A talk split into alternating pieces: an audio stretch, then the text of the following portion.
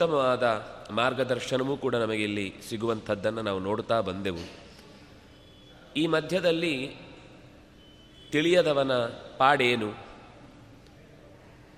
ದುರುಳನಾಗಿ ಆತ ಅಕಸ್ಮಾತ್ ತನ್ನ ಚೌಕಟ್ಟಿನಲ್ಲೇ ಎಲ್ಲವನ್ನೂ ನಡೆಸ್ತೇನೆ ಅಂತ ಹಠಕ್ಕೆ ಬಿದ್ದರೆ ಆತನ ಪರಿಸ್ಥಿತಿ ಏನಾಗುತ್ತೆ ಅನ್ನುವುದನ್ನು ಕಪಿಲ ಮಹರ್ಷಿ ಈ ಮಾತುಗಳಲ್ಲಿ ತಿಳಿಸ್ತಾ, ಯಂ ಯಂ ಅರ್ಥಮುಪಾದತ್ತೆ ದುಃಖೇನ ಸುಖಹೇತವೇ, ತಂ ತಂ ಧುನೋತಿ ಭಗವಾನ್ ಪುಮಾಂಶ್ಚೋಚತಿ ಯತ್ಕೃತೆ. ಒಂದು ವೇಳೆ ನಿಯಮಗಳನ್ನೆಲ್ಲ ತೂರಿ, ಬೇಕಾಬಿಟ್ಟಿಯಾಗಿ ಬ್ರೇಕ್ ದ ರೂಲ್ಸ್ ಯಾರು ನಮ್ಮನ್ನು ಕೇಳೋರಿಲ್ಲ, ಹೇಳೋರಿಲ್ಲ, ನಮಗೆ ಯಾವ ನೀತಿ ನಿಯಮಗಳು ಕೂಡ ಅನ್ವಯ ಆಗುವುದಿಲ್ಲ ಅಂತ ಈ ರೀತಿ ಭಗವಂತನ ಬಲವನ್ನು ತಿಳಿಯದೆ, ಅವನ ಸಾಮರ್ಥ್ಯವನ್ನು ಅರಿಯದೆ, ಅವನು ಹಿಮ್ಮುಖವಾಗಿ ಸಾಕ್ತಾನೆ ಅಂತಂದಾಗ, ಅಂದರೆ ಭಗವಂತನಿಗೆ ಎದುರು ಸೇರಬೇಕಾದ ಸ್ಥಿತಿಯನ್ನು ಆತ ಮೆಚ್ಚುವುದಿಲ್ಲ ಅಂತಾದಾಗ, ಅವನ ಪರಿಸ್ಥಿತಿ, ಅವನು ಏನೇ ಉತ್ತಮವಾದ ಲಾಭಭರಿತವಾದಂತಹ, ಸುಖಕ್ಕೆ ಕಾರಣವಾದಂತಹ ಸಂಪತ್ತಿಗೆ ಕೈ ಹಾಕಿದರೂ, ಸಂಪತ್ತು ಬಂದರೂ ದುಃಖೇನ ಸುಖಹೇತವೇ. ಅವನು ತುಂಬ ಕಷ್ಟಪಟ್ಟು ಕೆಲಸ ಮಾಡ್ತಾನೆ. ಯಾವುದ್ಯಾವುದೋ ಸಂಪತ್ತನ್ನು ತನ್ನ ವಶಕ್ಕೆ ತಂದುಕೊಳ್ಳುವ ಪ್ರಯತ್ನ ಮಾಡ್ತಾನೆ. ಆದರೆ ಎಲ್ಲಿ ಎಲ್ಲಿ ಅವನು ಹೆಜ್ಜೆ ಇಡ್ತಾನೆ, ಅಲ್ಲಿ ಎಲ್ಲ ಕಡೆಯಲ್ಲೂ ಕೂಡ ತಮ್ ತಮ್ ಧುನೋತಿ ಭಗವಾನ್. ಕೆಲವೊಂದು ಸರ್ತಿ ಹೇಳೋದುಂಟು ಅವ್ನು ಮುಟ್ಟಿದ್ದೆಲ್ಲ ಚಿನ್ನ ಆಗುತ್ತೆ ಅಂತ ಕೆಲವರಿಗೆ. ಕೆಲವರು ಮುಟ್ಟಿದ್ದೆಲ್ಲ ಕಬಣ ಆಗ್ತಾ ಇರುತ್ತೆ ಅಂತ. ಇದು ಏನು ಅಂತಂದರೆ ಅವನ ಒಂದು ಈ ಹಿಂದಿನ ವ್ಯವಸ್ಥೆಯಲ್ಲಿ ಆತ ನಡೆದುಕೊಂಡ ರೀತಿ ಮುಟ್ಟಿದ್ದೆಲ್ಲ ಕಬಣ ಆಗೋದು ಅಂದರೆ ಇದೆ ತಮ್ ತಮ್ ಧುನೋತಿ. ಆ ಸಿದ್ಧಿಯಾಗಬೇಕಾದ ಉತ್ತಮವಾದಂತಹ ಫಲವೂ ಕೂಡ ಆತನಿಗೆ ಕಲ್ಲಾಗಿ ಪರಿಣಮಿಸುತ್ತೆ.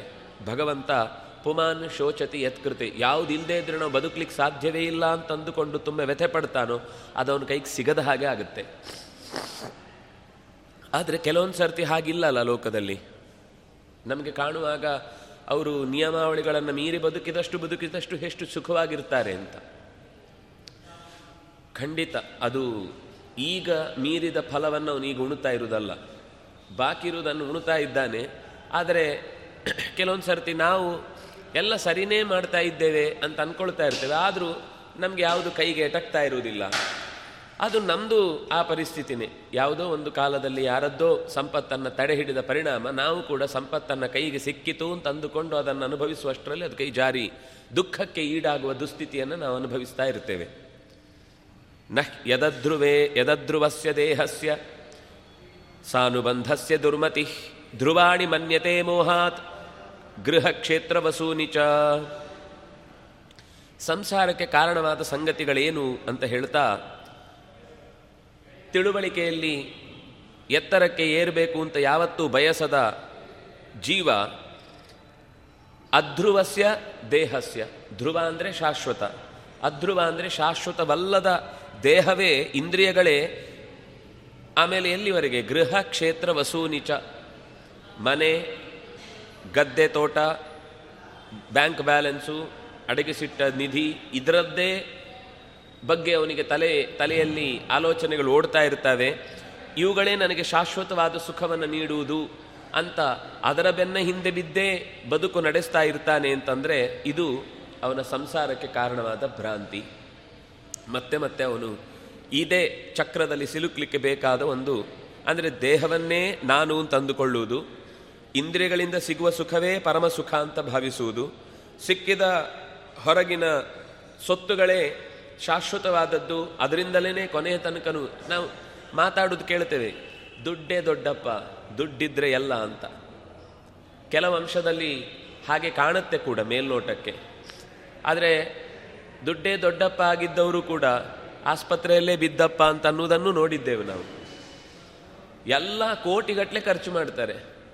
ಯಾವುದೋ ಕೇಸ್ಗಳನ್ನು ಗೆಲ್ಲಿಕ್ಕಾಗದೆ ಅದರಲ್ಲಿ ವಿನಿಯೋಗ ಮಾಡ್ತಾ ಇರ್ತಾರೆ. ಅವನು ಬಿಟ್ಟುಕೊಟ್ಟು ಇಬ್ಬರು ಹಂಚ್ಕೊಂಡಿದ್ರೆ ಅಣ್ಣ ತಮ್ಮಂದರು. ಆನಂದವಾಗಿ ಉಣ್ಬೋದಿತ್ತು. ಅವನಿಗೆ ಕೊಡಬಾರ್ದು ಅಂತ ಇವನು, ಅವನಿಗೆ ಬಿಡಬಾರ್ದು ಅಂತ ಇವನು. ಇಬ್ಬರು ಕಿತ್ತಾಡ್ತಾ ಮುದುಕರಾಗುವ ತನಕನೂ ಕೊರಟಲ್ಲೇ ಇರುತ್ತೆ ಇವರಿಬ್ಬರು ಉಣುವುದಿಲ್ಲ. ಯಾರೋ ಮೂರನೇವನು ಇಬ್ಬರಿಗೂ ಮಕ್ಕಳಿಲ್ಲದ ಮೂರನೇ ಸ್ಥಿತಿಯಲ್ಲಿ ಅದನ್ನು ಹಂಚ್ಕೊಂಡು ಹೋಗ್ತಾನೆ, ಅದು ಸರ್ಕಾರದ ವಶವಾಗುತ್ತೋ ಏನೋ ಒಂದು ಅವ್ಯವಸ್ಥೆ ಆಗಿ ಯಾರಿಗೂ ಇಲ್ಲ ಅಂತ ಆಗುತ್ತೆ ಈ ಕ್ಷಣದಲ್ಲಿ ಏನಿದೆಯೋ ಅದನ್ನು ಇಬ್ಬರು ಸಂತೋಷವಾಗಿ ಉಣ್ಣೋಣ ಅಂತನ್ನುವ ಒಂದು ತಾತ್ಕಾಲಿಕವಾದ ಎಚ್ಚರ ಬಂದಿದ್ದರೂ ಅವರು ಅದರ ಸಂತೋಷವನ್ನು ಅನುಭವಿಸ್ತಾ ಇದ್ರು. ಆದರೆ ಹಾಗಾಗುವುದಿಲ್ಲ ವಿಷಯದ ಭೋಗದಿಂದ ಸಿಗುವ ಸುಖವೇ ಪುರುಷಾರ್ಥ ಅಂತ ಭಾವಿಸಿ ವೈರಾಗ್ಯ ತಾಳದೇ ಇರುವುದರಿಂದ ಮತ್ತೆ ಮತ್ತೆ ಸಂಸಾರದ ಚಕ್ರದಲ್ಲಿ ಸಿಲುಕ್ತಾನೆ. ಎಲ್ಲಿವರೆಗೆ ಅಂದರೆ ಯಾವುದೋ ಒಂದು ಕೆಟ್ಟ ಪರಿಸ್ಥಿತಿಯಲ್ಲಿ ಇದ್ದಾಗಲೂ ಇದು ನನಗೆ ಏನೋ ಒಂದು ಪಾಠ ಹೇಳ್ತಾ ಇದೆ ಅನ್ನೋ ಎಚ್ಚರ ಬರಲ್ಲ ಅವನಿಗೆ. ಇದನ್ನು ಮೀರಿ ನಾನು ಮೇಲಕ್ಕೆ ಬಂದು ನನ್ನನ್ನು ಯಾರೆಲ್ಲ ಬಗ್ಗು ಬಡಿದಿದ್ದಾರೋ ಅವರನ್ನೆಲ್ಲ ತಲೆಮೆಟ್ಟಿ ನಿಲ್ತೇನೆ ಅಂತಲೇ ಯೋಚನೆ ಮಾಡ್ತಿರ್ತಾನೆ. ಕಷ್ಟ ಬಂದಾಗ ಸಾಮಾನ್ಯವಾಗಿ ಸಜ್ಜನರು ಹೇಗೆ ಯೋಚನೆ ಮಾಡ್ತಾರೆ? ನಾನೇನೋ ಒಂದು ಕೆಟ್ಟ ಕೆಲಸ ಮಾಡಿದ್ದೆ ಅನಿಸುತ್ತೆ, ಅದಕ್ಕೆ ಈ ರೀತಿ ದುಸ್ಥಿತಿಯನ್ನು ಅನುಭವಿಸ್ತಾ ಇದ್ದೇನೆ. ನನ್ನಿಂದ ಯಾರಿಗೂ ಅನ್ಯಾಯ ಆಗಬಾರ್ದು, ಎಷ್ಟೇ ತೊಂದರೆ ಆದರೂ ಸರಿ. ನಾನು ಯಾರಿಗೂ ಅನ್ಯಾಯ ಮಾಡಲ್ಲ ಅಂತ ಇರ್ತಾನಲ್ವ? ಅವನು ಆ ಉಂಡದ್ದು ಒಂದು ಪ್ರಾರಬ್ಧ ಉಣ್ತಾ ಇರ್ತಾನೆ. ಅದರ ಜೊತೆಗೆ ಭಗವಂತ ಕೊಟ್ಟದ್ದು ಅಂತನ್ನುವ ಎಚ್ಚರದಿಂದ ಅದರ ಪ್ರತೀಕಾರಕ್ಕೆ ತೊಡಗದೆ ಅದನ್ನು ಸಹಜವಾಗಿ ಸ್ವೀಕರಿಸ್ತಾ ಹೋಗ್ತಾನೆ ಅದರಿಂದ ಅದು ತಪಸ್ಸು ಆಗುತ್ತೆ. ಉಣಬೇಕಾದ ಪ್ರಾರಬ್ಧ ಮುಗಿಯಿತು. ಹೊಸತು ಯಾವುದೇ ಕರ್ಮ ಅಂಟ್ಲಿಲ್ಲ. ಜೊತೆಗೆ ಇದೇ ಕರ್ಮವು ತಪಸ್ಸಾಗಿ ಆತನಿಗೆ ಬದಲಾಯಿತು ಆದ್ರಿಂದ ಅದು ಬಿಡುಗಡೆಗೆ ಕಾರಣವಾಗುತ್ತೆ. ಆದರೆ ಇದು ದುರ್ಜನನ ವಿಷಯದಲ್ಲಿ ಉಲ್ಟಾಗುತ್ತೆ. ಈ ವಿಷಯದಲ್ಲಿ ಅವನ ಆಲೋಚನೆಗಳು ತಿರುಗಿ ಬೀಳ್ತಾವೆ. ನಾನು ಹಿಂದೆ ಒಮ್ಮೆ ಹೇಳಿದ್ದೆ. ಕಂಸನಿಗೆ ಸಾವಿನ ಸುದ್ದಿ ಬಂದಾಗ ಏನು ಮಾಡ್ದ? ಕೊಲ್ಲಬೇಕು ಕೊಲ್ಲಬೇಕು ಅಂತ ಹೊರಟ. ಪರೀಕ್ಷಿತನಿಗೆ ತನ್ನ ಸಾವಿನ ಸುದ್ದಿ ಬಂದಾಗ ಏನು ಮಾಡ್ದ? ಎಲ್ಲ ಬಿಟ್ಟು ಹೆಚ್ಚಿನದನ್ನು ಪಡ್ಕೊಳ್ಬೇಕು. ಇಷ್ಟರಲ್ಲಿ ಸಾಧ್ಯ ಆಗುವುದನ್ನು ಏನು ಪಡೀತೇನೋ ಅದು ನನ್ನ ಸಂಪತ್ತು ಅಂತ ಭಾವಿಸಿ ಕಿವಿಯನ್ನು ಸಾರ್ಥಕಪಡಿಸಿಕೊಳ್ಳುವ ಪ್ರಯತ್ನಕ್ಕೆ ತನ್ನನ್ನು ಒಡ್ಡಿಕೊಂಡ. ಆದ್ದರಿಂದ ಶರೀರದಲ್ಲಿ ಏನೋ ಕೊರತೆ ಅಥವಾ ಏನೋ ಒಂದು ಕಷ್ಟ ಹೀಗೆ ಬಂದಾಗ ಸಜ್ಜನ ಅದರ ಬಗ್ಗೆ ಅವನು ನೋವಾಗುತ್ತೆ. ಖಂಡಿತ ನೋವು, ಯಾರಿಗಾದರೂ ಅದು ನೋವೇ. ಆದರೆ ಅದರಿಂದ ಅವನು ಸಮಾಜದ ವಿರುದ್ಧ ನಿಲ್ಲಲ್ಲ ಆದರೆ ಈ ಏನೋ ಒಂದು ವಿಕಾರ, ಆಕ್ಸಿಡೆಂಟ್ ಆಗಿಯೋ ಅಥವಾ ಹುಟ್ಟಿನಿಂದಲೇನೋ ಅಥವಾ ಏನೋ ಒಂದು ಕಾರಣಕ್ಕೆ ಅವನಿಗೆ ಅತ್ಯಂತ ದುಸ್ಥಿತಿ ಜೀವನದಲ್ಲಿ ಕಷ್ಟದ ಪರಿಸ್ಥಿತಿಗಳು ಬಂದಾಗ ದುಷ್ಟನಾದವನು ಏನು ಮಾಡ್ತಾನೆ? ಅದ ಅದ, ಒಂದು ಅದನ್ನು ಸಿಂಪತಿಗಾಗಿ ಬಳಸಿಕೊಳ್ತಾನೆ. ನೋಡಿ, ನನಗೆ ಹೀಗಿದೆ, ಇಂಥ ಸಮಸ್ಯೆ ಇದೆ, ಇನ್ನೊಂದಿದೆ ಅಂತ ನಾಲ್ಕು ಜನರನ್ನು ಕಣ್ಣೀರು ಇರಿಸಿ ತನಗೆ ಬೇಕಾದ ಲಾಭದ ಕಡೆಗೆ ಮನಸ್ಸು ಮಾಡ್ತಾನೆ ಹೊರತು ಇದರ ಬಗ್ಗೆ ನಾನು ಇಂಥದ್ರಿಂದ ನಾನು ಇನ್ನಷ್ಟು ಜನರಿಗೆ ಅನ್ಯಾಯ ಆಗಬಾರ್ದು ಅಂತ ಯೋಚನೆ ಮಾಡಲ್ಲ. ಅವರಿಗೆ ಅದೇ ಒಂದು ಟೂಲು. ಅದರಿಂದಲೇ ಮತ್ತಷ್ಟು ಜನರಿಗೆ ಮೋಸ ಮಾಡಿ ಇವನು ಮೋಸ ಮಾಡಲಿಕ್ಕಿಲ್ಲ, ಯಾಕೆಂದರೆ ಇಷ್ಟು ಪಾಪ ಕಷ್ಟದಲ್ಲಿದ್ದಾನೆ, ಇವನು ಹೆಂಗೆ ಮೋಸ ಮಾಡ್ತಾನೆ ಅಂತ ಜನ ನಂಬಿ ಬಿಡ್ತಾರೆ. ಅವನು ಅದನ್ನೇ ಆ ನನ್ನ ಮೇಲೆ ಇರುವ ಇಟ್ಟಿರುವ ನಂಬಿಕೆಯನ್ನೇ ದುರುಪಯೋಗಪಡಿಸಿಕೊಂಡು ನನಗೆ ಕೈಕಾಲು ಸರಿ ಇಲ್ಲ ಅವರಿಗೆಲ್ಲ ಚೆನ್ನಾಗಿದೆ ಅಲ್ವಾ? ದುಡಿಲಿ, ಅವ್ರಿಗೆ ಮೋಸ ಮಾಡಿದ್ರೆ ಏನು ತಪ್ಪು? ಅಂತ ಅವನ ಹತ್ರ ವಾದ ಇರುತ್ತೆ. ಅವರಿಗೆಲ್ಲ ದುಡಿಲಿಕ್ಕೆ ಬೇಕಾದಷ್ಟು ಕೈಕಾಲು ಕೊಟ್ಟಿದ್ದಾನೆ, ದುಡಿತಾರೆ, ನಂಗೆ ತಂದು ಕೊಡಲಿ, ನಂಗೆ ಕೈ ಇಲ್ಲಿ ಕಾಲು ಇಟ್ಟು ಇಲ್ಲ ಅನ್ನೋ ಕಾರಣಕ್ಕೇ ನಾನು ಅವ್ರ ಹತ್ರ ದೋಚ್ತಾ ಇದ್ದೇನೆ, ನನಗೆ ಅಷ್ಟು ದುಡಿಲಿಕ್ಕಾಗಲ್ಲ. ಅಂತ ಹೀಗೆ ಆ ದುಷ್ಟನ ಪ ಮನಸ್ಥಿತಿ ಅಂಥ ದುಸ್ಥಿತಿಯಲ್ಲೂ ದೈಹಿಕವಾಗಿಯೋ, ಮಾನಸಿಕವಾಗಿಯೋ, ಅಥವಾ ಪಾರಿಸರಿಕವಾಗಿಯೋ ಏನೋ ಹೆಚ್ಚು ಕಮ್ಮಿ ಆದಾಗ ಅದನ್ನು ದುರ್ವಿನಿಯೋಗ ಮಾಡಿಕೊಳ್ಳಿಕ್ಕೇ ಪ್ರಯತ್ನ ಪಡ್ತಿರ್ತಾನೆ ಹೊರತು. ಇದರಿಂದ ಒಂದು ಸರ್ತಿ ಅನ್ಯಾಯ ಆಗಿದೆ. ಒಂದು ಸರ್ತಿ ನಾನೀಗ ಕಷ್ಟದ ಸ್ಥಿತಿಯಲ್ಲಿದ್ದೇನೆ. ಮತ್ತೆ ಮತ್ತೆ ಇದೇ ಸ್ಥಿತಿಯನ್ನು ತಂದುಕೊಳ್ಳಿಕ್ಕೆ ನಾನು ತಯಾರಿಲ್ಲ ಅಂತ ಅಂದುಕೊಳ್ಳುವುದೇ ಇಲ್ಲ. ತಾನು ಕಷ್ಟದಲ್ಲಿದ್ದೇನೆ ಅಂದರೆ ಇನ್ನೊಬ್ಬರನ್ನ ಅವನಿಗೆ ಅಷ್ಟು ಸುಖ ಯಾಕೆ ಅಂತ ಅಸೂಯೆಯಿಂದ ಮೋಸ, ಅನ್ಯಾಯ ಇದೆಲ್ಲವನ್ನು ಸಮರ್ಥಿಸಿಕೊಳ್ತಾ ಬದುಕಲಿಕ್ಕೆ ಶುರು ಮಾಡ್ತಾನೆ. ಇದು ಸಂಸಾರದ ಮತ್ತಷ್ಟು ಮತ್ತಷ್ಟು ಬಿಗಡಾಯಿಸುವಿಕೆಗೆ ಕಾರಣವಾಗುತ್ತೆ. ಇನ್ನು ಕೆಲವೊಮ್ಮೆ ನಾನು, ನನ್ನವರು, ಹೆಂಡತಿ, ಮಕ್ಕಳು, ನಮ್ಮ ಪರಿಸರ, ನಾನು ಸಾಕುವ ಪ್ರಾಣಿಗಳು, ನೆಂಟರು, ಜಾಗ ಇತ್ಯಾದಿಗಳೆಲ್ಲವೂ ಕೂಡ ಬಹಳ ವ್ಯಾಮೋಹದಿಂದ ಅದನ್ನು ಪೋಷಿಸ್ತಾ ಇರ್ತಾನೆ. ಪೋಷಿಸುವುದಿಲ್ಲ ಅಂತಿಲ್ಲ, ಎಲ್ಲರನ್ನೂ ಚೆನ್ನಾಗಿ ನೋಡ್ಕೊಳ್ತಾ ಇರ್ತಾನೆ. ಆದರೆ ಆ ಮೋಹ ಎಲ್ಲಿವರೆಗೆ ಅಂದರೆ ನಾನಿಲ್ಲದೆ ಇದ್ದರೆ ಇವ್ರು ಯಾರಿಗೂ ಕೂಡ ಗತಿ ಇಲ್ಲ. ನಾನೇ ಇವರ ಪೋಷಕ. ಅಂದರೆ ನನ್ನನ್ನು ನಾನು ನೋಡ್ಕೊಳ್ತೇನೆ, ಇವರನ್ನೆಲ್ಲ ನಾನೇ ನೋಡ್ಕೊಳ್ತೇನೆ ಅಂತ ಮತ್ತಷ್ಟು ಮೋಹಕ್ಕೆ ಯಾರು ಬೀಳ್ತಾನೋ ಅವನಿಗೆ ಆತ್ಮಾನಂ ಬಹುಮನ್ಯತೆ. ತನ್ನಂತಾನೆ ಎಲ್ಲದಕ್ಕಿಂತ ದೊಡ್ಡದು ಅಂತ ಯಾರು ಭಾವಿಸ್ತಾನೋ ಮತ್ತೆ ಈ ಅಭಿಮಾನ ಅವನ ಸಂಸಾರದ ಚಕ್ರಕ್ಕೆ ಕಾರಣವಾಗುತ್ತೆ. ಇಲ್ಲಿ ಪೂರ್ತಿ ಸಂಸಾರದ ಬಂಧನಕ್ಕೆ ಕಾರಣವಾದ ಅನೇಕ ಗೊಂದಲಗಳನ್ನು ಬಿಡಿಸಿ ಬಿಡಿಸಿ ಹೇಳ್ತಾ ಹೋಗ್ತಾ ಇದ್ದಾನೆ. ಇನ್ನು ಕೆಲವೊಮ್ಮೆ ದುರಭಿಮಾನದಿಂದ ತಪ್ಪಾದರೂ ಸರಿ ಅಂತ ಸಮರ್ಥಿಸುವ ದುಸ್ಥಿತಿಗೆ ಸಾಹಸಕ್ಕೆ ಕೈ ಹಾಕಿ ಅದನ್ನೇ ಕರ್ತವ್ಯ ಮೂಢನಾದರೂ ಇದನ್ನು ಮಾಡಿಬಿಡ್ತೇನೆ ಅಂತ ನಿಂತು ಬಿಡ್ತಾನೆ. ಇದು ಮತ್ತಷ್ಟು ಪಾಪಕರ್ಮಗಳಿಗೆ ಕಾರಣವಾಗುವುದರಿಂದ ಸಂಸಾರದಲ್ಲಿ ಸಿಕ್ಕಿಬಿಡ್ತಾನೆ ಅಂದರೆ ಈ ವಿಷಯಕ್ಕಾಗಿ ಎಷ್ಟು ಪರಿತಪಿಸ್ತಾನೆ ಅಂದರೆ ಒಳ್ಳೆ ಕೆಲಸಕ್ಕಷ್ಟು ಪರಿತಪಿಸುವುದಿಲ್ಲ. ಏನಾದರೂ ಒಂದು ಚೂರು ತನ್ನ ವಸ್ತು ಮಿಸ್ ಆಗುತ್ತೆ ಅಂತ ಅನ್ನಿಸಿದರೆ ತಾನು ಸಂಪಾದಿಸಿದ ಸೊತ್ತು ಯಾರದ್ದೋ ಯಾರದ್ದೋ ಅಂದರೆ ಯಾರಿಗೂ ಅಗತ್ಯ ಇದ್ದವರಿಗೆ ಸೇರ್ತಾ ಇರುತ್ತೆ. ಆದರೆ ಇವನು ಅಂದ್ಕೊಂಡವ್ರಿಗೆ ಸೇರಲಿಲ್ಲ. ಇನ್ಯಾರಿಗೋ ಸಿಕ್ಕಿತು. ಇವನು ಅಂದ್ಕೊಂಡವ್ರ ಹತ್ರ ಬೇಕಾದಷ್ಟಿತ್ತು. ಆದರೆ ಇನ್ಯಾರಿಗೂ ಅದು ಸೇರಿತು ಅಂತಂದಾಗ ಅದರ ಬಗ್ಗೆ ವ್ಯಥೆ ಪಡ್ತಾ ಒಳಗಿನೊಂದು ಖುದ್ದು ಅದರ ವಿರುದ್ಧವಾಗಿ ನಿಂತು ಬಿಡ್ತಾನೆ. ಇದು ಮತ್ತೆ ಆತನ ಬದುಕಿಗೆ ಮುಳುವಾಗುತ್ತೆ. ಇನ್ನು ತನ್ನ ಮನಸ್ಸನ್ನು ಸೆಳೆಯುವ ಮಕ್ಕಳ ಮುದ್ದು ಮಾತಿರಬಹುದು, ಬಂಧುಗಳ ಆಪ್ಯಾಯವಾದಂತಹ ಕೆಲವೊಮ್ಮೆ. ಅಲ್ಲಿ ಭಗವತ್ ಚಿಂತನೆ ಅಲ್ಲ.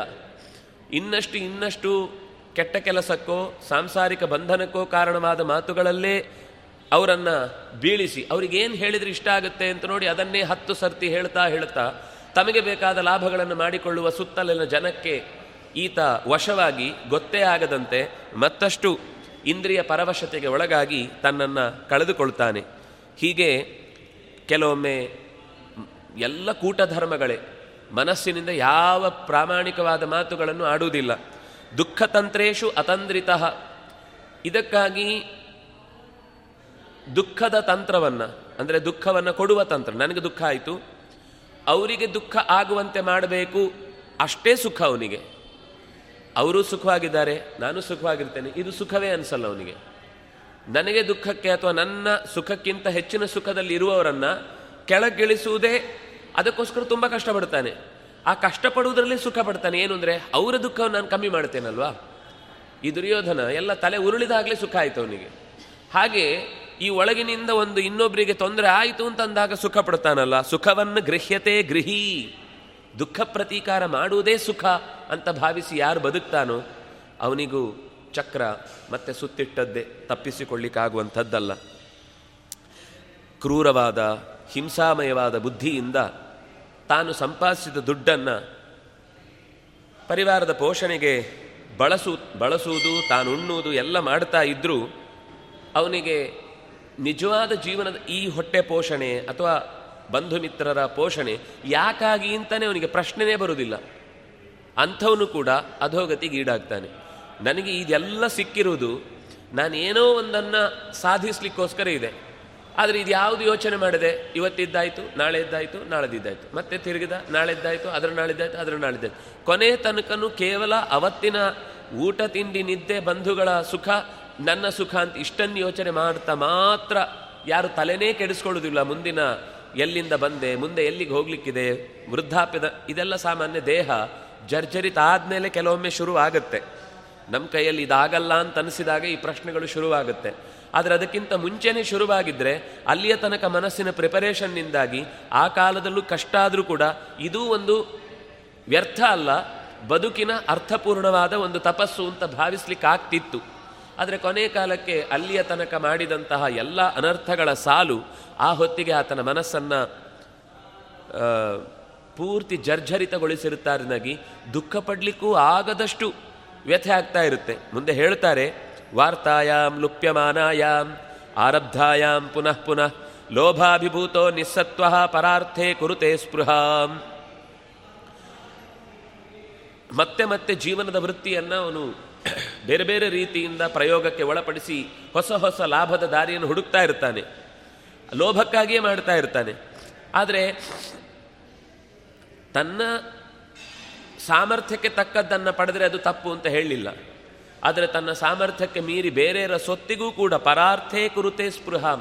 ಬೇರೆಯವರ ಸೊತ್ತನ್ನೂ ಕೂಡ ತನ್ನ ವಶಕ್ಕೆ ತಂದುಕೊಳ್ಳುವ ಪ್ರಯತ್ನವನ್ನು ಮಂದಭಾಗ್ಯನಾದಂತಹ ದಡ್ಡ ಮೂರ್ಖ ಪೂರ್ತಿ ತನ್ನ ಕಾರ್ಯದಲ್ಲಿ ಯಶಸ್ವಿ ಆಗುವುದಿಲ್ಲ. ಇನ್ನೊಬ್ಬರ ಕಾರ್ಯದಲ್ಲಿ ಕಂಡ ಯಶಸ್ಸನ್ನು ಕಾಣುವುದಕ್ಕೆ ಆಗುವುದಿಲ್ಲ. ಅದು ಕೂಡ ಹೊಟ್ಟೆ ಕಿಚ್ಚಿನಿಂದ ಒದ್ದಾಡ್ತಾನೆ. ಇಂತಹ ಅಸಮರ್ಥ ಕೊನೆಗೆ ಶ್ರಿಯಾವಿಹೀನ.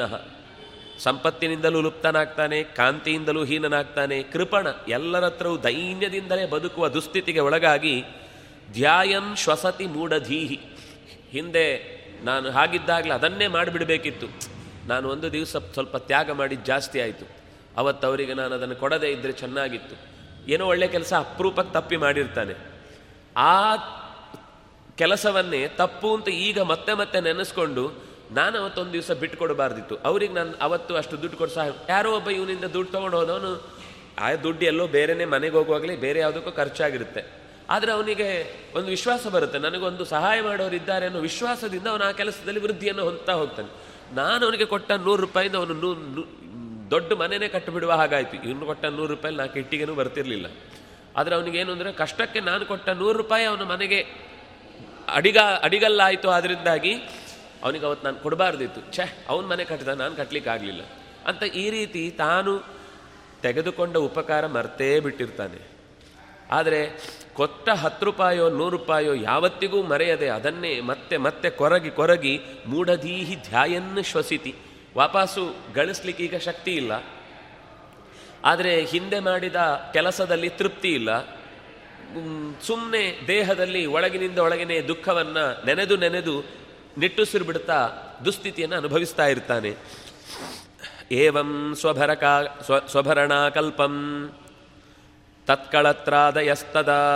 ನಾದ್ರಿಯಂತೆ ಯಥಾಪೂರ್ವಂ ಕೀನಾಶ ಇವ ಗೋಚರಂ.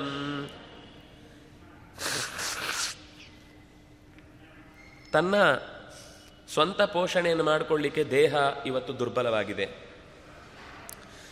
ತತ್ಕಳತ್ರಾದಯ ಅವನ ಹೆಂಡತಿ ಮಕ್ಕಳು ಕೂಡ ಈಗ ಮೊದಲಾದರೆ ಏನಾದರೂ ಮಾಡಲಿಲ್ಲ ಅಂದರೆ ಎಲ್ಲದಕ್ಕೂ ಜೋರು ಮಾಡ್ತಿದ್ರು. ಈಗ ಜೋರು ಮಾಡ್ಲಿಕ್ಕೆ ಆಗಲ್ಲ ಅಂತ ಗೊತ್ತಾಗ್ಬಿಟ್ಟಿದೆ. ಜೋರು ಮಾಡಿದರೆ ಕೆಮ್ಮು ಬರುತ್ತೆ, ಎದೆ ಹಿಡ್ಕೊಂಡ್ಬಿಡುತ್ತೆ, ಅಯ್ಯಯ್ಯೋ ಅಂತಾರೆ, ಮಲ್ಕೊಂಡ್ಬಿಡ್ತಾರೆ. ಆದ್ದರಿಂದಾಗಿ ಈಗ ಅವ್ರಿಗೆ ಜೋರು ಮಾಡ್ಲಿಕ್ಕೆ ಬರಲ್ಲ ಅಂತ ಗೊತ್ತಿದೆ. ಆಗ ಅನಾದರ ಶುರು ಮಾಡ್ತಾರೆ.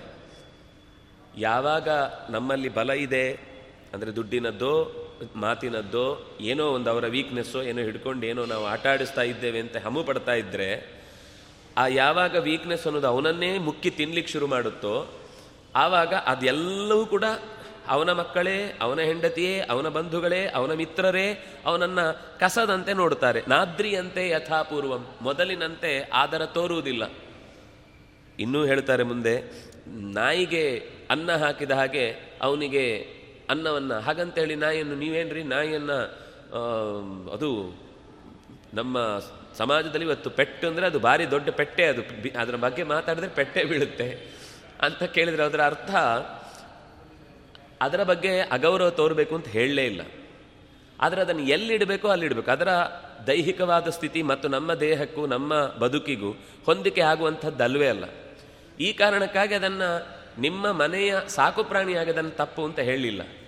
ಆದರೆ ಅದನ್ನು ಏನು ಮಾಡ್ತೇವೆ ಅಂದರೆ ಅದನ್ನು ಇರುವ ಸ್ಥಿತಿಗಿಂತ ಹೆಚ್ಚಿನ ಆಧಾರವನ್ನು ತೋರುವಂಥದ್ದು. ನಮಗೆ ಹಸುವಿಗೆ ತೊಂದರೆ ಆದರೆ ಬೇಜಾರಿಲ್ಲ. ಅಯ್ಯೋ, ನಾಯಿಗೆ ಕಾಲ ಕಾಲಕ್ಕೆ ಇಂಜೆಕ್ಷನ್ ಅದಕ್ಕೇನು ಶರ್ಟು ಅದಕ್ಕೇನು ತಿಂಡಿ, ಅದಕ್ಕೆ ಅದೇ ಕಮದ್ದು ತಿನ್ನಿಸ್ಬೇಕು. ಅದಿಲ್ಲದೆ ಇದ್ರೆ ಇನ್ನೇನೋ ಆಗುತ್ತೆ. ಆಯಿತು, ಆದರ ತೋರಿ. ಈ ಆದರ ತೋರುವುದನ್ನು ನಿತ್ಯವೂ ಯಾವುದರಿಂದಾಗಿ ನಿಮ್ಮ ನಿತ್ಯದ ಹಾಲು, ಮೊಸರು, ಬೆಣ್ಣೆ, ತುಪ್ಪಗಳು ನಡೆಯುತ್ತೋ ಆ ಪ್ರಾಣಿಯ ಬಗ್ಗೆಯೂ ಅಷ್ಟೇ ಇರಬೇಕಲ್ಲ. ಅದಿದ್ರೆ ಇದಕ್ಕಿದ್ರೆ ತಪ್ಪಿಲ್ಲ. ಅದಕ್ಕಿಲ್ಲ, ನಾಯಿ ಹಾಲು ಕುಡಿದು ಬದುಕಲಿಕ್ಕಾಗುತ್ತಾ? ಬದುಕುವುದು ಅಂತ ಒಂದು ಆ ಕತೆ ಇದೆಯಾ ಎಲ್ಲಿಯಾದರೂ? ಆದರೆ ಅದರ ವಿಷಯ ನಮಗೆ ಮಾತು ಬರುವುದಿಲ್ಲ ಅದೇನು ಅಂದರೆ ನಾವು ಬಡಿದ್ರೆ, ಹೊಡೆದ್ರೆ, ಬೈಸ್ಕೊಂಡು, ತಿನ್ಕೊಂಡು, ಬೇರೆಯವರಿಗೆ ಹೊಡೆದು ಬಡಿದು ಮಾತಾಡಿದ್ರೆ ವಾಪಸ್ ಹೊಡಿತಾರೆ. ಇದಾದರೂ ನಾನು ಸಾಕಿದ್ನ, ಏನು ಬೇಕಾದರೂ ಮಾಡ್ಬೋದು ಅಂತ ಕೋಪ ತೀರಿಸ್ಕೊಳ್ಳಿಕ್ಕೆ ಒಂದು ಪ್ರಾಣಿ ಅಂತ ಸಾಕಿ ಅನುಭವಿಸುವ ದುಸ್ಥಿತಿಯನ್ನು ಯಾವತ್ತಿಗೂ ಕೂಡ ನಾವು ಅದನ್ನು ಹೆಮ್ಮೆ, ಅದು ನಮ್ಮ ಪೌರುಷ ಅಂತ ಭಾವಿಸುವುದಲ್ಲ. ಆದರೆ ಹಾಗೆ ಯಜಮಾನನನ್ನು ಇಲ್ಲಿ ಇನ್ನೊಂದು ಉದಾಹರಣೆ ಕೊಡ್ತಾರೆ. ಕೀನಾಶ ಇವ ಗೋಜರಂ. ಗೋಜರ ಅಂದರೆ ವಯಸ್ಸಾದ ಮುದಿ ಎತ್ತು ಉಳುವಾಗ ಚೆನ್ನಾಗಿ ಕೆಲಸ ಮಾಡ್ತಾ ಇರುತ್ತೆ. ಆಮೇಲೆ ಅದನ್ನು ಎತ್ತಿ, ಎತ್ತನ್ನು ಇದಕ್ಕೆ ಕಟ್ಟುವುದಿಲ್ಲ ಗದ್ದೆಗೆಲ್ಲ ಕಟ್ಟುವುದಿಲ್ಲ ಅಂದರೆ ಇದು ಕೇವಲ ವ್ಯವಹಾರದ ದೃಷ್ಟಿಯಿಂದ ಎತ್ತನ್ನು ಸಾಕಿ ಬಳಸಿದ್ದವನ ಕತೆ ಹೇಳಿದ್ದು. ಆದರೆ ಸಾಮಾನ್ಯ ಹಳ್ಳಿಯಲ್ಲಿ ಎಷ್ಟು ಮುದಿ ಆದರೂ ಕೂಡ ಸ್ವಲ್ಪ ಪ್ರಜ್ಞೆ ಇದ್ದವನಾದರೆ ಈ ವಯಸ್ಸಾಯಿತು ಅಂತ ತಂದೆ ತಾಯಿಗಳನ್ನು ಬಿಟ್ಟುಬಿಡ್ಲಿಕ್ಕಾಗತ್ತಾ ಹಾಗೆ ಅವರು ಕೂಡ ಅದನ್ನೂ ಕೂಡ ಅಷ್ಟೇ ಪ್ರೀತಿಯಿಂದ ಮನೆಯಲ್ಲಿ ಅದು ಸಾಯೋ ತನಕ ಸಾಕ್ತಾರೆ. ಅದು ಎಷ್ಟು ಅಂದರೆ ಸತ್ತು ಮೇಲೂ ನೆಲಕ್ಕೆ ಅಷ್ಟು ವಿಶಿಷ್ಟವಾದ ಫಲವತ್ತತೆಯನ್ನು ಕೊಡುವ ಶರೀರದ ಭಾಗಗಳನ್ನು ಹೊಂದಿರುವಂಥದ್ದು. ಹಸು, ಅಥವಾ ಎತ್ ಹೋರಿ, ಅಥವಾ ಎತ್ತು, ಕೋಣ, ಇದು ಯಾವುದು, ಎಮ್ಮೆ, ಕೋಣ ಯಾವುದೇ ಆದರೂ ಕೂಡ, ಇದು ಎಲ್ಲವೂ ಕೂಡ ಭೂಮಿಯಲ್ಲಿ ಅದನ್ನು ಹೂತು ಹಾಕಿದ ಮೇಲೆ ಸುಮಾರು ಒಂದು ಹೆಕ್ಟೇರ್ನಷ್ಟು ಜಾಗಕ್ಕೆ ಬೇಕಾದ ಎಲ್ಲ ಯಾವುದನ್ನು ನಾವು ಪ್ರಕೃತಿಯಿಂದ ಸೆಳೆದು ತರಲಿಕ್ಕಾಗುವುದಿಲ್ಲ ಸೂರ್ಯನ ಕಿರಣಗಳಿಂದಲೋ ಅಥವಾ ಸಿಡಿಲು ಮಳೆಗಳಿಂದಲೇ ತಾನಾಗಿ ಭೂಮಿಗೆ ಸಿಗುವ ಕೆಲವು ಪದಾರ್ಥಗಳಿವೆ, ಸಾರಜನಕದಂಥದ್ದು. ಅದು ಭೂಮಿಗೆ ಸಿಗಲಿಕ್ಕೆ ಈ ಪ್ರಾಣಿಯ ಶರೀರದಿಂದ ಆಗುತ್ತೆ. ಅದರಿಂದಾಗಿ ಅದು ಸತ್ತ ಮೇಲೆ ವ್ಯರ್ಥ ಅಂತೂ ಖಂಡಿತ ಅಲ್ಲ. ಎಲ್ಲಿ ನಾವು ಅದನ್ನು ಹೂತು ಹಾಕಿದೆವೋ ಆ ಜಾಗಕ್ಕೆ ಅದಷ್ಟು ಬಲವನ್ನು ತುಂಬತ್ತೆ. ಆದರೆ ಕೆಲವೊಮ್ಮೆ ದಡ್ಡ ಕೃಷಿಕ ಅದರ ಬಗ್ಗೆ ತಾತ್ಸಾರ ತಾಳ್ತಾನೆ. ಅದು ಸುಮ್ಮನೆ ಮನೆಯಲ್ಲೇ ಇರ್ತದೆ ಅದನ್ನು ಮೊದಲಿನ ಹಾಗೆ ತಿರುಗಾಡಲಿಕ್ಕೆ ಕರ್ಕೊಂಡು ಹೋಗುದು, ಅಥವಾ ಅದನ್ನು ಬಿಟ್ಬಿಡುದು ಇದನ್ನು ಮಾಡ್ತಾ ಇರ್ತದೆ ಅದು ಎಲ್ಲೋ ಒಂದು ಕಡೆ ಇರುತ್ತೆ. ಉಳಿದವುಗಳಿಗೆ ಯಾವುದು ಈಗ ಕೆಲಸ ಮಾಡುತ್ತೋ ಅದಕ್ಕೆ ಹೆಚ್ಚು ಒತ್ತು ಕೊಡ್ತಾ ಇರ್ತಾನೆ. ಹಾಗೆ ಇವನು ಕೂಡ ಮನೆಯಲ್ಲಿ ವ್ಯರ್ಥವಾಗಿ ಬಿದ್ದಿರುವ ಸ್ಥಿತಿಗೆ ಬರ್ತಾನೆ. ಈ ಅವಸ್ಥೆಯಲ್ಲೂ ಅವನಿಗೆ ವೈರಾಗ್ಯ ಬರಲ್ಲ.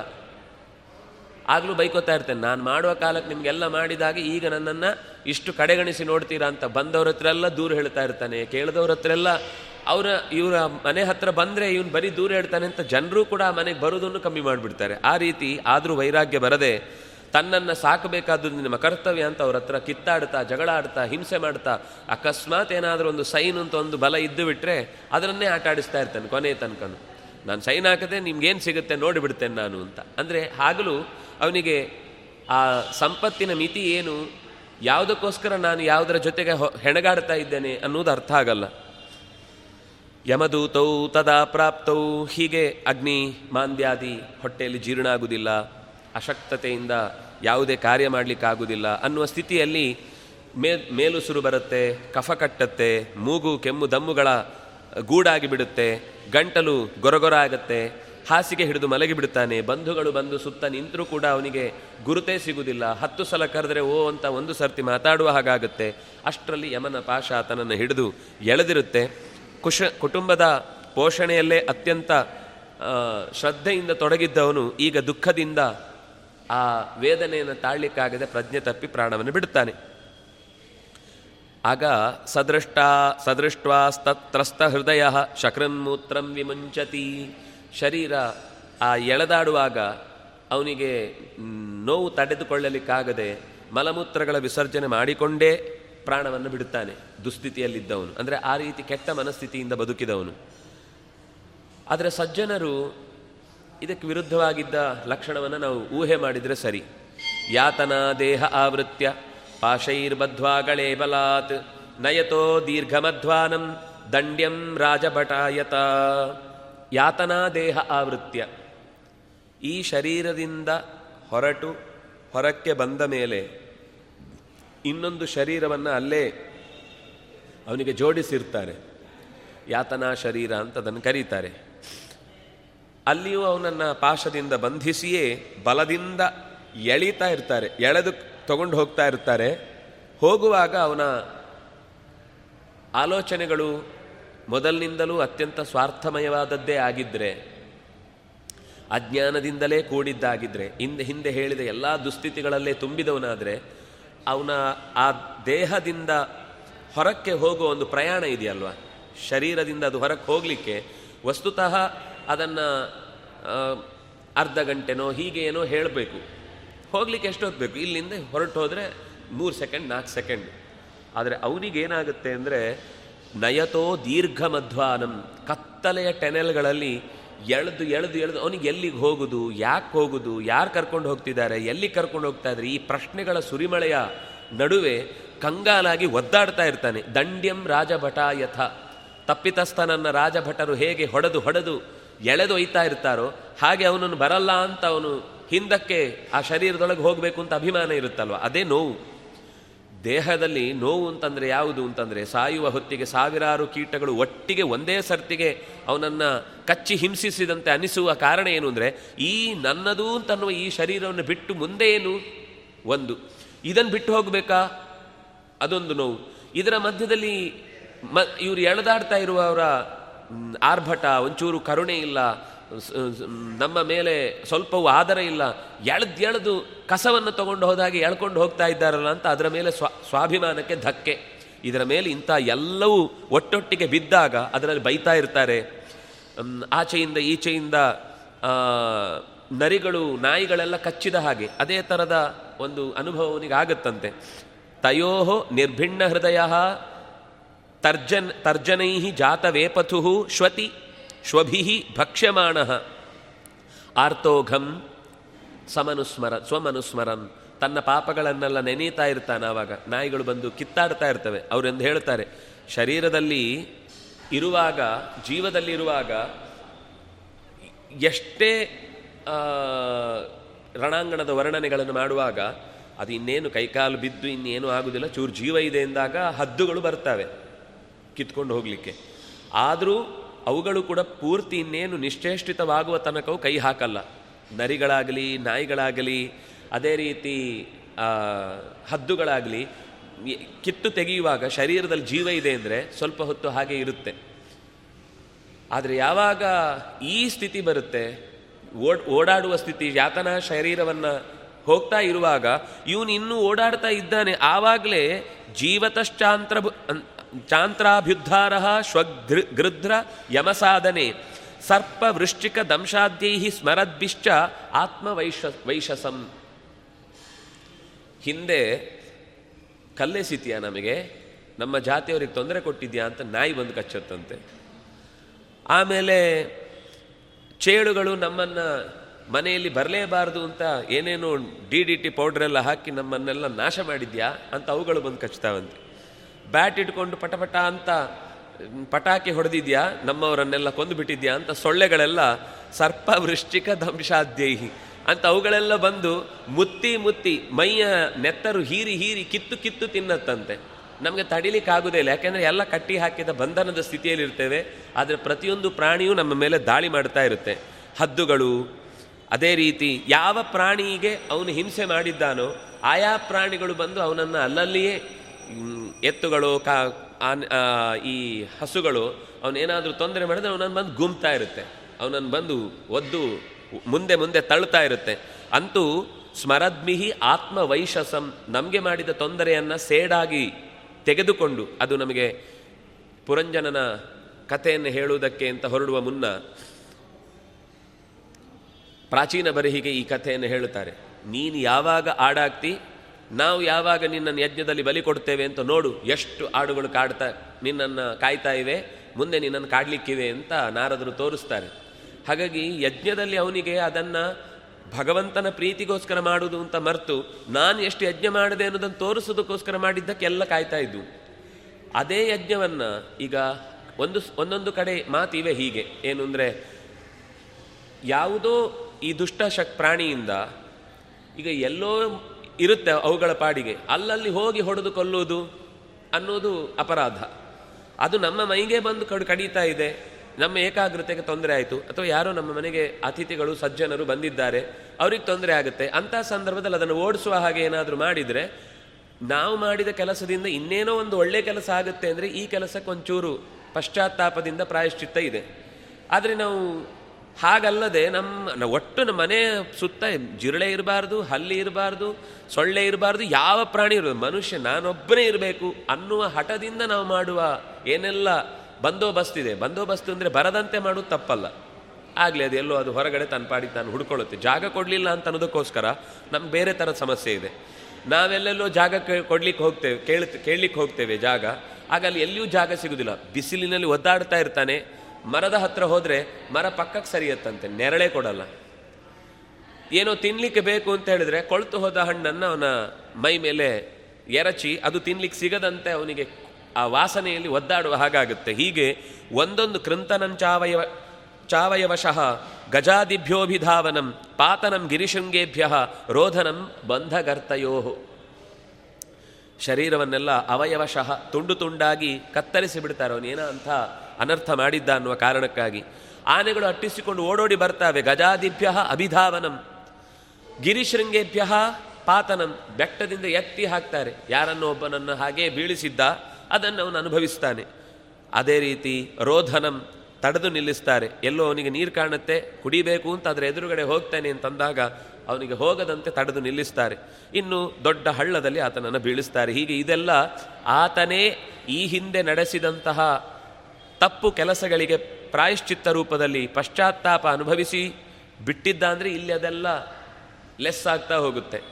ಆದರೆ ಅದನ್ನು ಉದ್ದೇಶಪೂರ್ವಕವಾಗಿ ಆಸಕ್ತನಾಗಿ ಮಾಡಿದ್ದ ಅಂತಂದರೆ ಇಲ್ಲಿ ಎಲ್ಲವನ್ನು ಬಿಡದೆ ಅನುಭವಿಸಬೇಕಾಗುತ್ತೆ. ಇನ್ನೊಂದು ಮಾತು ಹೇಳಿದರು, ಈ ನರಕ ಅಂದರೆ ಶರೀರ ಬಿಟ್ಟ ಮೇಲೆ ಮಾತ್ರ ಅಲ್ಲ, ಅತ್ರೈವ ನರಕ ಸ್ವರ್ಗ ಇತಿ ಮಾತಃ ಪ್ರಚಕ್ಷತೆ, ಯಾ ಯಾತನಾ ವೈ ನಾರಕ್ಯ ತಾ ಇಹಾಪ್ಯುಪಲಕ್ಷಿತಾ ಕೆಲವೊಂದು ಸರ್ತಿ ನಾವು ನೋಡ್ತೇವೆ ಆಸ್ಪತ್ರೆಯಲ್ಲೋ, ಇನ್ನೆಲ್ಲೋ ಹೇಗೋ ಬೆಡ್ಸೋರಾಗಿ ಮೈಯೆಲ್ಲ ನಾರಿ, ವಾ, ತಡಿಲಿಕ್ಕಾಗದಷ್ಟು ವೇದನೆಯಲ್ಲಿ ಒದ್ದಾಡ್ತಾ ಇರ್ತಾರೆ.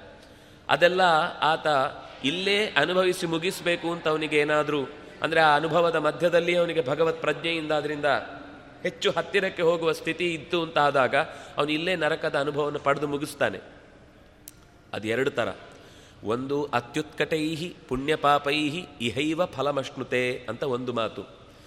ಉತ್ಕಟವಾದ ಪಾಪ ಇದ್ದಾಗ ಜನರಿಗೆ ಪಾಪ ಮಾಡಿದವನಿಗೆ ಖಂಡಿತ ಶಿಕ್ಷೆ ಇದೆ ಅನ್ನುವ ಭರವಸೆಯನ್ನು ಹುಟ್ಟಿಸುವ ಯಾವುದೋ ಒಂದು ನೆಪ, ಒಂದು ಪರಿಸರದಲ್ಲಿ ಒಂದು ದೊಡ್ಡ ಏನೋ ಒಂದು ಪ್ರಭಾವವನ್ನು ಬೀರಬೇಕಿರುತ್ತೆ.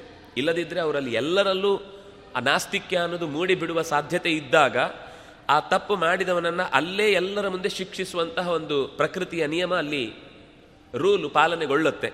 ಅಂಥ ಸಂದರ್ಭದಲ್ಲಿ ತೀವ್ರವಾದ, ಕೆಟ್ಟ, ದುಃಖದ ಸ್ಥಿತಿಯನ್ನು ಒಬ್ಬ ದುಷ್ಟ ಅನುಭವಿಸ್ತಾನೆ. ಅನುಭವಿಸ್ತಾನೆ ಅಂದರೆ ಅದು ನಮಗೇನು ಅಂದರೆ ನಮಗೆ ಎಲ್ಲ ಮರ್ತು ಹೋಗ್ತಾ ಇರುತ್ತೆ. ಆದ್ದರಿಂದಾಗಿ ಆ ನಂತರದ ಘಟನೆ ಹಿಂದಿನದಕ್ಕೆ ತಾಳೆ ಹಾಕಿ ನೆನ್ಪಿಟ್ಕೊಳ್ಳಿಕ್ಕೆ ಬರಲ್ಲ. ಆದರೆ ಅನುಭವಿಸ್ತಾ ಇರೋವನಿಗೆ ಗೊತ್ತಾಗ್ತಾ ಇರುತ್ತೆ. ಎಷ್ಟೋ ಸರ್ತಿ ಅದರ ಪೆಟ್ಟು ಯಾಕೆ ಬಿತ್ತು? ನಾನು ಯಾಕೆ ಇದನ್ನು ಹಿಂದೆ ಮಾಡಿದೆ? ಅದನ್ನೇ ನಾನು ಯಾಕೆ ಒಬ್ಬರ ಮನೆ ಒಡೆಸಿದ ಅಂದರೆ ಅವನ ಮನೆಯೂ ಹಾಗೆ ಒಡೆಯುವ ಪ್ರಸಂಗ ಬರುತ್ತೆ. ಒಬ್ಬರ ಮನೆ ಕಲ್ಲು ಎಸ್ದ ಅಂದರೆ ಅವನ ಮನೆಗೂ ಕಲ್ಲು ಬೀಳುತ್ತೆ.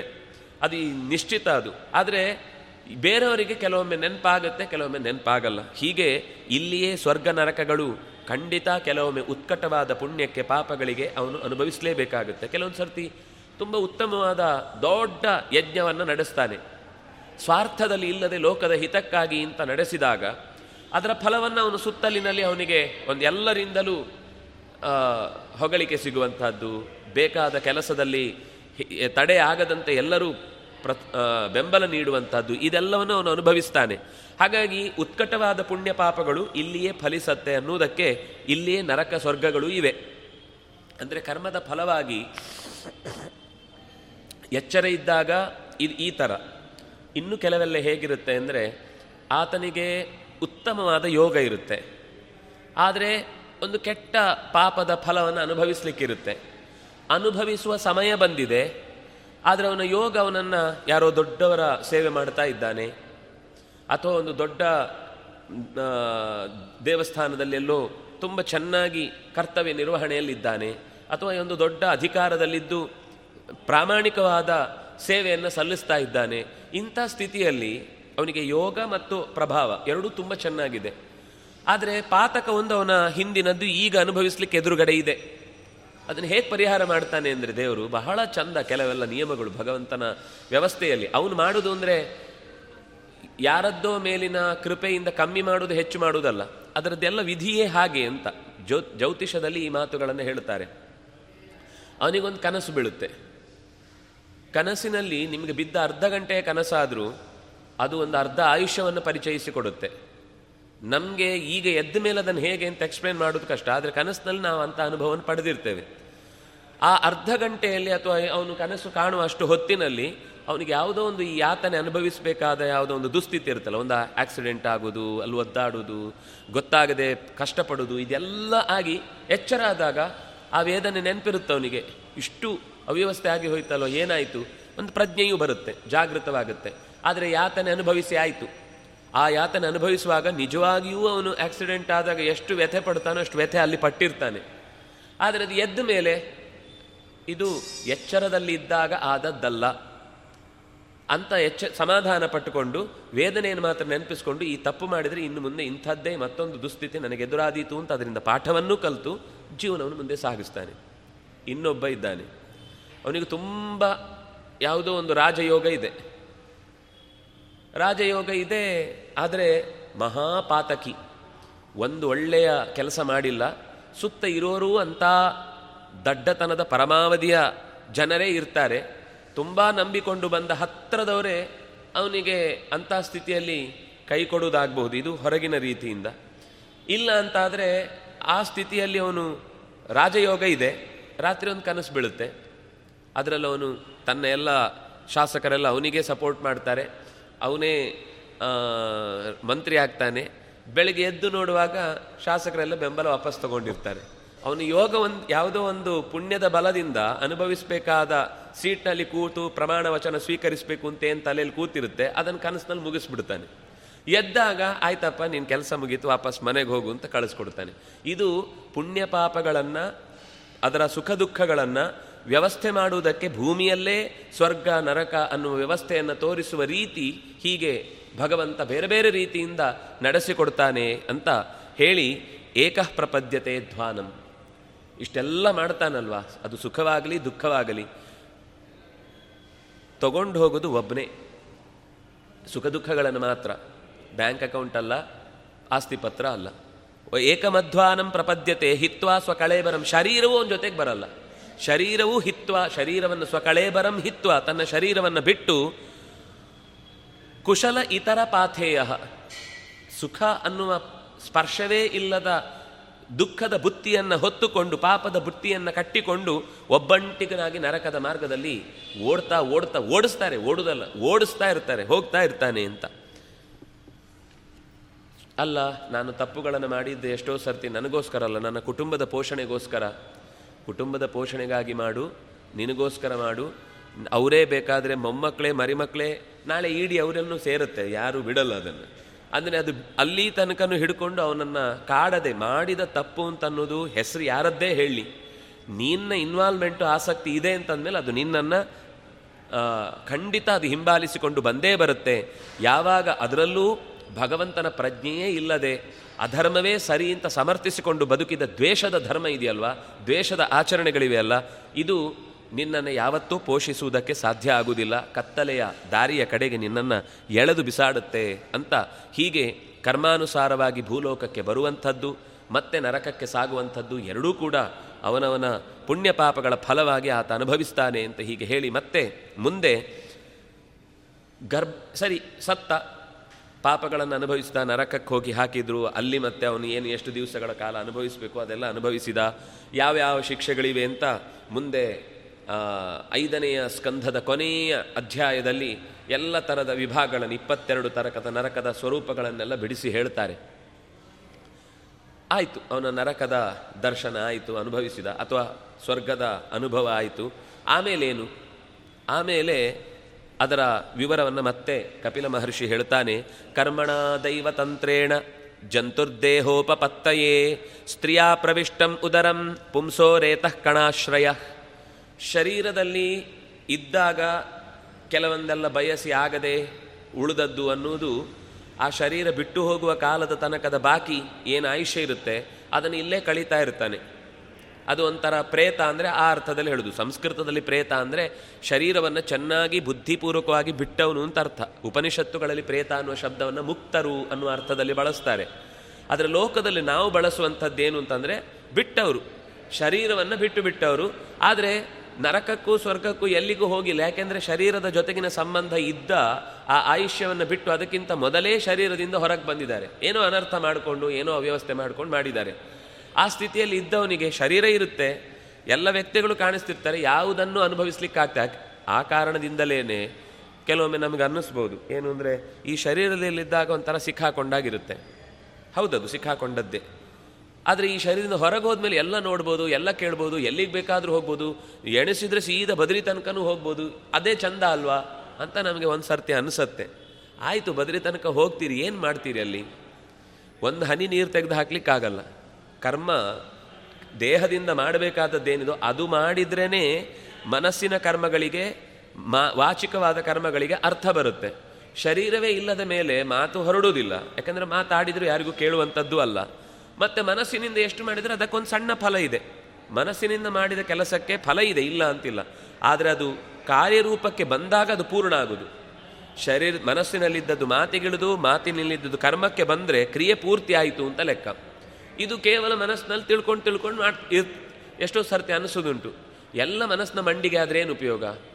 ಒಂದು ಸರ್ತಿ ಆದರೂ ಅದು ನಮ್ಮ ಎದುರುಗಡೆ ಕ್ರಿಯೆಗೆ, ಕಾರ್ಯರೂಪಕ್ಕೆ ಬರುವುದಕ್ಕೆ ಸಿಗಬೇಕಲ್ವಾ ಅಂತ ನಾವು ಹೇಳುವುದುಂಟು ಹಾಗೆ ತಿರುಗ್ತಾ ಇರ್ತಾನೆ. ಆಯುಷ್ಯ ಮುಗಿದ ಮೇಲೆ ಮತ್ತೆ ಸತ್ಕ, ಮಕ್ಕಳು ಸರಿಯಾದ ಸದ್ಗತಿಗೆ ಬೇಕಾದ ಕರ್ತವ್ಯಗಳನ್ನು ನಿರ್ವಹಿಸಿದ್ರು ಅಂದರೆ ಮತ್ತೆ ನರಕಕ್ಕೋ ಸ್ವರ್ಗಕ್ಕೋ ಎಲ್ಲೋ ಹೋಗ್ತಾನೆ. ಅಲ್ಲಿ ಮುಗಿಸಿ ಪುಣ್ಯದ ಈ ಅಕೌಂಟ್ ಮುಗಿದ ತಕ್ಷಣ ಮತ್ತೆ ಕೆಳಕ್ಕೆ ಗೆಳೆದು ಹಾಕಿಬಿಡ್ತಾರೆ ತಿರುಗ್ತಾ ಇರ್ತಾನೆ ಆಕಾಶದಲ್ಲಿ.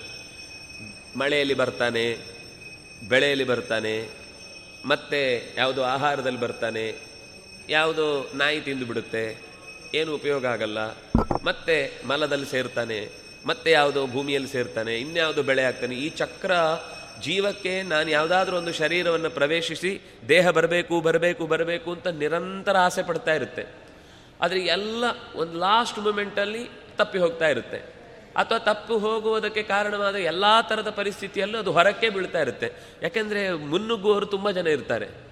ಇವರ ಹಾಗೆ ಕೋಟ್ಯಂತರ ಜೀವಿಗಳು ನಿರಂತರ ಆ ಸಾ ಶರೀರವನ್ನು ಪಡೆಯುವ ದಾರಿಯಲ್ಲಿ ಇವರಿಗೆ ಸ್ಪರ್ಧಿಗಳಾಗಿ ನಿಂತಿರ್ತಾರೆ. ಹಾಗಾಗಿ ನಿರಂತರ ಇದು ಸಾಕ್ತಾನೇ ಇರುತ್ತೆ. ಯಾವುದೋ ಒಂದು ಪ್ರಸಂಗದಲ್ಲಿ ಕರ್ಮಣ ದೈವತಂತ್ರೇಣ ಇವನಿಗೊಂದು ಬಲವಾದ ಕರ್ಮ ಇದೆ. ಶರೀರ ಬರಬೇಕು ಅಂತ. ಅದರ ಜೊತೆಗೆ ದೈವತಂತ್ರ ಪರಮಾತ್ಮನ ಇಚ್ಛೆಯೂ ಬಂತು. ಓಹ್, ಇವನನ್ನು ಒಂದು ಸರ್ತಿ ಶರೀರದಲ್ಲಿ ಇಟ್ಟು ಬೆಳೆಸಬೇಕು ಅಂತ ಯೋಚನೆ ಬಂತು. ಆಗ ಆ ಜಂತು ಜೀವನು ದೇಹೋಪಪತ್ತಯೇ, ದೇಹವನ್ನು ಪಡೆಯುವುದಕ್ಕಾಗಿ. ಅದು ಆಗ ಹೇಳಿದಂತೆ ಆಕಾಶದಲ್ಲಿರ್ತಾನೆ, ಮೋಡದಲ್ಲಿ ಸೇರ್ತಾನೆ, ಅದು ನೀರಾಗುತ್ತೆ, ನೀರಾಗಿ ನೆಲಕ್ಕೆ ಮಳೆಯಾಗುತ್ತೆ, ಮಳೆಯಾಗಿ ಯಾವುದೋ ಬೆಳೆಯಾಗುತ್ತೆ, ಬೆಳೆಯಾದದನ್ನು ಒಂದು ಹಸು, ಅದಕ್ಕಾದರೂ ಹಸು ಬೇಕು.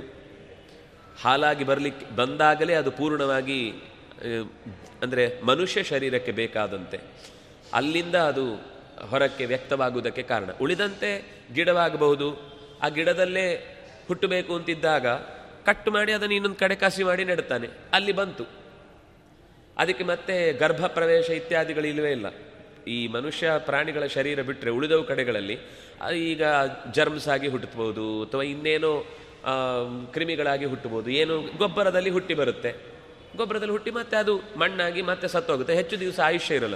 ಆದರೆ ಕರ್ಮದಲ್ಲಿ ಮಾಡಿದ ತಪ್ಪುಗಳಿಗೆ ಇದೆಲ್ಲ ಕೆಲವೊಮ್ಮೆ ವರಾಹವಾಗಿ, ಕೆಲವೊಮ್ಮೆ ಹಂದಿ ಅಂದರೆ ಚೇಳಾಗಿ ಕೆಲವೊಂದು ಸರ್ತಿ ಇನ್ನೇನೋ ಆಗಿ ನೂರಾರು ಜನ್ಮಗಳನ್ನು ತಾಳ್ತಾ ತಾಳ್ತಾ ತಾಳ್ತಾ ಹಸುವಿನ ಶರೀರವನ್ನು ಪ್ರವೇಶ ಮಾಡಿದಾಗ ಹಾಲಾಗಿ ಅದು ಬದಲಾಗುತ್ತೆ. ಅದನ್ನು ಯಜ್ಞದಲ್ಲಿ ಸ್ವೀಕರಿಸಿದ, ಯಜ್ಞ ಅಂತಲೇ ಆಗಬೇಕಾಗಿಲ್ಲ, ಸ್ವೀಕರಿಸಿದ ಪದಾರ್ಥವಾಗಿ ಹಾಲಾಗಿ ಗಂಡಿನ ಶರೀರವನ್ನು ಪ್ರವೇಶ ಮಾಡುತ್ತೆ. ಅಲ್ಲಿಂದ ಸ್ತ್ರೀಯಾ ಪ್ರವಿಷ್ಟ ಉದರಂ. ಅಲ್ಲಿಂದ ಹೆಣ್ಣಿನ ಶರೀರವನ್ನು ರೇತಸ್ಸಿನ ರೇತಃ ಕಣಾಶ್ರಯ ಪುಂಸಃ. ರೇತಸ್ಸಿನಲ್ಲಿ ಸೇರಿಕೊಂಡು ಹೆಣ್ಣಿನ ಶರೀರದೊಳಗೆ ಹೋಗ್ತಾನೆ. ಹಾಗೆ ಹೋಗುವಾಗಲೂ ಆ ರೇತಸ್ಸಿನ ಕಣದಲ್ಲಿ ಇವನು ಒಬ್ಬನೇ ಇರುವುದಲ್ಲ ಅಲ್ಲೂ ಲಕ್ಷಾಂತರ ಜೀವಿಗಳು ಆ ಶರೀರವನ್ನು ಪಡೆಯುವುದಕ್ಕೆ ಅಲ್ಲಿ ಹೋರಾಟ ಇರುತ್ತೆ. ಅದರಲ್ಲಿ ಯಾವುದೋ ಒಂದಕ್ಕೆ ಆ ಗರ್ಭಾಶಯದಲ್ಲಿ ಉಳ್ಕೊಳ್ಳಿಕ್ಕೆ ಅವಕಾಶ ಸಿಗುತ್ತೆ. ಯಾವುದರ ಕರ್ಮ ಗಟ್ಟಿ ಇದೆ, ಯಾವುದಕ್ಕೆ ದೈವದ ತಂತ್ರ ಇದೆ, ಬಲ ಇದೆ ಅದನ್ನು ಉಳ್ಕೊಳ್ಳುತ್ತೆ. ಕೆಲವೊಂದು ಸರ್ತಿ ಎರಡು ಉಳಿಬೋದು, ಕೆಲವೊಂದು ಸರ್ತಿ ಮೂರು ಉಳಿಬೋದು, ಇದೆಲ್ಲ ಉಳಿ ಇತ್ಯಾದಿಗಳಲ್ಲಿಗೆಲ್ಲ ಕಾರಣ ಆಗುತ್ತೆ. ಒಟ್ಟಂತೂ ಒಂದಾದ ಮೇಲೆ ಒಂದು ತಡೆಗಳು ಬರ್ತಾನೇ ಇರುತ್ತೆ. ಇಷ್ಟೆಲ್ಲ ಆಗಿ ಅಲ್ಲಿಗೆ ಹೋಗಿಯೂ ಕೂಡ ಅದು ಪಾತ ಆಗಬಹುದು, ನಾಶ ಆಗಬಹುದು, ಅಥವಾ ಅಲ್ಲಿ ಉಳ್ಕೊಳ್ಳಿಕ್ಕೆ ಆಗದೆ ಅದು ಸುಟ್ಟೆ ಅಥವಾ ನಷ್ಟವೇ ಆಗಬಹುದು.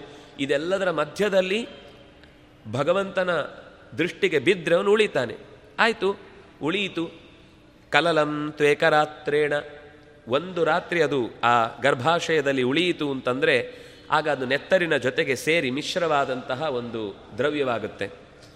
ಪಂಚರಾತ್ರೇಣ ಬುದ್ಬುದಂ ಐದು ರಾತ್ರಿಗಳು ಹಾಗೆ ಕಳೆದಾಗ ಒಂದು ರೀತಿ ನೊರೆ ನೊರೆಯಾದ ಶ ಅಂದರೆ ಅದನ್ನು ಚೆನ್ನಾಗಿ ಮಿಕ್ಸಿಯಲ್ಲಿ ಹಾಕಿ ತಿರುಗಿಸಿದರೆ ಪದಾರ್ಥವನ್ನು, ಬೆಣ್ಣೆಯನ್ನು ಅದೊಂಥರ ನೊರೆ ನೊರೆಯಾಗಿ ಬರುತ್ತೆ. ಹಾಗೆ ಈ ಶರೀರದಲ್ಲಿ ಆ ನೆತ್ತರು ಶೋ ಶುಕ್ರ ಶೋಣಿತೆಗಳು ಮಿಕ್ಸ್ ಆದದ್ದು ಒಳಗಿನಿಂದ ನೊರೆ ಪದಾರ್ಥವಾಗಿ ನಿನ್ ನಿಲ್ಲತ್ತೆ. ದಶಾಹೇನತ ಕರ್ಕಂಧೂ. ಹತ್ತು ದಿವಸಗಳಾದಾಗ ಒಂದು ಥರ ಬೋರೆಯ ಹಣ್ಣಿನಂತೆ ಒಂದು ಆಕೃತಿಗೆ ಬಂದು ನಿಲ್ಲತ್ತೆ, ಒಂದು ಮುದ್ದೆ ಆಗುತ್ತೆ. ಶ ಪೇಷ್ಯಂಡಂ ವಾ ತತಃ ಪರಂ. ಹಾಗೆ ಅದು ತಿಂಗಳು ಹತ್ತಿರ ಹತ್ತಿರ ಬರುವ ಹಾಗೆ ನಿಧಾನಕ್ಕೆ ಅಕಸ್ಮಾತ್ ಅದು ಪ್ರಾಣಿಯ ಶರೀರವಾಗಿದ್ದರೆ ಒಂದು ರೀತಿ. ಪಕ್ಷಿಗಳ ಶರೀರವಾಗಿದ್ದರೆ ಅಲ್ಲಿ ಅದು ಅಂಡ, ಅಂದರೆ ಮೊಟ್ಟೆ ಆಗುವುದಕ್ಕೆ ಕಾರಣವಾದ ಸ್ಥಿತಿಗೆ ಬಂದು ನಿಲ್ಲುತ್ತೆ. ಅದಕ್ಕೆ ಮೊಟ್ಟೆ ಆಗುತ್ತೆ. ಅದು ಗಟ್ಟಿಯಾಗುವುದೇನಿದೆ, ಅದರ ಹೊರಗೆ ಒಂದು ಪ, ಪೊರೆ ಬರುತ್ತೆ. ಕವರ್ ಆಗಿ ಅದು ನಿಂತ್ಕೊಂಡು ಬಿಡುತ್ತೆ ಉಳಿದಂತೆ ಆದರೆ ಜರಾಯುವಿನಿಂದ ಆವೃತವಾದ ಶರೀರ, ಪೇಶಿ, ಮಾಂಸದ ಮುದ್ದೆಯಾಗಿ ಸ್ವಲ್ಪ ಗಟ್ಟಿಯಾಗಿ, ಪೇಶಿಯಾಗಿ, ಪೇಶ ಅಂದರೆ ಚೆನ್ನಾಗಿ ಪಿಷ್ಟ, ಚೆನ್ನಾಗಿ ಹಿಟ್ಟಿನಂತೆ ಕಲಸಿ ಮಾಡಿದಂಥ ಒಂದು ಮಣ್ಣಿನ ಅಥವಾ ಹಿಟ್ಟಿನ ಉಂಡೆ ಅಂತ ಆಗುತ್ತೆ. ಮಾಸೇನತು ಶಿರೋದ್ವಾಭ್ಯಾಂ ಬಾಹ್ವಂಗ್ರ್ಯಾದ್ಯಂಗ ವಿಗ್ರಹ ನಖಲೋ ಮಾಸ್ತಿ ಚರ್ಮಾಣಿ ಲಿಂಗಚ್ಛಿದ್ರೋ ಉದ್ಭವ ಸ್ತ್ರಿಭಿ ಮಾಸೇನತು ಶಿರಃ ಒಂದು ಮಾಸ ಆಗುವಾಗ ತಲೆ ಮೊದಲು, ಅದಕ್ಕೆ ಉತ್ತಮ ಅಂಗ ಅಂತ ಹೆಸರು ಈ ಕಾರಣಕ್ಕೂ ಕೂಡ. ದೇಹದಲ್ಲಿ ಎಲ್ಲದಕ್ಕಿಂತ ಮೊದಲು ಮೂಡುವುದು ಯಾವುದು ಅಂದರೆ ಪಿಂಡದಲ್ಲಿ, ಆ ಉಂಡೆಯಲ್ಲಿ ಮೂಡುವುದು ತಲೆ. ಹಾಗಾಗಿ ಮಾಸೇನತು ಶಿರಹ ದ್ವಾಭ್ಯಾಂ ಎರಡು ತಿಂಗಳಾಗುವಾಗ ಬಾಹು, ಅಂಗ್ರಿ, ಪಾದಗಳು ಮತ್ತು ತೋಳುಗಳು ಎರಡು ಹುಟ್ಟಿಕೊಳ್ಳುತ್ತವೆ. ಒಂದು ರೀತಿಯಲ್ಲಿ ಅಂಗವಿಗ್ರಹ, ಉಳಿದಂತೆ ಒಂದು ವಿಗ್ರಹದ ಆಕೃತಿ, ಕೈ, ಕಾಲು, ಹೊಟ್ಟೆ, ತಲೆ ಈ ರೀತಿಯಾದ ಒಂದು ರೂಪಕ್ಕೆ ಬಂದು ನಿಲ್ಲತ್ತೆ. ಅಂದರೆ ಶರೀರದ ಅವಯವಗಳಿಂದ ಕೂಡಿದ ನಿರ್ಮಾಣ ಆಯಿತು. ನಖಲೋಮಾಸ್ತಿ ಚರ್ಮಾಣಿ ಲಿಂಗ ಛಿದ್ರೋದ್ಭವ ಸ್ತ್ರಿಭಿ ಮೂರು ತಿಂಗಳಾಗುವಷ್ಟರಲ್ಲಿ ಆ ಬೆರಳುಗಳು ಸೀಳಿಕೊಳ್ತವೆ ಅದರಲ್ಲಿ ಉಗುರುಗಳು ಬರ್ತವೆ ಮೈಯಲ್ಲಿ ಲೋಮಗಳು, ರೋಮಗಳು ಹುಟ್ಟಿಕೊಳ್ಳುತ್ತವೆ. ಅದರ ಮಧ್ಯದಲ್ಲಿ ಮಾಂಸದ ಮುದ್ದೆಯಂತೆ ಇದ್ದ ಜಾಗದಲ್ಲಿ, ಅದು ಗಟ್ಟಿಯಾಗಿ ಆಗಿ ಮಧ್ಯದ ಭಾಗದಲ್ಲಿ ಇರಬೇಕಾದ ಮೂಳೆ, ಅಸ್ಥಿ, ಆಮೇಲೆ ಚರ್ಮ, ಇಷ್ಟು ಮೂರು ತಿಂಗಳಾಗುವಾಗ ಹುಟ್ಟಿಕೊಳ್ಳುತ್ತೆ. ಇದರ ಈ ಎರಡೂವರೆ, ಎರಡು ತಿಂಗಳ ಆಗುವ ಸಂದರ್ಭದಲ್ಲೇ ಹೃದಯದ ಬಡಿತದ. ಯಾಕೆಂದರೆ ಎದೆಗೂಡು ನಿರ್ಮಾಣ ಆಯಿತು ಅಂತಂದಾಗಲೇ ಆ ಹೃದಯದ ಪರಿಚಲನೆ, ರಕ್ತದ ಪರಿಚಲನೆಗೆ ಬೇಕಾದಂತಹ ಕೆಲಸ. ಮೊದಲ ಈ ಸ್ಟಾರ್ಟರ್ ಇರುತ್ತಲ್ಲ ಗಾಡಿಯಲ್ಲಿ ಅದು ಒಂದು ಸರ್ತಿ ಶ, ಗಾಡಿ ಮುಂದೆ ಹೋಗ್ಲಿಕ್ಕೆ ಒಂದು ಪಿನ್ಸ್ಟನ್ ಇರುತ್ತಲ್ಲ, ಅದು ಕಟ್ ಮಾಡಿ ಕೆಲಸ ಮಾಡುವ ಹಾಗೆ ಒಳಗಿನಿಂದ ಒಂದು ಸ್ಪಾರ್ಕ್ ಈ ಶರೀರಕ್ಕೆ ಚಲನೆಗೆ, ಅಲ್ಲಿ ತನಕ ಅದು ಪಿನ್ ಮುದ್ದೆ ಅಷ್ಟೇ. ಇದು ಈ ಹೃದಯದ ಭಾಗಕ್ಕೆ ಬೇಕಾದ ಒಂದು ಮೊದಲಿನ ಕಿಕ್ ಸ್ಟಾರ್ಟ್ ಒಳಗಿಂದ ಅದು ಈ ಉಳಿದದೆಲ್ಲ ರೆಡಿ ಇದೆ. ಬೇಕಾದು ಮಾಡ್ತಾರೆ.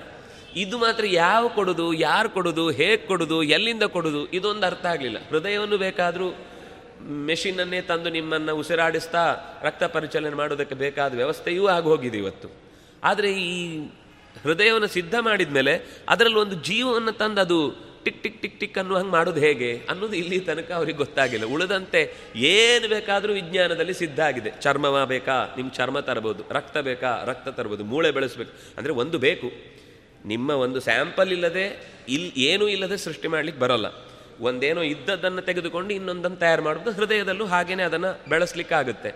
ಆದರೆ ಇಷ್ಟೆಲ್ಲ ಮಾಡಿದ ಮೇಲೂ ಅದರ ಒಳಗೊಂದು ಈ ಸ್ಪಂದ ಉಂಟಾಗುವುದಕ್ಕೆ ಕಾರಣವಾದ ಶಕ್ತಿಯನ್ನು ಹೇಗೆ ತುಂಬುವುದು, ಇದು ಇಲ್ಲಿ ತನಕ ಗೊತ್ತಾಗದ ಸಂಗತಿ. ಆದ್ರಿಂದ ನಾವು ಇನ್ನೂ ಕೂಡ ಸ್ವಲ್ಪ ನಂಬಿಕೊಂಡು ಎಲ್ಲದರ ಜೊತೆಗೆ ಬದುಕಲಿಕ್ಕೆ ಆಗ್ತಾ ಇದೆ. ಲಿಂಗ ಛಿದ್ರ, ಅದರ ಈ ಮೂರು ತಿಂಗಳಾಗುವಾಗಲೇ ಅದು ಹೆಣ್ಣೋ, ಗಂಡೋ ಅನ್ನುವ ಸ್ಥಿತಿಯ ಲಿಂಗ ಗೊತ್ತಾಗುತ್ತೆ. ಇದು ಮೂರು ತಿಂಗಳಾಗುವಾಗ ಇಂದ್ರಿಯ ದ್ವಾರಗಳು ತೆರೆದುಕೊಳ್ತವೆ. ಚತುರ್ಭಿರ್ಧಾತವ ಸಪ್ತ, ಪಂಚಭಿಕ್ಷುತ್ರುಡುದ್ಭವ, ಷಡ್ಭಿರ್ಜರಾಯುಣಾವೀತ, ಕುಕ್ಷೋ ಭ್ರಾಮ್ಯತಿ ದಕ್ಷಿಣೆ. ಈ ಚಿಂತನೆ ನಿನ್ನೆಯೋ ಮೊನ್ನೆಯೋ ಎಲ್ಲೋ ಹೇಳಿದ್ದಲ್ಲ. ಸುಮಾರು ಆರು ಸಾವಿರ, ಏಳು ಸಾವಿರ ವರ್ಷದ ಹಿಂದಿನ ಟೆಕ್ಸ್ಟ್ ಬುಕ್ ಇದು. ಆವಾಗದಿಂದ ಹೀಗೆ ನಡ್ಕೊಂಡು ಬಂದು ಏನು ಪ್ರೂವ್ ಮಾಡಬೇಕಾಗಿಲ್ಲ. ನಿಮ್ಮ ಭಾಗವತ ಎಷ್ಟು ಹಳೆಯದು ತೋರಿಸಿ ಅಂತ. ಎಲ್ಲರಿಗೂ ನಂಬಿಕೊಂಡು, ನೀವು ಅಲ್ಲ ಅಂತ ಹೇಳೋರು ಪ್ರೂವ್ ಮಾಡಿ. ಇದು ಅಷ್ಟು ಹಳೇದಲ್ಲ ಅಂತ. ನಮಗೆಲ್ಲರಿಗೂ ನಮ್ಮ ಅಜ್ಜನು ಅದೇ ಹೇಳಿದ್ದು, ನಮ್ಮ ಪಿಜ್ಜನು, ನಮ್ಮ ಮುತ್ತಜ್ಜನು ಎಲ್ಲರೂ ಹೇಳಿದ್ದು ಈ ವಿಷಯದಲ್ಲಿ ನಮಗೆ ಸಂದೇಹ ಇಲ್ಲ. ಇದು ಕೇವಲ ಯಾವುದೋ ಒಂದು ಮನೆಯಲ್ಲಿದ್ದ ಸಂಗತಿ ಆದರೆ ನೀವು ಆಕ್ಷೇಪ ಮಾಡೋದು ಸರಿ. ದೇಶಾದ್ಯಂತ ಈ ಟೆಕ್ಸ್ಟ್ ಬುಕ್ ಇನ್ನೂ ಕೂಡ ಹೀಗೆ ಉಪದೇಶಕ್ಕೆ ಅರ್ಹವಾಗಿ ಸಿಕ್ಕಿದೆ ಅಂತಂದ ಮೇಲೆ ಇದು ಯಾವುದು ಕೂಡ ಮಧ್ಯದಲ್ಲಿ ಯಾರೋ ಸೇರಿಸಿದ್ದು. ಏನು, ಇಡೀ ದೇಶದಲ್ಲಿರುವ ಕೋಟಿಗಟ್ಟಲೆ ಬುಕ್ಕಲ್ಲಿ ಎಲ್ಲರೂ ಬಂದು ಎಲ್ಲದರಲ್ಲೂ ಸೇರಿಸ್ಲಿಕ್ಕಾಗತ್ತಾ? ಕೆಲವೊಂದು ಸರ್ತಿ ಕೆಲವರದ್ದು ವಾದಕ್ಕೆ ಅದು ಯಾರೋ ಸೇರಿಸಿರ್ಬೋದು. ಆಮೇಲೆ ನಾವು ಮಾಡಿದ ಸಂಶೋಧನೆ ನೋಡಿ ಇದರಲ್ಲಿ ಜೋಡಿಸಿರ್ಬೋದು. ಅಲ್ಲ ಪುಣ್ಯಾತ್ಮ, ನಿಮಗೆ ಇನ್ನೂ ಈ ವಿಷಯದಲ್ಲಿ, ಎಷ್ಟೋ ವಿಷಯದಲ್ಲಿ ಕನ್ಫ್ಯೂಷನ್ನಲ್ಲೇ ಇದ್ದೀರಿ. ನೀವು ಇದನ್ನು ಹೇಳಲ್ಲ, ಇಷ್ಟೆಲ್ಲ. ನೀವು ಹೇಳೋದನ್ನೆಲ್ಲ ನಾವು ಹೇಳಬೇಕು ಅಂತ ಯಾಕೆ? ನಿಮ್ಗೆ ಅಷ್ಟೆಲ್ಲ ಉಪಕಾರ ಮಾಡುವ ಯೋಚನೆ ನಮಗಂತೂ ಇರಲಿಲ್ಲ. ಅದರಿಂದಾಗಿ ಇದರ ಅಂತರಂಗದ ಶಕ್ತಿ ಏನು ಅನ್ನೋದನ್ನು ತಿಳಿಯುವ ಹಾಗೆ ನಾಲ್ಕು ಮಾಸಗಳು ಕಳೆಯುವಾಗ ಧಾತವಹ. ಧಾತು ಅಂದರೆ ಉಳಿದಂತೆ ರಕ್ತ, ಮಾಂಸ, ಸ್ನಾಯು, ನರಮಂಡಲಗಳು, ಇದೆಲ್ಲ ಕೂಡ. ಯಾಕೆಂದರೆ ಮೇಯ್ನ್ ಆದದ್ದು ಬೋನ್ ಬೋನ್ ಅನ್ನೋದು ಈಗ ಹಿಂದೆ ಹೇಳಿ ಆಯಿತು. ಅದರ ಹೊರಭಾಗದ್ದು ಚರ್ಮ. ಇದರ ಮಧ್ಯದಲ್ಲಿ ಒಳಗೇನಿದೆ, ಇನ್ನು ಉಳಿದದ್ದೆಲ್ಲ ತುಂಬಿಕೊಳ್ತಾ ಹೋಗಬೇಕು. ಅಂತಹ ಧಾತುಗಳು ಹುಟ್ಟಿದವು. ಸಪ್ತ ಧಾತವ ಇನ್ನು ಪಂಚಬಿಹಿ ಐದನೇ ತಿಂಗಳಾಗುವಾಗ ಕ್ಷುತ್ ತೃಟ್ ಕ್ಷುತ್ ಅಂದರೆ ಹಸಿವು ತೃಟ್ ಅಂದರೆ ಬಾಯಾರಿಕೆ. ಹಸಿವು ಬಾಯಾರಿಕೆಗಳು ನಿಧಾನಕ್ಕೆ ಗೊತ್ತಾಗ್ಲಿಕ್ಕೆ ಶುರುವಾಯಿತು. ಅಲ್ಲಿ ತನಕ ಅವುಗಳಲ್ಲಿ ಹೆಚ್ಚು ಸ್ಪಂದ ಇರುವುದಿಲ್ಲ, ಇರುತ್ತೆ. ಆದರೆ ಹಸಿವಿಗಾಗಿ, ನೀರಡಿಕೆಗಾಗಿ ಒದ್ದಾಟ ಅಂತ ಅನ್ನೋದು ಇರಲ್ಲ. ಆ ಒದ್ದಾಟ ಈ ಐದು ತಿಂಗಳಾಗುವಾಗ. ಯಾಕೆ ಅಂದರೆ ಆ ಐದು ತಿಂಗಳಲ್ಲೇ ಮನಸ್ಸು ಕೂಡ ಪ್ರವೇಶ ಮಾಡುತ್ತೆ. ಮನಸ್ಸು ಪ್ರವೇಶ ಮಾಡಿ, ಅಲ್ಲಿ ತನಕ ಇದ್ದೇನೆ ಇದ್ದೇನೆ ಅಂತ ಅನ್ನೋದು ಗೊತ್ತಿರುತ್ತೆ. ಆದರೆ ನಾನಿದ್ದೇನೆ ಅನ್ನೋದು ಪೂರ್ತಿಯಾಗಿದೆ ಒಟ್ಟು ಏನೋ ಇದೆ, ಎಲ್ಲೋ ಇದ್ದೇನೆ ಅನ್ನೋ ಥರ ಇರುತ್ತೆ. ಆದರೆ ನಾನು, ನನ್ನ ಶರೀರ, ನನ್ನ ದೇಹ, ನನಗಿರುವಂತಹ ಹಸಿವು, ನನಗೆ ಬಾಯಾರಿಕೆ ಇದು ಯಾವುದು ಗೊತ್ತಿರಲ್ಲ. ಆದರೆ ಯಾವಾಗ ಈ ಐದಾಗುತ್ತೋ ಆವಾಗ ನನಗೆ ಬ್ಯಾರಿಕೆ ಆಗ್ತಾ ಇದೆ, ನನಗೆ ಹಸಿವಾಗ್ತಾ ಇದೆ, ನನಗೆ ಕಾಲ ಕಾಲಕ್ಕೇನೋ ಸಿಗಬೇಕಿದೆ, ನನಗೆ ಯಾಕೋ ಮಲ್ಕೊಳ್ಳಿಕ್ಕೆ ಜಾಗ ಸಾಲ್ತಾ ಇಲ್ಲ, ನಾನು ಕೈಕಾಲು ಬಿನ್ನು ಬಿಡಬೇಕು ಅಂತ ಅನ್ನಿಸ್ತಾ ಇದೆ ಇದು ಯಾಕೋ ಒಳಗಿನಿಂದ ಕರುಳು ಸುತ್ತಿ ಸುತ್ತಿ ನನ್ನನ್ನು ಬಂಧಿಸ್ತಾ ಇದೆ ಅಂತ ಏನೇನೋ ಅನ್ನಿಸ್ಲಿಕ್ಕೆ ಶುರುವಾಗುತ್ತೆ ಅದಕ್ಕೆ ಒಳಗಿನಿಂದ. ಷಡ್ಭಿಹಿ ಜರಾಯುಣ ವೀತಃ, ಕುಕ್ಷೌ ಭ್ರಾಮ್ಯತಿ ದಕ್ಷಿಣೆ, ಆರು ತಿಂಗಳಾಗುವಾಗ ಆ ಗರ್ಭದ ಚೀಲ ಪೂರ್ತಿ ಅದನ್ನು ಆವರಿಸಿಕೊಂಡು ಬಿಡುತ್ತೆ ಅಂದರೆ ಅದರ ಹೊರಗಿನ ಜರಾಯು ಪೊರೆ ಗಟ್ಟಿಯಾಗಿ ತಿರುಗಿಸಿಕೊಂಡು ಬಲಭಾಗಕ್ಕೆ ಭ್ರಾಮ್ಯತಿ ದಕ್ಷಿಣೆ, ಬಲಭಾಗಕ್ಕೆ ಅದು ತಿರುಗಿಕೊಳ್ಳುತ್ತೆ. ಸಪ್ತಮೇ ಜನ್ಮಕರ್ಮಾಣಿ, ಗತಾನಿ ಸ್ಮರತೆ ಋಷಿ ಇದರಲ್ಲಿ ಒಬ್ಬ ತುಂಬ ಸಾಧನೆ ಮಾಡಿದ ಜೀವಿಯಾಗಿದ್ದರೆ ಇದು ಎಲ್ರಿಗೂ ಅಲ್ಲ ಅನ್ನೋದಕ್ಕೆ ಈ ಮಾತು ಸ್ಪಷ್ಟ. ಎಲ್ರಿಗೂ ಗೊತ್ತಾಗಲ್ಲ. ಕೆಲವರು ಇರ್ತಾರಷ್ಟೇ ಕೊನೆಯವರೆಗೂ ಹುಟ್ಟುವಾಗಲೂ ಯಾಕೆ ಹುಟ್ಟಿದೆ ಅಂತಲೂ ಗೊತ್ತಾಗಲ್ಲ. ಆದರೆ ಒಬ್ಬ ಋಷಿ ಗತಾನಿ ಸ್ಮರತೆ. ಋಷಿ ನಮಗೆ ಈ ಭರತನ ಕಥೆಯಲ್ಲಿ ಬರುವಾಗ, ಆತನಿಗೆ ಹಿಂದಿನ ಜನ್ಮದ ಸ್ಮರಣೆಯಿಂದಾಗಿ, ಛೆ, ನಾನು ಕೊನೆ ಕಾಲಕ್ಕೆ ಸಂಸಾರ ಎಲ್ಲ ಬಿಟ್ಟು ಮತ್ತೆ ಬಂದು ಜಿಂಕೆಯ ಪಾಲನೆ, ಪೋಷಣೆಗೋಸ್ಕರ ನನ್ನ ಬದುಕನ್ನು ಮೀಸಲಿಟ್ಟು ಮತ್ತೆ ಕೆಟ್ಟ ಜಿಂಕೆಯ ಶರೀರಕ್ಕೆ ಬಂದುಬಿಟ್ನು. ಕೆಟ್ಟ ಶರೀರ ಅಂದರೆ ಸಾಧನೆ ಮಾಡಲಿಕ್ಕಾಗಲ್ಲ ಅಂತ ಅಷ್ಟೇ. ಕೆಟ್ಟ ಅಂತಂದರೆ ಜಿಂಕೆಯ ಶರೀರ ಕೆಟ್ಟದ್ದು ಅಂತ ಅರ್ಥ ಅಲ್ಲ. ನನಗಲ್ಲಿ ಏನು ಅನ್ಕೊಳ್ತೇನೆ ಏನು ಮಾಡಲಿಕ್ಕೆ ಸಾಧ್ಯ ಆಗ್ತಾ ಇಲ್ಲ? ಅನ್ನುವ ಹಂತಕ್ಕೆ ನಾನು ಬಂದೆ ಅಂತ ಹೇಳುವಾಗ ಅವನು ಗರ್ಭದಲ್ಲಿ ಇದನ್ನೆಲ್ಲ ಯೋಚನೆ ಮಾಡ್ತಾನೆ. ಹಾಗೆ ಜನ್ಮ ಕರ್ಮಾಣಿ ಸಪ್ತಮೇ ಸ್ಮರತಿ. ಏಳನೇ ತಿಂಗಳಾಗುವಾಗ ಅವನಿಗೆ ಗತ ಜನ್ಮದ ಎಲ್ಲ ನೆನಪುಗಳು ಸ್ಮರಣೆಗೆ ಬರ್ತವೆ. ಸ್ಮರಣೆಗೆ ಬಂದು, ಜಗತ್ಯಾಂ ಯಾನಿ ದೇವಸ್ಯ ಮಾನಯ, ಮಾಯೆಯ ಬಂಧಂ ಆತ್ಮನಃ. ಈ ಜಗತ್ತಿನ ಎಲ್ಲ ಸ್ಥಿತಿಗತಿಗಳು ಅವನ ಇಚ್ಛೆಯಂತೆ ಬಂಧನಕ್ಕೆ ಒಳಪಟ್ಟಿದೆ. ಸಂಸಾರದ ಬಂಧನದಲ್ಲಿ ನಾನು ಸಿಕ್ಕಿಬಿದ್ದಿದ್ದೇನೆ ಅನ್ನೋದನ್ನು ಯೋಚನೆ ಮಾಡ್ತಾನೆ. ತಾಯಿ ಸೇವಿಸುವ ಅನ್ನಪಾನಾದಿಗಳಿಂದ ನಿಧಾನಕ್ಕೆ ಶರೀರದಲ್ಲಿ ಪುಷ್ಟಿ ಬರುತ್ತೆ. ಈಗ ಬ್ರೆಡ್ ಬೆಡ್ ರಿಡನ್ನಾಗಿ ಬಿದ್ದಿದ್ರೆ ಅವನಿಗೆ ಇನ್ನೊಬ್ಬರು ತಂದು ಕೊಟ್ಟರೆ ಮಾತ್ರ ಆಹಾರ. ಇಲ್ಲಾಂದರೆ ಆಹಾರ ಇಲ್ಲವೇ ಇಲ್ಲ. ಕೆಲವೊಮ್ಮೆ ಬುದ್ಧಿವಂತ, ಬುದ್ಧಿವಂತಿಕೆಯಿಂದ ಏನೇನೋ ಕೇಳಬಾರ್ದು ಅನ್ನೋದಕ್ಕೆ ಒಂದು ಮಾತು ಸುಮ್ಮನೆ ಈ ಮಾತು ನೆನಪಾಯಿತು ಅಂತ ಹೇಳ್ತಾ ಇದ್ದೀನಿ. ಯಾರೋ ಒಬ್ಬ ದೇವ್ರ ಹತ್ರ ವರ ಬೇಡಿದ ಅಂತ ನಾನು ಕೂತು ತಿನ್ನುವ ಹಾಗಾಗಬೇಕು. ನನಗೆ ಎಲ್ಲೂ ಕೂಡ, ಯಾವತ್ತೂ ಕೂಡ ದುಡಿದು ಕಷ್ಟಪಟ್ಟು ತಿನ್ನುವ ಹಾಗೆ ಆಗಬಾರ್ದು ದೇವರು ತಥಾಸ್ತು ಅಂತ ಹೇಳಿದಂತೆ. ಯಾವುದೋ ಒಂದು ಆಕ್ಸಿಡೆಂಟ್ ಆಗಿ ಕಾಲು ಮುರ್ಕೊಂಡು ಆಸ್ಪತ್ರೆಯಲ್ಲಿ ಬಿದ್ದ. ಎಲ್ಲ ಕೂತೇ ತಿನ್ನೋದು ಓಡಾಡಲಿಕ್ಕಿಲ್ಲ, ಕೇಳಲಿಕ್ಕಿಲ್ಲ. ಎಲ್ಲರೂ ತಂದು, ಅಯ್ಯೋ ಪಾಪನೇ ಗೆಟ್ ವೆಲ್ ಸೂನ್ ಅಂತ ಮತ್ತೆ ಮತ್ತೆ ಬರೆದು ಬರೆದು ಬರೆದು ಮಾತಾಡಿಸ್ಕೊಂಡು ತಿನ್ಕೊಂಡು ಹೋಗ್ರು ಅವನು ಏನು ಅನ್ಕೊಂಡಿದ್ದ? ಅವನು ವರ ಸುಳ್ಳಾಗಲಿಲ್ಲ. ಆದರೆ ಅದು ದಕ್, ದಕ್ಕಿದ ರೀತಿ ಮೋಸ ಮಾಡು, ಮಾಡುವ, ಅಂದರೆ ನಾವು ಏನೋ ಒಂದು ಸುಲಭವಾಗಿ ಪಡ್ಕೊಂಡು ಬಿಡ್ತೇನೆ ಅಂತ ನಮಗೆ ಸಿಕ್ಕಿದ ಸೌಕರ್ಯವನ್ನು, ಅವಕಾಶವನ್ನು ದುರುಪಯೋಗ ಪಡಿಸಿಕೊಂಡ್ರೆ ಅದರ ಪರಿಣಾಮ ಹೀಗಿರುತ್ತೆ ಎನ್ನುವ ಹಾಗೆ. ರೋಗಿಯೊಬ್ಬ ಹೇಗೆ ಕಷ್ಟಪಟ್ಟು ಇನ್ನೊಬ್ಬರು ಫೀಡ್ ಮಾಡಿದ್ದನ್ನೇ ತಿಂದು ಬದುಕಬೇಕಾದ ದುಸ್ಥಿತಿ ಬರುತ್ತೋ ಹಾಗೆ ಈ ಮಗುವಿಗೆ ಗರ್ಭದಲ್ಲಿ ತಾಯಿ ಎಂಥ ಪದಾರ್ಥ ತಿಂತಾಳೋ, ಅದು ಖಾರವೋ, ಸಿಹಿಯೋ, ಬಿಸಿಯೋ, ತಣ್ಣಗಿರುತ್ತೋ, ಏನನ್ನು ಆಪ್ಷನ್ ಇಲ್ಲ. ಮೆನು ಕಾರ್ಡ್ ತೋರಿಸ್ಲಿಕ್ಕಿಲ್ವೇ ಇಲ್ಲ. ಅಲ್ಲಿ ಏನು ಬಂತೋ ಅದನ್ನು ಒಳಗೆ ಸ್ವೀಕರಿಸ್ತಾ ಇರಬೇಕು. ಅವಳು ಏನೋ ತನಗೆ ಸುಸ್ತಾಯಿತು ಅಂತ ಬಲಕ್ಕೆ ತಿರುಗಿದ್ರೆ ಇದು ಕೂಡ ಹೋಗಿ ಬಲಕ್ಕೆ ಬೀಳುತ್ತೆ. ಅವಳು ಕಷ್ಟ ಆಯಿತು ಅಂತ ಎಡಕ್ಕೆ ತಿರುಗಿದ್ರೆ ಇದು ಹೋಗಿ ಎಡಕ್ಕೆ ಬೀಳುತ್ತೆ. ಅದಕ್ಕೆ ವಸ್ತುತ ಒಳಗಿನಿಂದ ನನಗೆ ಈ ಥರ ತಿರುಗ್ಲಿಕ್ಕೆ ಇಷ್ಟ ಇಲ್ಲ ಅಂತ ಬೊಬ್ಬೆ ಹೊಡಿತಾ ಇರುತ್ತೆ, ತುಳಿತಾ ಇರುತ್ತೆ. ಆದರೆ ಅಮ್ಮನಿಗೆ ಎಲ್ಲವೂ ಗೊತ್ತಾಗಲ್ಲ. ಕೆಲವೊಮ್ಮೆ ಅವಳು ಒಳಗಿನಿಂದ ಫೀಲ್ ಆಗುತ್ತೆ. ಆದರೆ ಎಲ್ಲ ಸಂದರ್ಭದಲ್ಲಿ ಫೀಲ್ ಆಗದೇ ಇದ್ದಾಗ ಏನೋ ಮಾಡ್ಲಿಕ್ಕೆ ಕೆಲವೊಂದು ಸರ್ತಿ ನಮ್ಗೆ ಫೀಲ್ ಆಗ್ತಾ ಇರುತ್ತೆ, ಆದರೆ ಅದಕ್ಕೆ ಆ ಥರ ಫೀಲ್ ಆಗ್ತಾ ಇರಲ್ಲ. ನಮ್ಮ ಮನಸ್ಸು ಈ ಪಾಪ ಮೀನು ಎಷ್ಟು ಕಷ್ಟಪಡುತ್ತೆ ಅಂತ ನಾವು ಎತ್ತಿ ತಂದು ನೀರಿನಿಂದ ಹೊರಗಿಟ್ಟದನ್ನು ಪೂಸಿ ನಮ್ಮ ಮನಸ್ಸಿನಲ್ಲಿ ಪಾಪ ಅದಕ್ಕೆ ನಾನು ಎಲ್ಲ ಫೀಡ್ ಮಾಡ್ತೇನೆ ಅಂತ ಯೋಚನೆ. ನೀರಿಂದ ಹೊರಗೆ ಬಂದದ್ದೇ ಅದಕ್ಕೆ ಕಷ್ಟ. ಅದು ನಮ್ಗೆ ಅರ್ಥ ಆಗದೇ ಇದ್ದರೆ ಹೇಗೋ, ಹಾಗೆ ಕೆಲವೊಮ್ಮೆ ಮಕ್ಕಳಿಗೆ ನಮ್ಮ ಪ್ರೀತಿ ಏನೋ ತೋರಿಸೋದಿದೆಯಲ್ವ, ಅದು ಹಿಂಸೆ ಆಗ್ತಾ ಇರುತ್ತೆ. ಆದರೆ ನಮ್ಗೆ ಗೊತ್ತಾಗಲ್ಲ. ನಮ್ಮ ಉದ್ದೇಶ ಮಾತ್ರ ಅದಕ್ಕೆ ತೊಂದರೆ ಆಗದ ಹಾಗೆ ನಾನೇನೇನೋ ಮಾಡ್ತಾ ಇದ್ದೇನೆ, ನಾನೇನೇನೋ ಅದನ್ನು ನೋಡ್ಕೊಳ್ತಾ ಇದ್ದೇನೆ, ನಾನು ಇದ್ದದ್ರಿಂದಲೇ ನಾನು ಇಷ್ಟು ದಿವಸ ಬದುಕಿತು ಅಂತ ಏನೇನೋ ಬ, ಅದು ಅಕಸ್ಮಾತ್ ಆಗಲೇ ಹೇಳುವ ಬಾಯಿ ಗಟ್ಟಿ ಇದ್ದಿದ್ರೆ ಎಲ್ಲ ಹೇಳಿಬಿಡ್ತಿತ್ತು. ಇನ್ನೂ ಆಶ್ಚರ್ಯ ಏನಂದ್ರೆ ಅಷ್ಟು ಅನುಭವಿಸಿ ದೊಡ್ಡದಾದ ಮೇಲೆ ಯಾವುದು ನೆನಪಿರಲ್ಲ. ಅದರಿಂದಾಗಿ ಬಚಾವು. ನಾವು ಬಚಾವು, ಅದು ಬಚಾವು. ಈ ಈ ಕಾರಣಕ್ಕಾಗಿ ಕ್ಷುಭಿ ಕ್ರಿಮಿಭಿಹಿ ಕ್ಷತ ಕಂಡ್ವಂಗ ಸೌಕ ಸೌಕುಮಾರ್ಯಾತ್ ಪ್ರತಿಕ್ಷಣಂ. ಆ ಶರೀರ ಅತ್ಯಂತ ಮೆತ್ತನಿನ, ಮೆತ್ತಗಿನ ತೊಗಲನ್ನು ಹೊಂದಿರುತ್ತೆ. ಚರ್ಮ ತುಂಬ ಮೆತ್ತಗಿರುತ್ತೆ, ತುಂಬ ಸೂಕ್ಷ್ಮ ಇರುತ್ತೆ. ಆದರೆ ಆ ಜರಾಯುವಿನ ಒಳಗೆ ಇರುವಂತಹ ಅದಕ್ಕೆ ಬೇಕಾದ ಪೋಷಕದ ಪೋಷಕದ ಶರೀರವೇ ಆಗಿದ್ರೂ ಕೂಡ ಆ ದೇಹದಿಂದ ತಿಂದ ಅನ್ನ ಮಲಮೂತ್ರವಾಗಿ ಹೋಗಲೇಬೇಕಲ್ವಾ? ಅದು ಅದೇ ಜರಾಯುವಿನ ಒಳಗೆ ತುಂಬಿಕೊಂಡಿರುತ್ತೆ. ಅದಕ್ಕೆ ಪೋಷಕವಾದ ಅಂಶವೂ ಇರುತ್ತೆ. ಅದಕ್ಕೆ ಈ ರೀತಿಯಾದ ಕ್ರಿಮಿ, ಯಾವುದು, ಮಲಮೂತ್ರಗಳ ಸಾರವೂ ತುಂಬಿರುತ್ತೆ. ಅದರಲ್ಲಿ ಕ್ರಿಮಿಗಳು ಹುಟ್ಟಿಕೊಂಡಿರ್ತವೆ. ಕ್ರಿಮಿಭಿಹಿ ಕೃತ ಕ್ಷತ ಕಂಡ್ವಂಗ.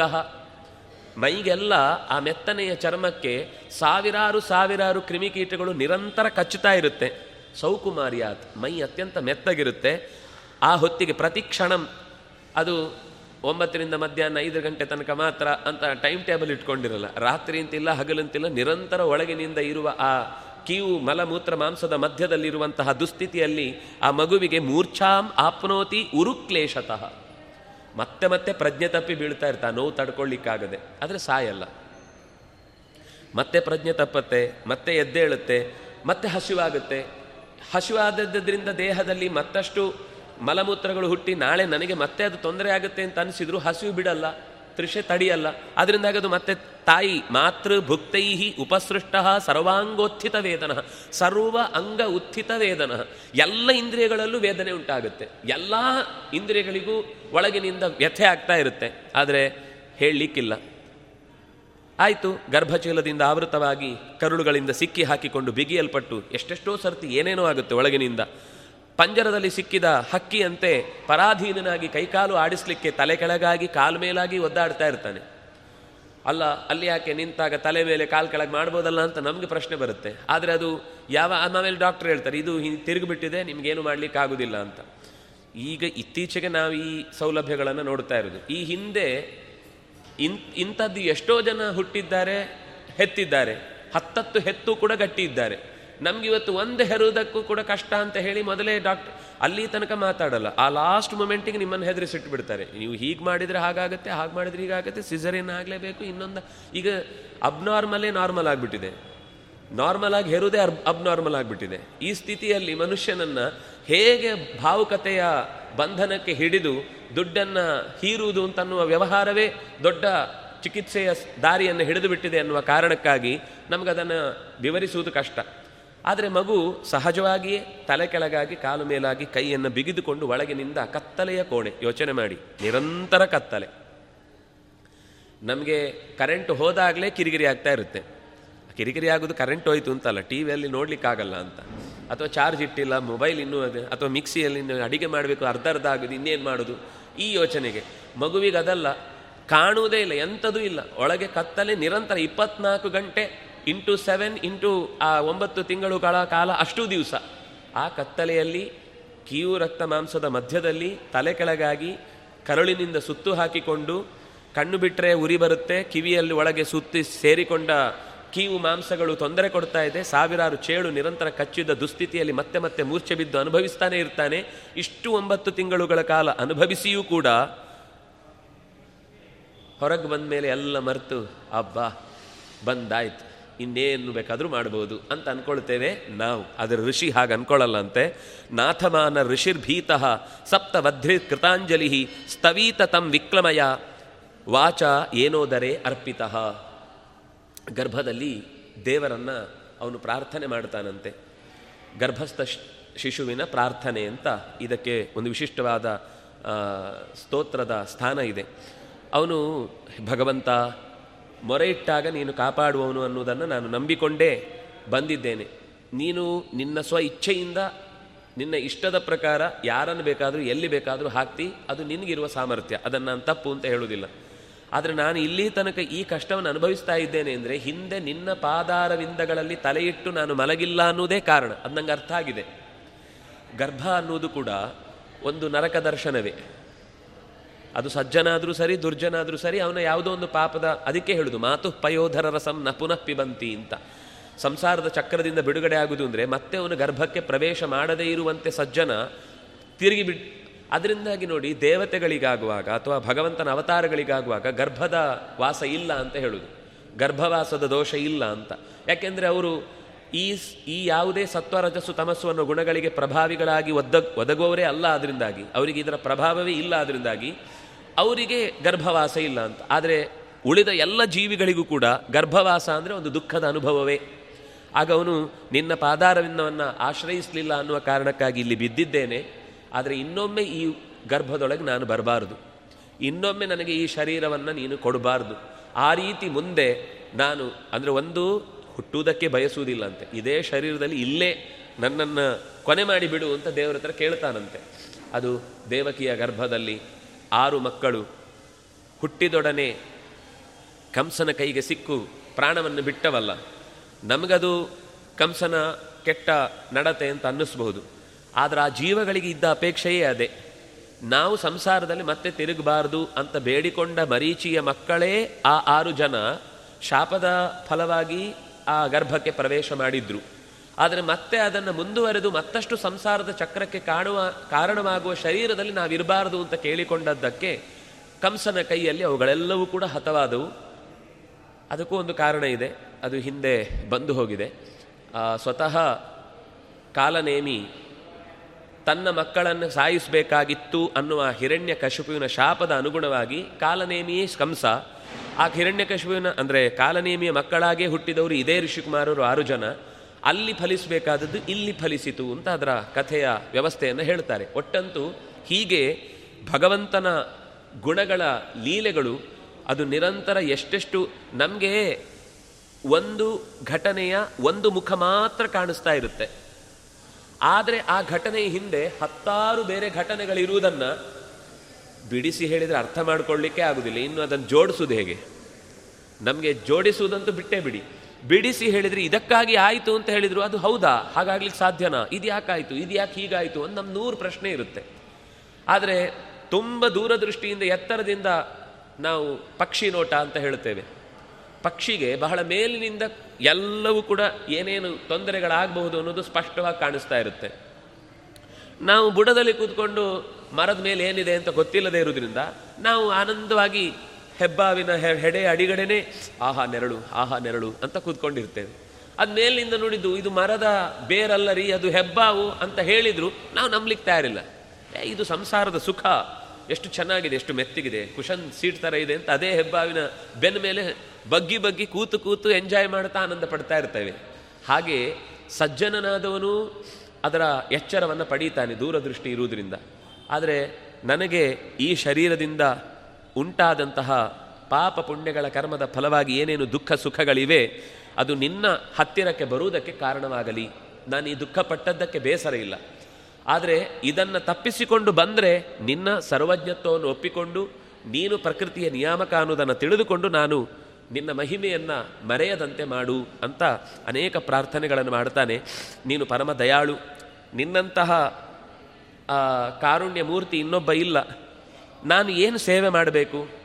ಎರಡು ಕೈ ಮುಗಿದು ಕೇಳಿಕೊಳ್ಳುತ್ತೇನೆ. ಯಾವ ರೀತಿ ನನ್ನನ್ನು ಈ ಶರೀರದಿಂದ ಹೊರಕ್ಕೆ ತರಬೇಕು ಅಂತ ಅಂದ್ಕೊಂಡಿದ್ದೆ ಅದನ್ನು ನನಗೆ ಉಪದೇಶ ಮಾಡು. ಈ ಶರೀರ ಬಿಟ್ಟು ಹೋಗ್ಲಿಕ್ಕೆ ನನ್ನ ಮನಸ್ಸು, ಅಂದರೆ ಈ ಗರ್ಭ ಬಿಟ್ಟು ಹೋಗ್ಲಿಕ್ಕೆ ಮನಸ್ಸಿಲ್ಲ. ಇಲ್ಲೇ ನನ್ನ ಕತೆ ಕೊನೆ ಮಾಡು ಅಂತ ಕೇಳಿಕೊಳ್ಳುತ್ತಾನೆ.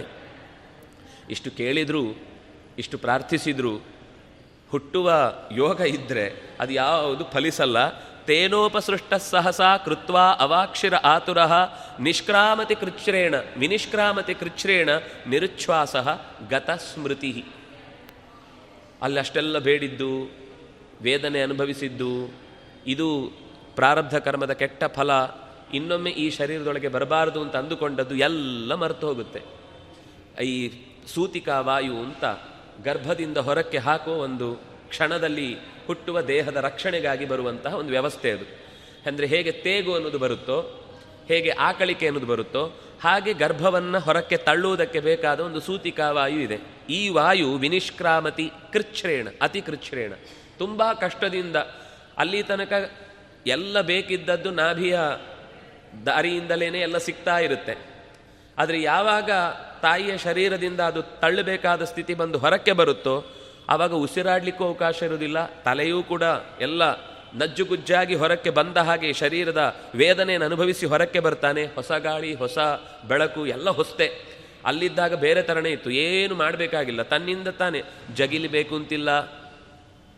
ಆಹಾರ ಬಂದು ಬೀಳ್ತಿತ್ತು ಒಳಗಿಗೆ ಬೇಕಾದ ಗಾಳಿಯ ಕ್ರಿಯೆಯು ಕೂಡ ತನ್ನಿಂದ ತಾನೇ ನಡೀತೈತಿ. ಏನು ಕಷ್ಟ ಇಲ್ಲ. ಇದ್ರೆ ಆಯ್ತಷ್ಟೇ. ಆದರೆ ಈಗ ಹಾಗಲ್ಲ. ಬಂದ ತಕ್ಷಣ ಹೊರಗೆ ಕಟ್ಟು ಮಾಡಿದ ತಕ್ಷಣ ಒಳಗೆಲ್ಲ ಬೇಕು ಅಂತ ಅನ್ನಿಸ್ತಾ ಇದೆ. ಆದರೆ ಹೊರಗಿನ ಯಾವ ಇಂದ್ರಿಯಗಳಿಂದಲೂ ಸೆಳೆದುಕೊಳ್ಳುವುದು ಯಾವುದರಿಂದ? ಮೂಗಿನಿಂದ ಹೇಳ್ಕೊಳ್ಬೇಕು, ಕಣ್ಣಿನಿಂದ ಗಾಳಿ ಹೇಳ್ಕೊಳ್ಬೇಕು, ಕಿವಿಯಿಂದನೂ ಎಂಥದ್ದು ಗೊತ್ತಿಲ್ಲ ಮೊದಲ ಕ್ಷಣ. ಆಗ ಅದು ಒದ್ದಾಡುತ್ತೆ. ಒದ್ದಾಡುವಾಗ ಡಾಕ್ಟರ್ ಅದು ಅಳ್ಳಿಲ್ಲ ಅಂದರೆ ಉಳಿದವರೆಲ್ಲ ಅಳ್ಳಿಕ್ಕೆ ಶುರು ಮಾಡ್ತಾರೆ. ಆಮೇಲೆ ಅದನ್ನು ತಲೆ ಕೆಳಗೆ ಮಾಡಿ, ಕಾಲು ಮೇಲ್ ಮಾಡಿ, ಎರಡೆರಡು ಬಡಿದು ಅದು ಒಂದು ಸರ್ತಿ ವ್ಯಾ ಅನ್ಲಿಕ್ಕೆ ಶುರು ಮಾಡಿದರೆ ಆವಾಗ ಅಯ್ಯಬ್ಬ ಅಂತ ಎಲ್ಲರೂ ನಗ್ತಾರೆ. ಆ ವ್ಯಾ ಅಂತು ಅಂದರೆ ಗಾಳಿ ಮೂಗಿಂದ ಒಳಗೆ ಹೋಯಿತು ಅಂತ ಅರ್ಥ. ಹಾಗೆ ಹೋಗುವ ತನಕವೂ ಕೂಡ ಅದರ ಆ ಮಧ್ಯದ ಸ್ಥಿತಿ ಇದೆಯಲ್ವ?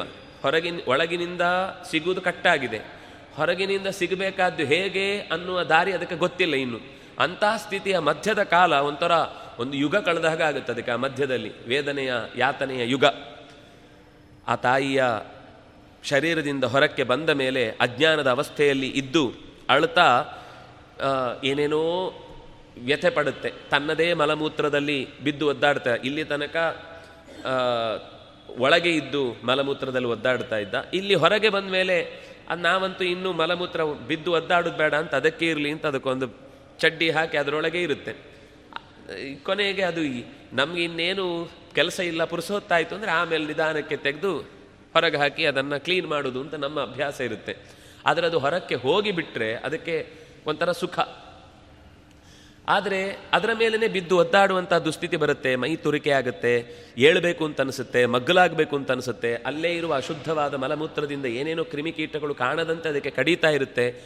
ಆದರೆ ದೊಡ್ಡವರು, ಏನಾಗಲ್ಲ ಕ್ಲೀನ್ ಮಾಡಿದ್ದೇನೆ ಅಂತ ಒಂದು ಸರ್ತಿ ಬ, ತಣ್ಣಗಿನ ಬಟ್ಟೆಯನ್ನು ಒರೆಸಿ ಮತ್ತೆ ಹಾಗೆ ಮಲಗಿಸ್ಬಿಡ್ತಾರೆ. ಇದರ ವೇದನೆಯನ್ನು ಹೇಳೋರಿಲ್ಲ, ಕೇಳೋರಿಲ್ಲ. ತುದಂತ್ಯ, ತುದಂತ್ಯಾಂ ಅತ್ವಚಂ ದಂಶಾಹ ಮಶಕ ಮತ್ಕುಣಾದಯ ರುದಂತಂ ವಿಗತ ಜ್ಞಾನಂ ಕ್ರಮಯಂ ಕ್ರಮಿಕಂ ಯಥಾ. ಈ ಎಲ್ಲ ಮೈಗೆ ಅಹಿತವಾಗುವಂತಹ ಘಟನೆ ಮನಸ್ಸಿಗೆ ಹಿತವಾಗುವುದಿಲ್ಲ, ಮೈಗೆ ಹಿತವಾಗುವುದಿಲ್ಲ, ಹೊಟ್ಟೆಗೆ ಹಿತ ಅಂತ ಅನಿಸೋದಿಲ್ಲ ಏನೋ ಕುಡಿಸ್ತಾರೆ, ಏನೋ ತಿನ್ನಿಸ್ತಾರೆ, ಏನೋ ಮಾಡ್ತಾರೆ. ಇದರಿಂದ ಒದ್ದಾಡಿ ಐದು ವರ್ಷದ ತನಕದ ಆ ಶೈಶವದ ಕಾಲ ಇದೆಯಲ್ಲ, ಅದರ ದುಃಖ ಅದಕ್ಕೆ ಮಾತ್ರ ಗೊತ್ತು. ಯೌವನ ಬಂದ್, ಅದು ಅಲ್ಲಿ ತನಕ ಏನು ಅನ್ಕೊಳ್ತಾ ಇರ್ತದೆ? ದೊಡ್ಡವನಾಗಬೇಕು, ಬೇಗ ದೊಡ್ಡವನಾಗಬೇಕು. ನಾನು ಬೇಕಾದನ್ನು ನಾನೇ ಕೈಯಲ್ಲಿ ತಗೊಂಡು ತಿನ್ನಬೇಕು ಅಂತ ಯೋಚನೆ ಮಾಡ್ತಾ ಇರುತ್ತೆ. ಯೌವನ ಬರುವ ತನಕ ಅಂದರೆ ಇತ್ಯೇವಂ ಶೈಶವಂ ಭುಕ್ತ್ವ, ದುಃಖಂ ಪೌಗಂಡಮೇವಚ. ಈ ಐದರಿಂದ ಹನ್ನೆರಡರ ತನಕ ನಡುವೆ ಪೌಗಂಡ.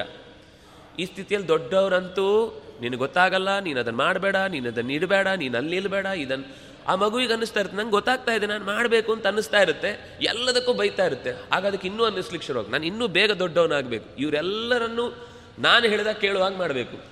ಯಾಕೆ ಇವರನ್ನೇ ಕೇಳಬೇಕು? ಅದನ್ನು ಮಾಡ್ಲಾ ಇದನ್ನು ಮಾಡ್ಲಾ, ಇನ್ನೊಂದು ಮಾಡ್ಲಾ? ನಾನು ಸ್ವಾತಂತ್ರ ಸ್ವತಂತ್ರವಾಗಿ ಎಲ್ಲ ಮಾಡಬೇಕು. ಯಾಕೆಂದರೆ ದೇಹ ಬೆಳೆದ ಹಾಗೆ, ಯೌವನ ಬಂದ ಹಾಗೆ, ನನ್ನ ಕೈಯಲ್ಲಿ ಎಲ್ಲ ಆಗುತ್ತೆ ಅಂತ ಗೊತ್ತಾದ ಹಾಗೆ ಸ್ವಾತಂತ್ರ್ಯದ ಭ್ರಮೆಯ ಜೊತೆಗೆ ನಾನೇ ಎಲ್ಲ ಮಾಡಬೇಕು ಅನ್ನುವ ಹಠ ಅದಕ್ಕೆ ಹುಟ್ಟುತ್ತಾ ಹೋಗುತ್ತೆ. ಅದು ಎಲ್ಲರಿಗೂ, ಯಾರೋ ಒಬ್ಬನಿಗೆ ಅಂತಲ್ಲ. ಅದು ದುಷ್ಟ ಸಜ್ಜನ ಅನ್ನುವ ಯಾವ ಲೆಕ್ಕಾಚಾರ ಇಲ್ಲ. ಎಲ್ಲರಿಗೂ ಹೀಗೆ ಅನಿಸುತ್ತೆ ಆದರೆ ಏನಾಗ್ತದೆ ಅಂದರೆ ಹಾಗೆ ಹೋಗ್ತಾ ಹೋಗ್ತಾ ಆ ಯೌವನಕ್ಕೆ ಬಂದಾಗ ಪರಮಾತ್ಮನ ಅಸ್ತಿತ್ವವೇ ಮರೆತು ಹೋಗುವ ಸ್ಥಿತಿಗಳೇ ಹೆಚ್ಚು. ಬಿಸಿ ನೆತ್ತರಿನಿಂದ ಪಾಪ ವಯಸ್ಸಾದವರು ಏನೋ ಒಂಚೂರು ತಪ್ಪಿ ಏನೋ ಹೇಳಿದರೆ ಅಥವಾ ಏನೋ ಒಂದು ಕೆಲಸದಲ್ಲಿ ಆಚೆ ಈಚೆ ಆಯಿತು ಅಂದರೆ ಎಷ್ಟು ದೊಡ್ಡವರಾಗಿದ್ರೆ ಗೊತ್ತಾಗಲ್ವಾ ಅಂತ ಬೈಯುವುದಕ್ಕೆ ಮಾತ್ರ ಮನಸ್ಸಿರುತ್ತೆ ಹೊರತು ನಾನು ಒಂದು ದಿವಸ ಇದೇ ರೀತಿ ಶರೀರದಲ್ಲಿ ಜರ್ಜರಿತನಾಗ್ತೇನೆ, ನನ್ನ ಕೈಯಲ್ಲೂ ಕೈಲಾಗದ ಒಂದು ಸ್ಥಿತಿ ಬರುತ್ತೆ, ಆಗ ನನಗೂ ಹೀಗೆ ಆಗತ್ತೆ ತಲೆಗೆ ಹೋಗಲ್ಲ. ಎಲ್ಲ ಗೊತ್ತಾಗಲ್ಲ, ಇವರೆಲ್ಲ ಬಂದುಬಿಡ್ತಾರೆ, ಇವರೆಲ್ಲ ಮಾತಾಡ್ಬಿಡ್ತಾರೆ, ಇವರೆಲ್ಲ ಹೇಳಿಬಿಡ್ತಾರೆ ಅಂತ ಇವ್ರು ಏನು ನಮ್ಗೆ ಹೇಳೋದು? ನಮಗೆ ನಮ್ಮದು ಏನು ಮಾಡ್ಕೊಳ್ಬೇಕು ಅಂತ ಗೊತ್ತಿದೆ. ನಿಮ್ಮ ಕಾಲ ಬೇರೆ ನಮ್ಮ ಕಾಲ ಬೇರೆ ಅನ್ನುವ ಈ ಗ್ಯಾಪು ಬೆಳೀತಾನೇ ಹೋಗುತ್ತೆ. ಕರೋತಿ ವಿಗ್ರಹಂ ಕಾಮಿ. ಎಲ್ಲದಕ್ಕೂ ಜಗಳಾಡ್ತಾನೆ ವಿಗ್ರಹ ಅಂದರೆ ಗಲಾಟೆ. ಎಲ್ಲದಕ್ಕೂ ಜಗಳನೇ ಆಗ್ತಾ ಇರುತ್ತೆ. ಯಾಕೆಂದರೆ ದೇಹೇನ ಮಾನೇನ. ನನ್ನ ದೇಹ, ನಾನು, ನಾನೇ ದೇಹ. ನನ್ನ ದೇಹ, ನಾನೇ ದೇಹ ಅನ್ನುವ ಈ ವರ್ಧಮಾನವಾದ ಕೋಪ ಎಲ್ಲ ಕಡೆಯಲ್ಲೂ ಸಿಟ್ಟು ಸೆಡವುಗಳಿಂದ ಸಂಬಂಧಗಳಿಗೆ ಬೆಲೆಯೇ ಕೊಡದೆ ಎಲ್ಲವೂ ನನಗೆ ಬೇಕಾದನ್ನು ಮಾಡ್ಕೊಳ್ತೇನೆ. ನೀವು ಇಲ್ಲದೇ ಇದ್ರೂ ಬದುಕ್ತೇನೆ. ಕೊನೆ ಎಲ್ಲಿವರೆಗೆ ಅಂದರೆ ನಿಮಗೆ ನನ್ನನ್ನು ಹುಟ್ಟಿಸ್ಲಿಕ್ಕೆ ನಾ ಹೇಳಿದ್ದ ಅನ್ನೋ ತನಕದು ಮಾತು ಹೋಗ್ಬಿಡುತ್ತೆ. ಅಂದರೆ ಇದು ಆಕ್ರ, ಆಕ್ರೋಶದಿಂದ ಬರುವ ಮಾತಾಗಿರುತ್ತೆ. ನಾಳೆ ಇದೇ ಮಾತು ಮತ್ತೆ ನಮ್ಗೆ ತಿರುಗಿ ಬರಲಿಕ್ಕಿದ್ದಾಗಲೂ ನಾವು ಸಹಿಸಿಕೊಳ್ಳಿಕ್ಕೆ ತಯಾರಿದ್ದೇವೆ ಅಂದರೆ ಇವತ್ತಿನ ಈ ಮಾತಿಗೆ ಅರ್ಥ ಬರುತ್ತೆ. ಆದರೆ ಆಗ ತಡಿಲಿಕ್ಕಾಗಲ್ಲ. ಯಾಕೆಂದರೆ ಎಲ್ಲವೂ ಒಂದಲ್ಲ ಒಂದು ಕಾಲಕ್ಕೆ ಅವನ ಪರಿಸ್ಥಿತಿಯಲ್ಲಿಗೂ ಅದೇ ಪ್ರಶ್ನೆಗೆ ಉತ್ತರ ಅವನು ಕೊಡಬೇಕಾಗುತ್ತೆ. ಆ ಸ್ಥಿತಿಗೆ ಅವನು ನೆನಪಿರುವುದಿಲ್ಲ. ಮಾತಾಡಿ ಬಿಡ್ತಾನೆ. ನಾನು ನನ್ನದು ಅನ್ನುವ ದುರಭಿಮಾನ, ದುರ್ಬುದ್ಧಿಯಿಂದ ಕೂಡಿ ಅವಿದ್ಯಾ ಕಾಮ ಕರ್ಮಗಳಿಗೆ ಬದ್ಧನಾಗಿ. ಅವಿದ್ಯೆ ಅಂದರೆ ಅಜ್ಞಾನ. ಕಾಮ ಅಂದರೆ ಬೇಡವಾದ ಬಯಕೆ. ಕರ್ಮ ಅಂದರೆ ಅವನ ಹಿಂದಿನ ಕರ್ಮಗಳು. ಇದು ಮೂರು ಸೇರಿ ಈ ಸಂಸಾರಕ್ಕೆ ಅವನು ಬೀಳ್ತಾ ಇರ್ತಾನೆ. ಸಂಸಾರಕ್ಕೆ ಕಾರಣವಾದ ಸಂಗತಿ ಅವಿದ್ಯಾ, ಕಾಮ, ಕರ್ಮ. ಇದು ಮೂರು ಹೋಗಿ ಬರಬೇಕಾದದ್ದು ಯಾವುದು ಅಂದರೆ ಅವಿದ್ಯೆ ಹೋಗಿ ಜ್ಞಾನ ಬರಬೇಕು. ಕಾಮ ಸರಿಯಾದ ಕಾಮ ಆದಾಗ ಅದು ಭಕ್ತಿ ಆಗುತ್ತೆ ಕರ್ಮಗಳು ಪರಮಾತ್ಮನಿಗೆ ಪೂರಕವಾದದ್ದಾದಾಗ ಅದು ವೈರಾಗ್ಯ ಆಗುತ್ತೆ.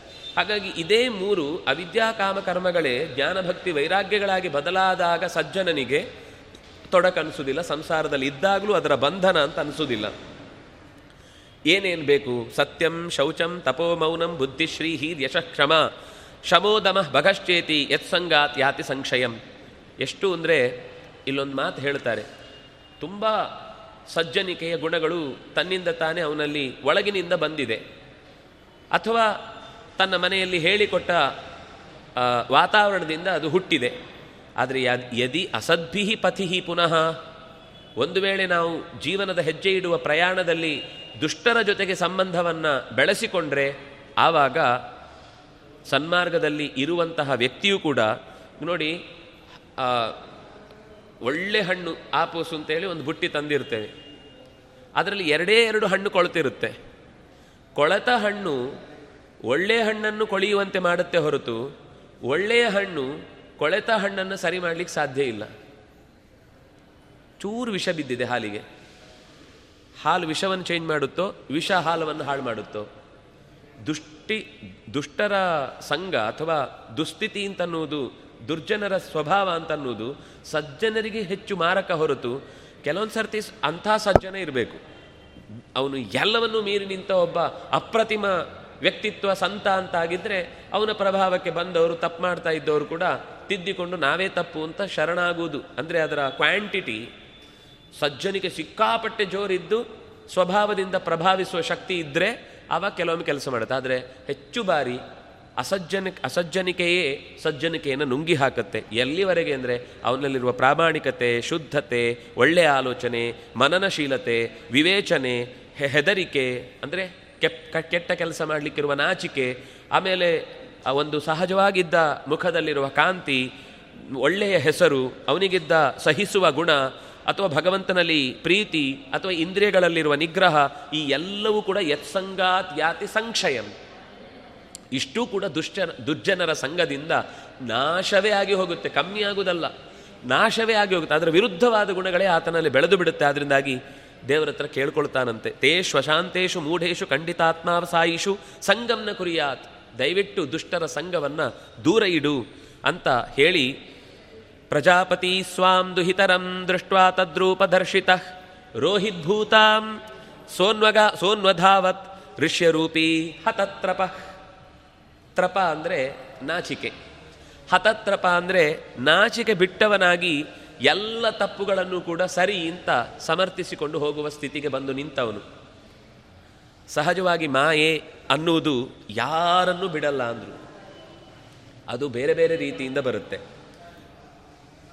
ಸಂಪತ್ತಿನಿಂದ ಅವನನ್ನು ಆಕ್ರಮಿಸಬಹುದು.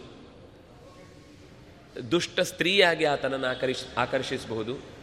ದುಷ್ಟ ವ್ಯಸನವಾಗಿ ಆತನನ್ನು ಆಕರ್ಷಿಸಬಹುದು. ಅದು ಸಂಪತ್ತು. ನಿಮ್ಮ ಯಾವುದರಿಂದ ದಾರಿ ಕೆಡುತ್ತೋ ಅದೆಲ್ಲವೂ ಕೂಡ ಮಾಯೆಯದ್ದೇ ಬೇರೆ ಬೇರೆ ರೂಪ. ಮಾಯೆಗೆ ಹೀಗೆ ಒಂದು ರೂಪ ಅಂತ ಹೇಳಲಿಕ್ಕೆ ಬರುವುದಿಲ್ಲ. ಅದರಿಂದಾಗಿ ಮನಸ್ಸನ್ನು ಕೆಡಿಸುವ ಚತುರ್ಮುಖನು ಕೂಡ ಇದು ಒಂದು ಸೂಚನೆಯ ರೂಪದಲ್ಲಿ ಕೊಟ್ಟದ್ದಿಲ್ಲಿ. ಏನು ಅಂದರೆ, ಚತುರ್ಮುಖನೂ ಕೂಡ ಸೃಷ್ಟಿ ಮಾಡಿದ ಮೇಲೆ ಸರಸ್ವತಿಯನ್ನು ಮಗಳು ಅನ್ನುವ ರೀತಿಯಲ್ಲಿ ಲೋಕದಲ್ಲಿ ನೋಡುವುದು ಮಗಳಲ್ಲ, ಅದನ್ನು ಹರಿವಂಶ ಹೇಳುವಾಗ ಸ್ಪಷ್ಟವಾಗಿ ಬಿಡಿಸಿ ಹೇಳುತ್ತೆ, ತನ್ನ ಹೆಂಡತಿ ಅಂತಲೇ ಸೃಷ್ಟಿ ಮಾಡಿದೆ. ಯಾಕೆಂದರೆ, ಹೆಣ್ಣು ಕೊಡೋರು ಬೇರೆ ಯಾರಿಲ್ಲ. ಸೃಷ್ಟಿ ಮಾಡುವ ನಾನೇ. ಹಾಗಾದರೆ ನನಗೊಬ್ಳು ಹೆಂಡತಿ ಬೇಕು ಅಂದರೆ ನಾನು ಹೆಂಡತಿ ಅಂತಲೇ ಸೃಷ್ಟಿ ಮಾಡಬೇಕು. ನಾನೀಗ ಚಿತ್ರವನ್ನು ಬರೆಯುವಾಗ ಒಂದು ಚಿತ್ರ ಬರೆದ್ರೆ ನನ್ನ ಕೂಸು ಅಂತ ಇಟ್ಕೊಳ್ಳಿ. ನನ್ನ ಹೆಂಡತಿಯನ್ನು ಚಿತ್ರ ಬರೆದೆ ಹೆಂಡತಿ ನನ್ನ ಕೂಸು ಆಗ್ತದಾ? ನಾನು ಬರೆದದ್ದೇ ಹೆಂಡತಿಯ ಚಿತ್ರ. ಚಿತ್ ಯಾರು ರಚನೆ ಮಾಡಿದ್ದಾನೋ ಅದು ಅವನ ಕೂಸು ಅಂತ ಲೆಕ್ಕ. ಹೇಳುವಾಗ ಹಾಗೆ ಹೇಳುದಲ್ವ? ಇದು ನಾನು ತುಂಬ ಕಷ್ಟಪಟ್ಟು ಸಿದ್ಧಪಡಿಸಿದ್ದು ನನ್ನ ಮಗು ಇದ್ದ ಹಾಗೆ ಅಂತ ಹೇಳುದು. ಆದರೆ ಅವನು ಬಿಡಿಸಿದ್ದೇ ಹೆಂಡತಿ ಅನ್ನೋದಾಗ ಈ ಹೆಂಡತಿಯ ಚಿತ್ರ ಮಗು ಅಂತ ಹೇಳಲಿಕ್ಕಾಗತ್ತಾ? ಹಾಗೆ ಅವನಿಗೆ ಸೃಷ್ಟಿ ಮಾಡುವಾಗ ಮೊದಲು ಇನ್ಯಾರೂ ಇರಲಿಲ್ಲ. ತನ್ನ ಹೆಂಡತಿಯನ್ನೇ ಸೃಷ್ಟಿ ಮಾಡಿದ, ಆದರೆ ಲೋಕಕ್ಕೆ ಒಂದು ಪಾಠವನ್ನು ಕೊಟ್ಟ. ಅದು ಎಂಥ ಸ್ಥಿತಿಯಲ್ಲಿದ್ದರೂ ಕೂಡ ಹೆಂಡತಿಯಿಂದನೇ ಸೃಷ್ಟಿ ಮಾಡಿದಾಗಲೂ ಲೋಕಕ್ಕೆ ಕಂಡದ್ದು ಹೇಗೆ ಅಂತಂದರೆ ರೋಹಿದ್ಭೂತಾಂ ಸೋ ಅನ್ವಧಾವತ್ ಋಷ್ಯರೂಪಿ ಹತತ್ರಪ. ಆಯಿತು. ಅವಳನ್ನು ಸರಸ್ವತಿಯನ್ನು ಹೆಂಡತಿಯನ್ನು ಸ್ವೀಕರಿಸಿದ್ದು ಒಪ್ಕೊಳ್ತೇನೆ. ಆದರೆ ಮುಂದಿದ ಕತೆ ಏನಾಯಿತು ಅಂದರೆ, ಅವಳು ನಾಚಿಕೆಯಿಂದ ಹೆಣ್ಣು ಜಿಂಕೆಯಾಗಿ ಋಷ್ಯ ರೂಪಿ, ಋಷ್ಯ ಅಂದರೆ ಹೆಣ್ಣು ಜಿಂಕೆ. ಹೆಣ್ಣು ಜಿಂಕೆಯಾಗಿ ಓಡಿದ್ಲಂತೆ. ಓಡಿದಾಗ ಇವನು ಕೂಡ ಗಂಡು ಜಿಂಕೆಯಾಗಿ ಅವಳಿಂದ ಓಡಿದಂತೆ. ಅವಳನ್ನು ಪಡ್ಕೊಳ್ಬೇಕು ಅಂತ. ಇದು ಆಕರ್ಷಣೆ ಅಂತ. ಆದರೆ ಇದು ಇನ್ನೊಂದು ರಹಸ್ಯವನ್ನು ಹೇಳಿ ಹೊರಟ ಸಂಗತಿ. ಉಪನಿಷತ್ತಿನಲ್ಲಿ ನೀವು ನೋಡಿದರೆ ಬೃಹದಾರಣ್ಯಕದಲ್ಲಿ ನಾವು ಯಾವುದೇ ಒಂದು ಪ್ರಕ್ರಿಯೆ, ಕಣ್ಣು ಮುಚ್ಚುವುದು ಅಕ್ಷಿ ಅನ್ನೋದು ತೇಗುವುದು ಅಥವಾ ಮೈಯಲ್ಲಿ ಒಂಥರ ಅದು ಅಲುಗಾಡುವುದು ಅಥವಾ ಕಣ್ಣಿನ ಸ್ಪಂದ ಇತ್ಯಾದಿಗಳೇನೇನೋ ನಮ್ಮ ದೇಹದಲ್ಲಿ ಆಗುತ್ತಲ್ವ? ಇದನ್ನು ಒಂದು ಸರ್ತಿ ಚತುರ್ಮುಖ ತನ್ನ ಶರೀರದಲ್ಲಿ ತೋರಿಸ್ತಾನಂತೆ. ಹಾಗೆ ತೋರಿಸಿದ ಮೇಲೇ ನಮ್ಮಲ್ಲೂ ಕೂಡ ಆ ಪ್ರಕ್ರಿಯೆ ಬರುತ್ತೆ. ಇದು ಮನುಷ್ಯನಿಗೆ ಸೇರಿದಂತೆ ಹೇಳಿದ್ದು. ಇದರಂತೆಯೇ ಎಲ್ಲ ಪ್ರಾಣಿಗಳಲ್ಲೂ ಕೂಡ ಏನೇನು ಚಟುವಟಿಕೆ ಆಗಿದೆ ನಾನು ಮನುಷ್ಯನದ್ದು ಹೇಳಿದೆ. ಹಾಗೆ ಅವನು ಸಿಂಹವಾಗ್ತಾನೆ, ಅವಳು ಸಿಂಹಿಣಿ ಆಗ್ತಾಳೆ ಅವಳು ಕರಿಣಿ ಆಗ್ತಾಳೆ, ಇವನು ಕರಿ ಆಗ್ತಾನೆ, ಅಂದರೆ ಆನೆ ಆಗ್ತಾನೆ. ಹೀಗೆ ಎಲ್ಲ ಪ್ರಾಣಿಗಳಾಗಿ ಅವರಿಬ್ಬರೇ ಒಂದು ಸರ್ತಿ ಇಡೀ ಜಗತ್ತಿನಲ್ಲಿ ಎಲ್ಲ ಪ್ರಾಣಿಗಳ ಜೀವಜಾತಗಳ ಸ್ವರೂಪದಲ್ಲಿ ಅವರಿಬ್ಬರು ಓಡಾಡ್ತಾರೆ. ಓಡಾಡಿ ಅವರಿಬ್ಬರು ಹೇಗೆ ಬದುಕಬೇಕು ಅನ್ನೋದಕ್ಕೆ ಬೇಕಾದ ಒಂದು ಸುಖದ ಸಂಬಂಧವನ್ನು, ಸಂಘವನ್ನು ಲೋಕದಲ್ಲಿ ಹುಟ್ಟು ಹಾಕ್ತಾರೆ. ಇದು ಅವರ ಅಂತರಂಗ, ಸೃಷ್ಟಿಯ ಪ್ರಕ್ರಿಯೆಗೆ ಅವರು ಮಾಡಿದ ಲೋಕದ ಉಪಕಾರ ಇದು. ಆದರೆ ಒಂದ್ಸರ್ತಿ ನೋಡುವಾಗ ಏನನ್ಸುತ್ತೆ ಹೆಣ್ಣಾಗಿ ಹುಟ್ಟಿದ ತಕ್ಷಣ ಇವನು ಗಂಡಿನ ಸ್ವರೂಪದಲ್ಲಿ ಅದರ ಹಿಂದೆ ಓಡಿದ, ಅದರಿಂದಾಗಿ ಚತುರ್ಮುಖನು ಅದರಂತೆ ತೋರಿದ. ಲೋಕದಲ್ಲಿ ಎಲ್ಲರೂ ಹೀಗೆ ಮಾಡ್ತಾರೆ. ಅವನಿಗೆ ಅದರಿಂದ ಏನು ಲಾಭ ಇಲ್ಲ. ಬಹಳ ಸೂಕ್ಷ್ಮವಾಗಿ ಗಮನಿಸಬೇಕಾದ್ದೇನು ಅಂತಂದರೆ, ಈ ಥರದ ಶರೀರ ಇದ್ದಾಗ, ಸತ್ವರಜಸ್ಸು, ತಮಸ್ಸು ಅನ್ನೋ ಗುಣಗಳ ಪ್ರಭಾವ ಇದ್ದಾಗ ಅದು ಬೇಕು ಅಂತ ಅನಿಸ್ತಾ ಇರುತ್ತೆ. ಅವನು ಪರಮ ಸಾತ್ವಿಕ ಸಾತ್ವಿಕ ಸಾತ್ವಿಕ ಸಾತ್ವಿಕ, ಈ ಸುಖದ ಬಗ್ಗೆ ಅವನಿಗೆ ಯೋಚನೆಯೇ ಇಲ್ಲ. ಹಾಗಿದ್ರೂ ಸೃಷ್ಟಿಗೆ ಒಂದು ಜೋಡಿಯಾಗಿ ಆಕೆ ಬೇಕು ಅನ್ನೋದಕ್ಕೋಸ್ಕರ ಆಕೆಯನ್ನು ಸೃಷ್ಟಿ ಮಾಡಿದ್ದು ಮತ್ತು ಲೋಕದ ವ್ಯವಹಾರದಲ್ಲಿ ಉಳಿದವರಲ್ಲಿ ಈ ಶಕ್ತಿ ಅನ್ನೋದು ಹಾಗೆ ಪರಂ, ಪಾರಂಪರಿಕವಾಗಿ ಮುಂದುವರಿಬೇಕು ಅನ್ನೋದಕ್ಕೋಸ್ಕರ ಎಲ್ಲ ಜೀವಿಗಳ ಗಂಡು ಹೆಣ್ಣಾಗಿ ಲೋಕದಲ್ಲಿ ಓಡಾಡಿದ್ದು ಅನ್ನೋದು ಭಾರತದಲ್ಲೂ ದ್ರೌಪದಿಯ ಪ್ರಸಂಗವನ್ನು ಹೇಳುವ, ಪೂರ್ವ ಪ್ರಸಂಗವನ್ನು ಹೇಳುವಾಗ ಮೌದ್ಗಲ್ಯ ಅನ್ನುವ ಋಷಿಗೆ ಇವಳೆ ನಾಳಾಯಣಿಯಾಗಿ ಹೆಂಡತಿಯಾಗಿ ಬಂದಾಗ ಏನು ಮಾಡಿದರು ಅಂತ ಹೇಳುವಾಗ ಈ ಕಥೆಯನ್ನು ಹೇಳ್ತಾರೆ ಪ್ರಾಣ ಮತ್ತು ಭಾರತೀಯರು ಇಬ್ಬರೂ ಕೂಡ ಅವನು ಅವನು ಬೆಟ್ಟವಾಗಿ ನಿಂತರೆ ಅವಳು ನದಿಯಾಗಿ ಹರಿದ್ಲಂತೆ. ಇವನು ಮರವಾಗಿ ನಿಂತರೆ ಆಕೆ ಬಳ್ಳಿಯಾಗಿ ಸುತ್ತಿದ್ಲಂತೆ. ಹಾಗಾಗಿ ಒಂದೊಂದು ಪ್ರಸಂಗವು ಕೂಡ ಇನ್ನೊಂದಕ್ಕೆ ಹೊಂದಿಕೆ ಆಗುವಂಥದ್ದೇನು ಬೇಕು ಪ್ರಪಂಚದಲ್ಲಿ ಅದನ್ನು ಮೊದಲು ಅವರಿಬ್ಬರು ಮಾಡಿ ತೋರಿಸ್ತಾರೆ ಅನ್ನೋದನ್ನು ಇಲ್ಲಿ ಹೇಳಿದು ಆದರೂ ತತ್ ಸೃಷ್ಟಿ ಸೃಷ್ಟ ಸೃಷ್ಟೇಶು, ಕೋನ್ವ ಖಂಡಿತ ಧೀಪುಮಾನ್ ಋಷಿಂ ನಾರಾಯಣ ಮೃತೆ, ಯೋಷಿನ್ ಮಯ್ಯೇಹ ಮಾಯಯ. ನಾರಾಯಣ ಒಬ್ಬ ಬಿಟ್ಟರೆ ಇನ್ಯಾರು ಮಾಯೆಗೆ ಮರುಳಾಗದವನು? ಹೇಳುವುದು ಪದ್ಯದಲ್ಲಿ ಹೇಳುತ್ತು ಹೇಳುತ್ತಾರೆ. ಅದು ಅವಳಿಗೆ ಹೇಳ್ತಾರೆ ಅವನಿಗೆ ಅದನ್ನು ಹೇಳಿದ ಮಾತಿಲ್ಲ. ಮಾಯೆಗೆ ನೀನು ಯಾಕೆ ಮರುಳಾದಿ? ಅಂತಹ ಅವನು ಯಾಕೆಂದರೆ ಯಾವುದ್ಯಾವುದೋ ಪ್ರಾಣಿ ರೂಪಗಳನ್ನು ತೊಡ್ತಾ ಬರ್ತಾನೆ. ಅಂಥವನಿಗೆ ನೀನು ಹೇಗೆ ಹೋಗಿ ಮನಸ್ಸು ಕೊಟ್ಟಿ ಅಂತ ಅವಳನ್ನು ಕೇಳುವುದಿದೆ. ಆದರೆ ನಾರಾಯಣನ ಕಥೆಯನ್ನು ಹೇಳುವಾಗ, ನರನಾರಾಯಣ ಋಷಿಗಳಿಬ್ಬರು ತಪಸ್ಸು ಮಾಡುವಾಗ ದೇವತೆಗಳಲ್ಲಿ ಇದ್ದ ಎಲ್ಲ ಥರದ ಹೆಣ್ಮಕ್ಕಳನ್ನು ಕೂಡ ಅವನ ಮುಂದೆ ನೃತ್ಯ ಪ್ರದರ್ಶನಕ್ಕಾಗಿ ಕಳುಹಿಸಿಕೊಟ್ಟು ಸೊಂಟ ಹುಡುಕಿ ಇನ್ನು ಸುಸ್ತಾಯಿತು ಅಂತಂದಾಗ ಕಣ್ಣು ಬಿಟ್ಟು ಕೇಳಿದ್ನಂತೆ. ತುಂಬ ಸುಸ್ತಾಯ್ತಾ? ಇನ್ನೂ ಬೇರೆ ಕಡೆಗೆ ಹೋಗಲಿಕ್ಕೆ ನಿಮಗೆ ಇನ್ನೂ ಬೇರೆ ಕೆಲಸಕ್ಕೆ ತುಂಬ ಜನ ಬೇಕಾಗುತ್ತಲ್ವ?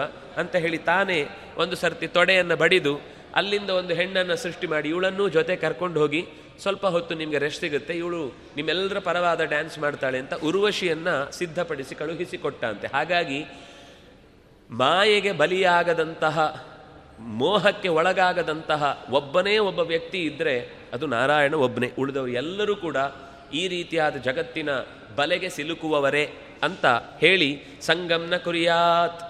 ಪ್ರಮದಾಸು ತಾಸು ಜಾತು ಯೋಗಸ್ಯ ಪಾರಂಪರಮಾರು ರುಕ್ಷು ಮತ್ಸೇವಯಾ ಪ್ರತಿಲಬ್ಧಾತ್ಮಲಾಭೋ ವದಂತಿ ಮಾ ಯಾಂ ನಿರಯದ್ವಾರಮಸ್ಯ. ಜ್ಞಾನಯೋಗದ ಸಿದ್ಧಿಯನ್ನು ನಿಜವಾಗಿ ಬಯಸುವವನಾದರೆ ಈ ಮಾಯೆ ಯಾವ ರೂಪಕ್ಕೂ ತನ್ನನ್ನು ಬಲಿ ಕೊಡಬಾರದು. ಅದು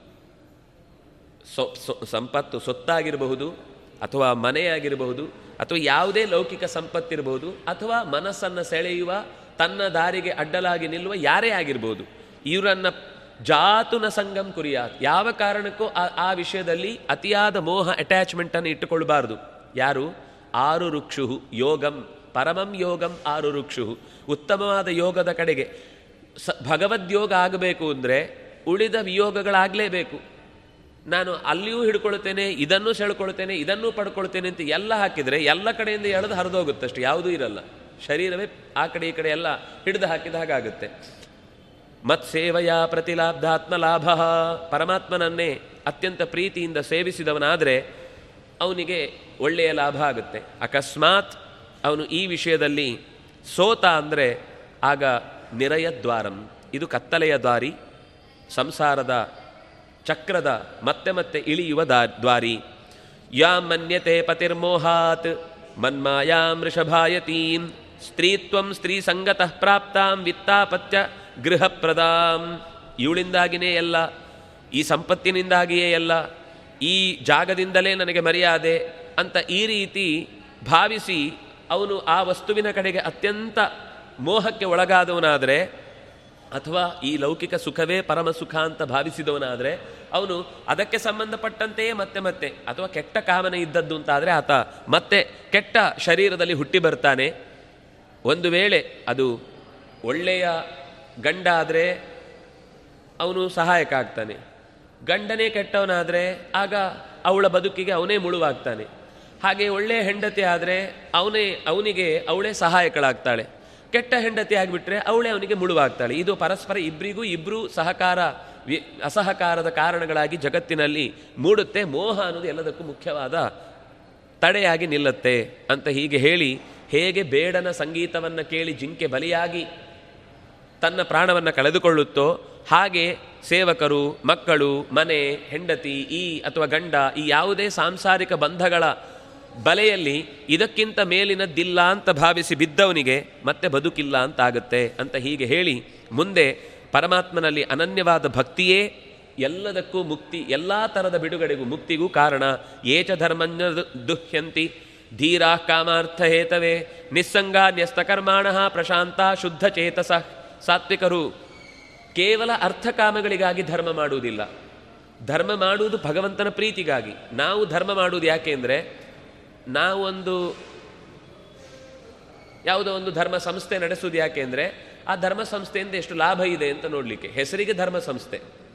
ಆದರೆ ಅದು ಎಷ್ಟು ಇನ್ ಪ್ರಾಫಿಟ್ ಕೊಡುತ್ತೆ ಅಂತಲೇ ಯೋಚನೆ ಮಾಡಿ ನಾವು ಆ ಕಾರ್ಯ ಮಾಡ್ತಾ ಇದ್ದೇವೆ ಅಂದರೆ, ಅದು ಮತ್ತೆ ಬಂಧನಕ್ಕೆ ಕಾರಣ.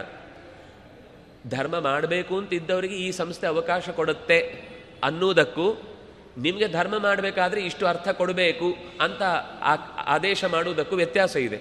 ಅದರಿಂದಾಗಿ ಅಲ್ಲ, ಕೆಲವೊಂದು ಸರ್ತಿ ಹೀಗೆ ಮಾಡೋದ್ರಿಂದಲೂ ಒಂದಿಷ್ಟು ಧರ್ಮ ಉಳಿಯತ್ತೆ ಅನ್ನೋದು ಸತ್ಯವೇ. ಇಲ್ಲ ಅಂತ ಹೇಳಲ್ಲ. ಮನೆಯಲ್ಲಿ ಮಾಡಲಿಕ್ಕೆ ಆಗುದಿಲ್ಲ ಅನ್ನೋರಿಗೆ ಈ ಈ ಥರದ ವ್ಯವಸ್ಥೆ ಒಂದು ಅನುಕೂಲ ಕೊಡುತ್ತೆ. ಆದರೆ ಅದನ್ನು ನಡೆಸುವವನಿಗೆ ಉದ್ದೇಶ ಏನಿರಬೇಕು?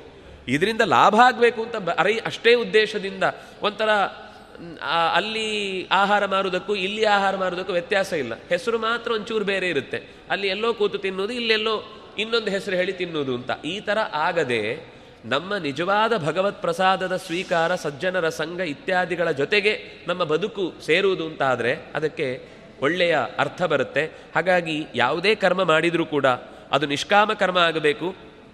ನಾನು ನನ್ನದು ಅನ್ನುವ ಅಭಿಮಾನ ಅಲ್ಲಿ ತೊರೆದು ಪರಮಾತ್ಮನೇ ಸರ್ವತಂತ್ರ ಸ್ವತಂತ್ರ ಕರ್ತೃವಾಗಿ ನನ್ನ ಅಂತರಂಗದ ಬಿಡುಗಡೆಗೂ ಆತನೇ ಕಾರಣನಾಗ್ತಾನೆ ಅಂತ ಅರ್ಚಿರಾದಿ ಮಾರ್ಗದಿಂದ ಮುಕ್ತಾಮುಕ್ತ ನಿಯಾಮಕನಾದಂತಹ ಪರಮಾತ್ಮನ ಸ್ವರೂಪವನ್ನು ಹೊಂದುವುದಕ್ಕೆ ಈ ಎಲ್ಲ ಹೆಜ್ಜೆಗಳು ಕೂಡ ಪೂರಕವಾದ ಅಂಶಗಳೇ ಆಗಿದ್ದಾವೆ. ಮುಕ್ತಿಯಲ್ಲಿ ಅಲ್ಲಿಯೂ ಕೂಡ ಯಥಾ ಪ್ರಕಾರ ವೇದ ದೃಷ್ಟ್ಯಾಭಿಮಾನೇನ ನಿಸ್ಸಂಗೇನಾತ್ಮಕರ್ಮಣ, ನಿಸ್ಸಂಗೇನಾಪಿ ಕರ್ಮಣ, ಕರ್ತೃತ್ವಾತ್ ಸಗುಣಂ ಬ್ರಹ್ಮ. ಪುರುಷಂ ಪುರುಷರ್ಷಭಂ. ಇಲ್ಲಿಯೂ ಹೇಗೆ ಭಿನ್ನ ಅಭಿಪ್ರಾಯಗಳಿರ್ತಾವೋ ಭಿನ್ನಾಭಿಪ್ರಾಯ ಇದೆ ಎಂದ ತಕ್ಷಣ ದ್ವೇಷಿಗಳಾಗಬೇಕಾಗಿಲ್ಲ. ಭಿನ್ನಾಭಿಪ್ರಾಯ ಅಂತಂದರೆ ಭಕ್ತಿಯೇ ಪ್ರಧಾನ ಅಂತ ಕೆಲವರು, ಜ್ಞಾನವೇ ಪ್ರಧಾನ ಅಂತ ಮತ್ತೆ ಕೆಲವರು, ಇಲ್ಲ ನಮಗೆ ಕರ್ಮದಿಂದಲೇ ಸುಖ, ಕರ್ಮದಿಂದಲೇ ತೃಪ್ತಿ ಅಂತ ಅನ್ನೋರು ಕೆಲವರು, ಆದರೆ ಎಲ್ಲರೂ ಹೋಗುದು ಭಗವಂತನಲ್ಲಿಗೇನೆ. ಈ ಭೇದ, ಈ ಭಿನ್ನ, ನಮಗೆ ಭೇದ ಅನ್ನೋ ಶಬ್ದ ಕೇಳಿದ ತಕ್ಷಣ ಏನೋ ಪರಸ್ಪರ ಜಗಳ, ದ್ವೇಷ ಈ ಶಬ್ದಗಳ ಕಡೆಗೆ ಮನಸ್ಸು ಹೋಗುತ್ತೆ. ಆದರೆ ಭೇದ ಅನ್ನುವ ಶಬ್ದದ ಅರ್ಥ ವಸ್ತು. ಈಗ ಈ ಪುಸ್ತಕವನ್ನು ನನಗೆ ನೋಡುವಾಗಲೇ ಈ ಪುಸ್ತಕ ನಾನಲ್ಲ ಅಂತ ನನಗೆ ಗೊತ್ತಾಗುತ್ತೆ. ಈ ಪುಸ್ತಕ ಇನ್ನೊಂದು ಪುಸ್ತಕ ಅಲ್ಲ. ಈ ಪುಸ್ತಕ ಮೇಜಲ್ಲ. ಈ ಪುಸ್ತಕ ಮೈಕಲ್ಲ. ಈ ಪುಸ್ತಕ ಜಗತ್ತಿನಲ್ಲಿ ಇನ್ಯಾವ್ಯಾವ ವಸ್ತು ಇದೆಯೋ ಅದು ಯಾವುದೂ ಅಲ್ಲ ಅಂತ ಪುಸ್ತಕ ನೋಡುವಾಗಲೇ ಒಟ್ಟಿಗೆ ಅದರ ಸ್ವರೂಪವಾಗಿ ಗೊತ್ತಾಗುತ್ತಲ್ವ? ಅದನ್ನು ಭೇದ ಅಂತ ಹೇಳಿದ್ದು. ಭೇದ ಅಂದರೆ ಮಧ್ಯದಲ್ಲಿ ಒಬ್ಬರ ನಡುವೆ ಇನ್ನೊಬ್ಬರಿಗೆ ತಂದಿಡುವುದು ಅಂತ ಅನ್ನುವ ಅರ್ಥದಲ್ಲಿ ಹೇಳಿದ್ದಲ್ಲ. ಭೇದ ಅನ್ನುವ ಶಬ್ದಕರ್ತ ಆ ವಸ್ತು ಉಳಿದ ವಸ್ತುಗಳಿಗಿಂತ ಭಿನ್ನ. ಆ ವಸ್ತು ತನ್ನ ಗುಣದಿಂದಲೇನೆ. ಯಾಕೆಂದರೆ ಇದು ಶಬ್ದವನ್ನು ಹೆಚ್ಚು ಮಾಡುತ್ತೆ. ಇದು ಶಬ್ದವನ್ನು ತೋರಿಸಿಕೊಡುತ್ತೆ. ಇದು ಶಬ್ದವನ್ನು ಹೊತ್ತಂಥ ಪುಸ್ತಕಕ್ಕೆ ಆಧಾರವಾಗಿ ನಿಂತಿದೆ. ಹೀಗೆ ಅದರಲ್ಲೇ ಅದರಲ್ಲೇ ಆದ ಬೇರೆ ಬೇರೆ ಗುಣಗಳಿಂದಾಗಿ ಅದು ಭಿನ್ನವಾಗಿ ಕಾಣುವುದಷ್ಟೇ ಹೊರತು ಒಂದಕ್ಕೊಂದು ಸಂಬಂಧ ಇಲ್ಲ ಅನ್ನುವ ಕಾರಣದಿಂದಾಗಿ ಅದಕ್ಕೆ ಯಾವತ್ತೂ ಒಟ್ಟಿಗೆ ಇರಲಿಕ್ಕೆ ಸಾಧ್ಯ ಇಲ್ಲ ಅನ್ನುವ ಅರ್ಥ ಅಲ್ಲ. ತುಂಬ ವಿಸ್ತಾರವಾಗಿ ಆ ಮಾತುಗಳನ್ನು ಬಿಡಿಸಿ ಹೇಳ್ತಾರೆ. ಇಲ್ಲಿ ಹೇಗೆ ಪರಸ್ಪರ ಒಬ್ರಿಗೊಬ್ರಿ, ಯಾಕೆಂದರೆ ನಾವು ಎಷ್ಟೇ ತುಂಬ ಆತ್ಮೀಯರಾದರೂ ಕೂಡ ಕೆಲವು ವಿಷಯದಲ್ಲಿ ನಾವು ಕೆಲವನ್ನು ಒಪ್ಕೊಳ್ಳೋದೇ ಇಲ್ಲ. ನೀನು ಹೇಳಪ್ಪ ನಿನ್ನ ಬಗ್ಗೆ ನಾನೇನು ಹೇಳಲ್ಲ. ನಾದ್ರೆ ನಾನು ಅದನ್ನು ಒಪ್ಕೊಳ್ಳಲ್ಲ. ಆದರೆ ಒಳ್ಳೆ ಆತ್ಮೀಯರು ಕೆಲಸಕ್ಕೆ ಪೂ ಕೂಡಲೇ ಸಹಾಯ ಮಾಡ್ತಾರೆ. ಏನು ಬೇಕೋ ಅದನ್ನು ಕೇಳ್ತೇನೆ. ಆದರೆ ನನ್ನ ಹತ್ರ ಅದನ್ನು ಮಾಡು ಅಥವಾ ನಾನು ಅದನ್ನು ಹೇಳು ಅಂತ ಹೇಳಬೇಡ. ಉಳಿದದ್ದೆಲ್ಲವೂ ನಿನಗೆ ಸಪೋರ್ಟ್ ಮಾಡ್ತೇನೆ. ಅನ್ನುವ ಇಷ್ಟು ಆತ್ಮೀಯತೆ ಇದ್ದಾಗಲೂ ಒಂದು ಭೇದ ಇದೆಯಲ್ವಾ? ಭಿನ್ನಾಭಿಪ್ರಾಯ ಇದೆಯಲ್ವಾ? ಇದು ಇಲ್ಲಿ ಮಾತ್ರ ಇದಕ್ಕೆ ಸ್ವರೂಪದ್ದಾದ್ರಿಂದ ಸ್ವರೂಪ. ತನ್ನದೇ ರೂಪ ಅದ ಭಿನ್ನಾಭಿಪ್ರಾಯ ಅನ್ನೋದು ತನ್ನದೇ ಸ್ವರೂಪ. ಅದು ಮೋಕ್ಷಕ್ಕೆ ಹೋದಾಗಲೂ ಸಿದ್ಧೈ ಸಿದ್ಧೈ ಯೋಗ ಪ್ರವರ್ತಕೈ ಯೋಗೇಶ್ವರೈ ಕುಮಾರಾಧ್ಯೈ ಇದು ಎಷ್ಟು ಯೋಗದ ನಿಜವಾದ ತುತ್ತ ತುದಿಯನ್ನೇರಿದಾಗಲೂ ಈ ಭೇದವನ್ನು ಕಳಚಿ ಬದುಕಲಿಕ್ಕೆ ಸಾಧ್ಯ ಇಲ್ಲ. ಮುಕ್ತರಲ್ಲೂ ಕೂಡ. ಇದು ಇಲ್ಲಿ ಮಾತ್ರ ಅಲ್ಲ. ಉಪಾಂತ್ಯ, ಪವಮಾನ ಉಪಾಂತ್ಯ ಸೂಕ್ತದಲ್ಲೂ ಅಲ್ಲೂ ಕೂಡ ಸಿದ್ಧರಾದ, ಅಂದರೆ ಸಿದ್ಧರು ಅಂದರೆ ಮುಕ್ತರು. ಮುಕ್ತರಾದಂತಹ ಮೋಕ್ಷ ಜೀವಿಗಳು ಅಥವಾ ಮುಕ್ತರಾದ ಬ್ರಹ್ಮಾದಿ ದೇವತೆಗಳು ಅಲ್ಲಿಯೂ ಕೂಡ ನಿರಂತರ ತಮ್ಮ ಕೈಂಕರ್ಯವನ್ನು ಭಗವಂತನ ಪ್ರೀತಿಗಾಗಿ ಮಾಡ್ತಾನೇ ಇದ್ದಾರೆ. ಮುದ ಪ್ರಮುದ ಆಸತೆ. ಇಂದ್ರ ಎಂದು ಪರಿಶ್ರಮ ಅಂತ ಪ್ರಾರ್ಥಿಸುವಾಗ ಎಲ್ಲ ಜೀವಿಗಳು ಅಲ್ಲೂ ಕೂಡ ಇದೇ ರೀತಿ ಇಲ್ಲಿ ಹೇಗೆ ಪರಸ್ಪರ ಬೇರೆ ಬೇರೆಯಾಗಿ ಜಗತ್ತಿನಲ್ಲಿ ಎಲ್ಲ ವಸ್ತುಗಳಿವೆಯೋ ಮೋಕ್ಷದಲ್ಲೂ ಕೂಡ ಅದೇ ರೀತಿಯಾದ ಭಿನ್ನ ಅಂಶಗಳು ಇದ್ದೇ ಇದೆ. ಇಲ್ಲಿಯ ಏರಿಳಿತ ಏನಿದೆ? ತಾರತಮ್ಯ, ಅದು ಅಲ್ಲಿಯೂ ಕೂಡ ಯಥಾ ಪ್ರಕಾರ ಹಾಗೆ ಮುಂದುವರಿಯುತ್ತೆ. ಇಲ್ಲಿ ಅಭಿಮಾನ ಇದೆ ಆದ್ದರಿಂದಾಗಿ ನಮಗೆ ಪರಸ್ಪರ ಒಬ್ಬರಿಗಿಂತ ಒಬ್ಬರು ಹೆಚ್ಚು ಕಮ್ಮಿ ಅನ್ನೋದು ಯಾಕೆ ಅಲ್ಲ, ಹೌದು ಅನ್ನೋದು ಗೊತ್ತಾಗ್ತಾ ಇಲ್ಲ. ಅಲ್ಲಿ ಅಭಿಮಾನ ಇರುವುದಿಲ್ಲ ಅದರಿಂದಾಗಿ ಅಭಿಮಾನ ಇರುವುದಿಲ್ಲ ಅಂದರೆ ಯಾರ ಮೇಲೂ ಪ್ರೀತಿ ಇರುವುದಿಲ್ಲ ಅಂತ ಅರ್ಥ ಅಲ್ಲ. ಅಭಿಮಾನ ಅಂತಂದರೆ ನಾನು ಯೋಚನೆ ಮಾಡಿದ್ದಷ್ಟೇ ಸರಿ ಅನ್ನುವ ಯೋಚನೆ ಇರುವುದಿಲ್ಲ. ಪ್ರತಿಯೊಂದು ವಸ್ತು ಹೇಗಿದೆಯೋ ಹಾಗೆಯೇ ಅದನ್ನು ಸ್ವೀಕರಿಸಬೇಕು ಅನ್ನುವ ವಿಶದವಾದ ವಿಸ್ತಾರವಾದ ಮನಸ್ಥಿತಿ ಅನ್ನೋದು ಬೆಳೆದಿರುತ್ತೆ ಅನ್ನುವ ಕಾರಣಕ್ಕೆ ಆತ ಎತ್ತರಕ್ಕೆ ಏರ್ತಾನೆ. ಈ ಮೋಕ್ಷದಲ್ಲೂ ಜ್ಞಾನ ಭಕ್ತಿ ಅನ್ನೋದು ಇದ್ದೇ ಇದೆ. ಅಲ್ಲಿಯೂ ಜ್ಞಾನ ಇದೆ. ಭಗವಂತನ ಜ್ಞಾನ ಇಲ್ಲದೆ ಇದ್ದರೆ ಮೋಕ್ಷಕ್ಕೆ ಹೋಗಿ ಏನು ಉಪಯೋಗ? ಎಲ್ಲಿ ಸುಖ ಪಡ್ತಾ ಇದ್ದೇವೆ ಅಂತ ಗೊತ್ತಿಲ್ಲ ಇಲ್ಲಿಂದ ಕರ್ಕೊಂಡು ಹೋಗಿ ನಿಮ್ಮನ್ನು ಒಳ್ಳೆ ಮನೆಯಲ್ಲಿ ನಿದ್ದೆಗೆ ಬಿಟ್ಟರೆ ಇಂಜೆಕ್ಷನ್ ಕೊಟ್ಟು ನಿದ್ದೆ ಮಾಡಿಸ್ಬಿಡ್ದು. ನಿಮ್ಮನ್ನು ಇಷ್ಟು ದಿವಸ ನಾವು ಒಳ್ಳೆ ಮನೆಯಲ್ಲಿ ಇಟ್ಟಿದ್ದೀವಿ ಅಂತ. ಏನು ಗೊತ್ತಿಲ್ಲದ, ಯಾವುದೇ ಪ್ರಜ್ಞೆ ಇಲ್ಲದ ಆ ಮನೆಯಲ್ಲಿ ಅಷ್ಟು ದಿವಸ ಇದ್ದೆ. ವಾಪಸ್ ತಂದ ಅವನನ್ನು ಆಸ್ಪತ್ರೆಯಲ್ಲಿ ಇಟ್ಟರು ಅದೇ ಅನ್ನಿಸ್ತಾ ಇರುತ್ತೆ. ಅವನಿಗೆ ಅಲ್ಲಿದ್ದರೂ ಒಂದೇ ಅನಿಸ್ತದೆ ಏನು ವ್ಯತ್ಯಾಸ ಗೊತ್ತಾಗೋದು ಇಲ್ಲ ರೀ, ನಾನು ಬೇಕಾದ್ರೆ ಫೋಟೋ ತೋರಿಸ್ತೇನೆ. ಅಂತ ಇವ್ ನಿದ್ದೆ ಮಾಡಿದ ದೊಡ್ಡ ದೊಡ್ಡ ಬಂಗಲೆಯ ಮನೆಗಳು, ಆ ಫೋಟೋ ಎಲ್ಲ ಕೊಡಿಸಿ ಅಲ್ಲಿ ಏನು ತಿನ್ನಿಸ್ತಾ ಇದ್ರು. ಎಂಥ ಪ್ರೆಷಿಯಸ್ ಆದ ಪದಾರ್ಥಗಳನ್ನೆಲ್ಲ ನಿಮಗೆ ಫೀಡ್ ಮಾಡಿ, ನೆತ್ತರ್ನಲ್ಲಿ ಕೊಡ್ಲಿಕ್ಕೋಸ್ಕರ ಏನೇಂತ ಏನಾದರೂ ಒಂದಾದರೂ ತಿಂದು ರುಚಿಯಾಗಿ ಎತ್ತರ ಇದ್ದರೆ ತಾನೇ ಅದ್ರ ಖುಷಿ ಆಗೋದು ಭಗವಂತನ ಪ್ರಜ್ಞೆ, ನನ್ನ ಪ್ರಜ್ಞೆ, ಭಗವಂತ ನನ್ನನ್ನು ನೋಡಿಕೊಳ್ಳುವ ಅನ್ನೋ ಭಕ್ತಿ, ಅವನ ಮೇಲೆ ಮತ್ತಷ್ಟು ಮತ್ತಷ್ಟು ಆ ತಿಳ್ಕೊಳ್ಬೇಕು ಅದಕ್ಕೋಸ್ಕರ ಪ್ರಕೃತಿ, ಪ್ರವೃತ್ತಿ, ಇದೆಲ್ಲ ಇದ್ದರೆ ಮೋಕ್ಷಕ್ಕರ್ಥ. ಅಲ್ಲಿ ಹೋದ್ಮೇಲೆ ಏನು ಇಲ್ಲ ಆಗೋದು, ಯಾವ ತಿಳುವಳಿಕೆಯೂ ಇಲ್ಲ ಅಂತ ಆಗೋದು, ಇದು ಸುಖಕ್ಕೆ ಕಾರಣವಾದ ಸಂಗತಿ ಅಲ್ಲ. ಅದರಿಂದಾಗಿ ಜ್ಞಾನ, ಯೋಗ ಇದೆರಡೂ ಕೂಡ ಭಿನ್ನ ಅಲ್ಲ. ಜ್ಞಾನವೂ ಬೇಕು ಕರ್ಮಯೋಗವೂ ಬೇಕು. ಇದೆಲ್ಲದರಿಂದಲೂ ಭಗವಂತನಲ್ಲಿ ಪ್ರೀತಿ ಅನ್ನೋದು ಹೆಚ್ಚುತ್ತೆ. ಭಗವತ್ ಶಬ್ದ ಲಕ್ಷಣ. ಅದರಿಂದಾಗಿ ಯಾರೂ ಕೂಡ, ಯಾವ ಕಾರಣಕ್ಕೂ ಕೂಡ ನಾನು ಜ್ಞಾನದ ದಾರಿಯಲ್ಲಿದ್ದೇನೆ, ನಾನು ಶ್ರೇಷ್ಠ. ಅವನು ಏನೋ ಮಾಡ್ಕೊಂಡಿದ್ದಾನೆ, ಅವನು ಕನಿಷ್ಠ. ನಮಗೆ ಸಾಮಾನ್ಯ ಹಾಗೆ ಆಗುತ್ತೆ. ಚೂರು ಓದಿದ ತಕ್ಷಣ ನನ್ನಷ್ಟು ಓದ್ದವ್ರು ಯಾರಿದ್ದಾರೆ? ಚೂರೇನು ಒಳ್ಳೆ ಕೆಲಸ ಮಾಡಿದ ತಕ್ಷಣ ನನ್ನದು ಕೇಳೋ ಕೆಲಸ ಮಾಡೋರು ಯಾರಿದ್ದಾರೆ? ಚೂರೇನು ಎರಡು ಜಪ ಅನುಷ್ಠಾನ ಜಾಸ್ತಿ ಮಾಡಿಸಕ್ಕೆ ಇವರೆಲ್ಲ ಜಪ ಮಾಡದವುಗಳು ಅಂತ ಅದರ ಬಗ್ಗೆ ಒಂದು ತಾತ್ಸಾರ ಭಾವ. ನಮ್ಮಷ್ಟು ಉಪನ್ಯಾಸ ಕೇಳೋದು ಉಪನ್ಯಾಸಕ್ಕೆ ಕಿ ಬರದೆ ಹಾಳಾಗಿ ಹೋಗ್ತಾ ಇದ್ದಾರೆ ಅಂತ ದಾರಿಯಲ್ಲಿ ಹೋಗೋರ ಬಗ್ಗೆ ನಮಗೊಂದು ಭಾರಿ ಒಂದು ನಿರ್ಲಕ್ಷ್ಯ ಭಾವ ಬರುತ್ತೆ. ಅವನು ಅಲ್ಲಿಗಿಂತ ಇಲ್ಲಿಯೇ ಇಲ್ಲಿ ಕೇಳೋದನ್ನು ಅವನು ಅದಕ್ಕಿಂತ ಹೆಚ್ಚು ಆಸಕ್ತಿಯಿಂದ ಕೇಳ್ಬೋದು, ಗೊತ್ತಿಲ್ಲ ನಮಗೆ. ಅದನ್ನಾಗಿ ಒಬ್ಬರನ್ನು ನಮ್ಮ ದೃಷ್ಟಿಕೋನದಿಂದ ಸರಿ, ತಪ್ಪು, ಎತ್ತರ, ತಗ್ಗು ಈ ಯಾವುದನ್ನು ಯೋಚನೆ ಮಾಡದೆ ನನ್ನ ಕರ್ತವ್ಯ ಏನು? ನಾನು ಅದನ್ನು ಪ್ರಾಮಾಣಿಕವಾಗಿ ಮಾಡ್ತೇನೆ ಅಂತ ಮುಂದೆ ಸಾಗಬೇಕಾದ ನಮ್ಮ ಕರ್ತವ್ಯ ಅಂತ ಹೀಗೆ ಹೇಳಿದಾಗ ಕಪಿಲನ ಮಾತು ಕೇಳಿ ತಾಯಿ ತುಂಬ ಸಂತೋಷಪಟ್ಟು ತುಂಬ ಸುಂದರವಾದ ಒಂದು ಪ್ರಾರ್ಥನೆ ಮಾಡ್ತಾಳೆ ಕಪಿಲನನ್ನು ದೇವಹೂತಿ ಪ್ರಾರ್ಥನೆ ಮಾಡ್ತಾಳೆ ಮಾಡಿದಾಗ ಭಗವಂತ ತುಂಬ ಸಂತೋಷ ಪಡ್ತಾನೆ ನೀನು ಮಗನಾಗಿ ನನ್ನ ಹೊಟ್ಟೆಯಲ್ಲಿ ಇದ್ದಿ ಅಂತ ಅನ್ನೋದು ನಾನು ನಿನ್ನನ್ನು ಹೆತ್ತೆ ಅನ್ನುವ ಹೆಗ್ಗಳಿಕೆ ನನಗಿಲ್ಲ ಅನ್ನೋದು ಈಗ ಪೂರ್ತಿ ಸ್ಪಷ್ಟ ಆಗಿದೆ ನಿನ್ನ ಹೊಟ್ಟೆಯಲ್ಲಿ ನಾನಿರುವುದು. ನನ್ನ ಹೊಟ್ಟೆಯಲ್ಲಿ ನೀನಿದ್ದೀನು, ನೀನು ನನಗೆ ತೋರಿದ ಕಾರುಣ್ಯ.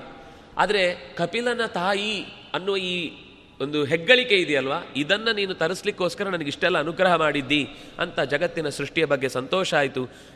ಏಳಿಗೆಗೆ ಕಾರಣವಾದದ್ದು ಯಾವುದು? ಬೀಳುವಿಕೆಗೆ ಕಾರಣ ಯಾವುದು?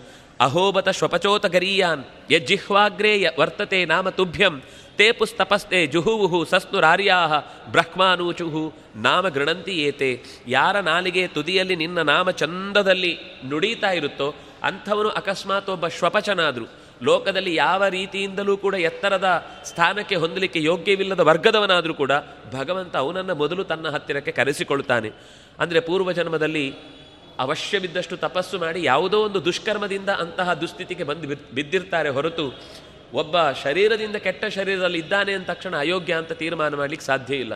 ಆದರೆ ಯಾವುದೋ ಒಂದು ಪುಣ್ಯಕರ್ಮದಲ್ಲಿ ಉತ್ತಮವಾದ ಶರೀರ ಬಂದಿದೆ, ಯಾವುದೋ ಒಂದು ಹತ್ತಿರದ ಸಾಧನೆ ಮಾಡಲಿಕ್ಕೆ ತುಂಬ ಎತ್ತರದ ಸ್ಥಾನ ಸಿಕ್ಕಿದೆ ಎಂದ ತಕ್ಷಣ ಅವನು ಯೋಗ್ಯನೂ ಆಗಿರಬೇಕಾಗಿಲ್ಲ.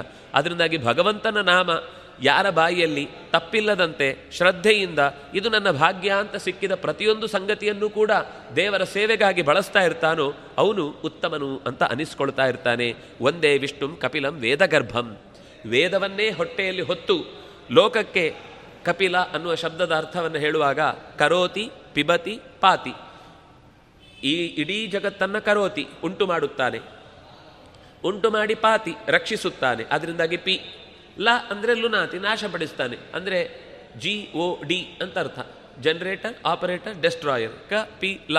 ಈ ಅರ್ಥದಲ್ಲಿ ಅವನ ಹೆಸರನ್ನು ಇಲ್ಲಿ ಹೇಳಿ, ನಾನೇ ಸರ್ವಸಮರ್ಥ, ನಾನೇ ಜಗತ್ತಿನ ಎಲ್ಲವನ್ನು ನಡೆಸುವವ ಅಂತ ನಿನ್ನನ್ನು ನೀನು ಚೆನ್ನಾಗಿ ಪರಿಚಯಿಸಿದ್ದಿ. ನಿನ್ನ ಬಗ್ಗೆ ನೀನಲ್ಲದೆ ಬೇರಾರು ಹೇಳಿದ್ರೂ ಇಷ್ಟು ಕನ್ವಿನ್ಸ್ ಆಗ್ತಿರಲಿಲ್ಲ.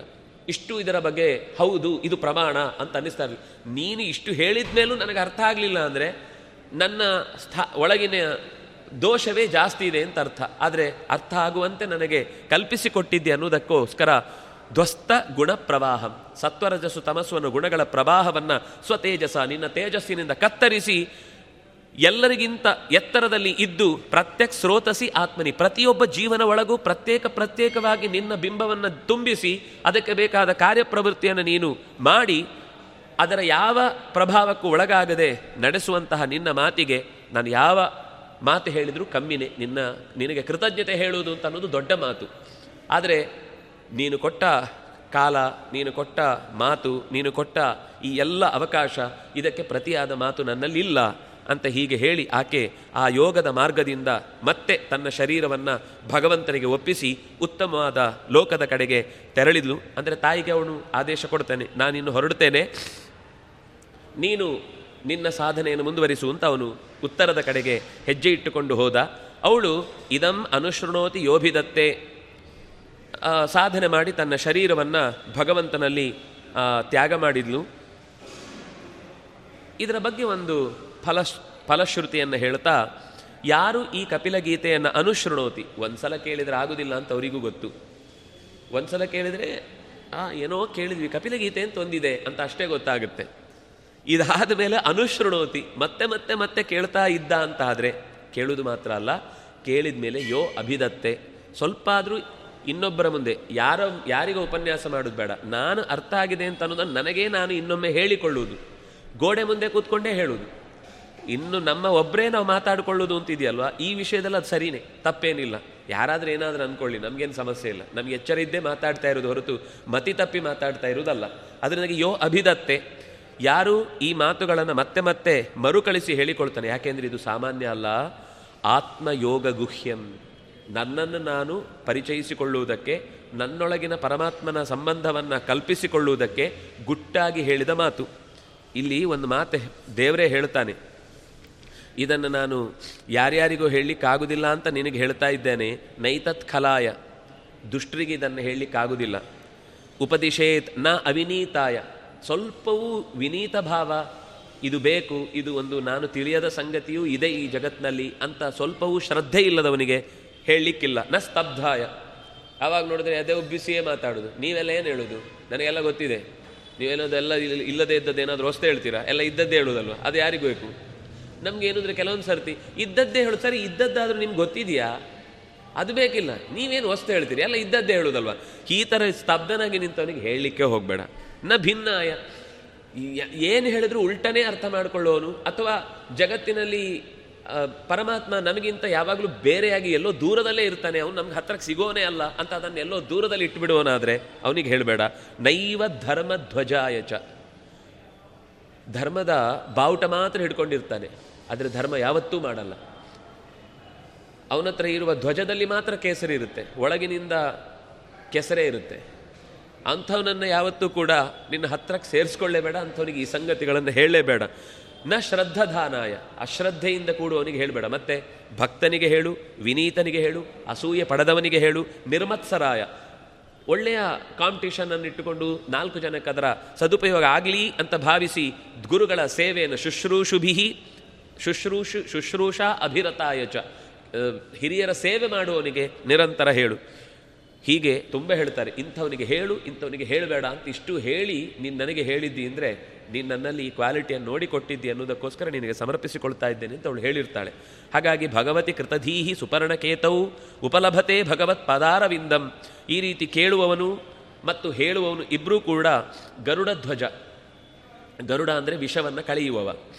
ಈ ಅಮೃತದ ರಸವನ್ನು ತರುವವ. ದೇವತೆಗಳಿಂದ ಅಮೃತ ರಸವನ್ನು ತಂದು ನಮ್ಮ ತನಕ ತಂದು ಕೊಡುವವ. ಅಂತಹ ಗರುಡ ಧ್ವಜನಾಗಿ ಭಗವಂತ ಬರ್ತಾನೆ ಅಂದರೆ ನಮ್ಮಲ್ಲಿರುವ ವಿಷಯಗಳನ್ನು ಕಳೀತಾನೆ, ನಮಗೆ ಹೊರಗಿನಿಂದ ಬರಬಹುದಾದ ತೊಂದರೆಗಳನ್ನು ದೂರ ಮಾಡ್ತಾನೆ ಭಗವಂತನ ಪಾದಾರವಿಂದದಲ್ಲಿ ಮನಸ್ಸು ನಿರಂತರ ಲಗ್ನಗೊಳ್ಳುವಂತೆ ತನ್ನ ಪರಿಚಯವನ್ನು ಪರಮಾತ್ಮನ ಅಪರೋಕ್ಷವನ್ನು ಕೂಡ ಕೊಟ್ಟು ಎತ್ತರ, ಎತ್ತರಕ್ಕೆ ಏರಿಸ್ತಾನೆ ಅನ್ನುವಲ್ಲಿಗೆ ಈ ಕಪಿಲಗೀತೆಯ ಚಿಂತನೆ ಯಥಾಶಕ್ತಿ ಗುರುಗಳ ಅನುಗ್ರಹದಿಂದ ಋಷಿಗಳ ಏನು ಒಂದು ಪರಂಪರೆಯಲ್ಲಿ ಅವರು ತಮ್ಮ ಜೀವನದ ಅನುಭವವನ್ನು ಬಿಚ್ಚಿ ಇಟ್ಟಿದ್ದಾರೋ, ಇದರ ಯಾವ ಮಾತು ಸ್ವಂತದ್ದಲ್ಲ. ಅವರು ಹೇಳಿದ್ದನ್ನು ವಾಪಸ್ಸು ಮತ್ತೊಮ್ಮೆ ಬಿಡಿಸಿ ಹೇಳಿದ್ದಷ್ಟೇ. ಅದನ್ನು ಆ ಎಲ್ಲ ಋಷಿಗಳು, ಗುರುಗಳು ಅತ್ಯಂತ ಪ್ರೀತಿಯಿಂದ ಅವರೂ ಕೇಳಿದ್ದಾರೆ. ಕೇಳಿದವರು ಇಲ್ಲಿ ನಾಲ್ಕೇ ಕಿವಿ ಅಂತ ತಲೆ ಕೆಡಿಸ್ಕೊಳ್ಬೇಕಾಗಿಲ್ಲ. ಯಾಕೆಂದರೆ ಇಲ್ಲಿ ಅನಂತ ಜೀವರಿದ್ದು ಕೇಳಿದ್ದಾರೆ ಅಂತ ಅನ್ನೋದು ಅದು ಅಷ್ಟೇ ಸತ್ಯ. ನಾವು ಅದನ್ನು ಯಾರು ಕೇಳಿದ್ದಾರೆ ಅಂತ ಗುರುತು ಹಿಡಿದು ಲೆಕ್ಕ ಹೇಳಲಿಕ್ಕೆ ಬರದೇ ಇದ್ದರೂ ಕೇಳಿದವರು ಬಹಳ ಜನ ಇದ್ದಾರೆ.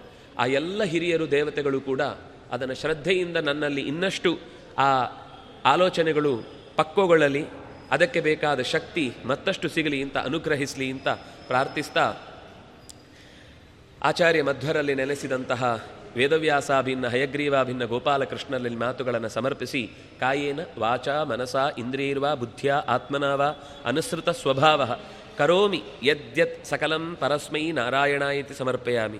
ಕೇಳಿದವರು ಅಂತಂದರೆ, ಯಾರಿಗೋಸ್ಕರ ಇದು ಇಲ್ಲಿ ಯೋಜನೆಗೊಂಡಿದೆಯೋ ಅವರೂ ಕೇಳಿದ್ದಾರೆ. ಅದರಿಂದಾಗಿ ಅವರಿಗೂ ಕೂಡ ಅದರಿಂದ ಫಲ ಸಿಕ್ಕಿ, ಆ ಮೂಲಕ ಆ ಮನೆತನಕ್ಕೂ ಅವರನ್ನು ಈ ಈ ವ್ಯವಸ್ಥೆಯನ್ನು ಜೋಡಿಸಿದಂತಹ ಎಲ್ಲ ಕುಲದಲ್ಲಿ ಬಂದಂತಹ ಸಮಸ್ಯೆಗಳು ದೂರ ಆಗಿ ಭಗವಂತನ ಪ್ರೀತಿ ಇನ್ನಷ್ಟು ಹೆಚ್ಚಾಗಿ ಒದಗಿದ ಅಪವ, ಅಪ್- ಆಪತ್ತುಗಳೆಲ್ಲವೂ ಕೂಡ, ಅಪವಾದಗಳೆಲ್ಲವೂ ಕೂಡ ಪರಿಹಾರಗೊಂಡು ಇನ್ನಷ್ಟು ಆ ಧರ್ಮಶ್ರದ್ಧೆ ಹೆಚ್ಚುವಂತಾಗಲಿ ಅಂತ ಪಿತೃದೋಷಕ್ಕೆ ಕಾರಣವಾದ ಯಾವುದೇ ಹಿಂದಿನ ಸಮಸ್ಯೆಗಳು ಅದು ದೂರಗೊಂಡು ಮತ್ತಷ್ಟು ಪಿತೃ ಅನುಗ್ರಹಕ್ಕೆ ಪಾತ್ರರಾಗಿ ಸತ್ಕರ್ಮವನ್ನು ನಡೆಸುವ ಶಕ್ತಿ ಆ ಮನೆತನಕ್ಕೂ ಸಿಗಲಿ ಅಂತ ಪ್ರಾರ್ಥಿಸ್ತಾ ಕೃಷ್ಣಾರ್ಪಣಮಸ್ತು.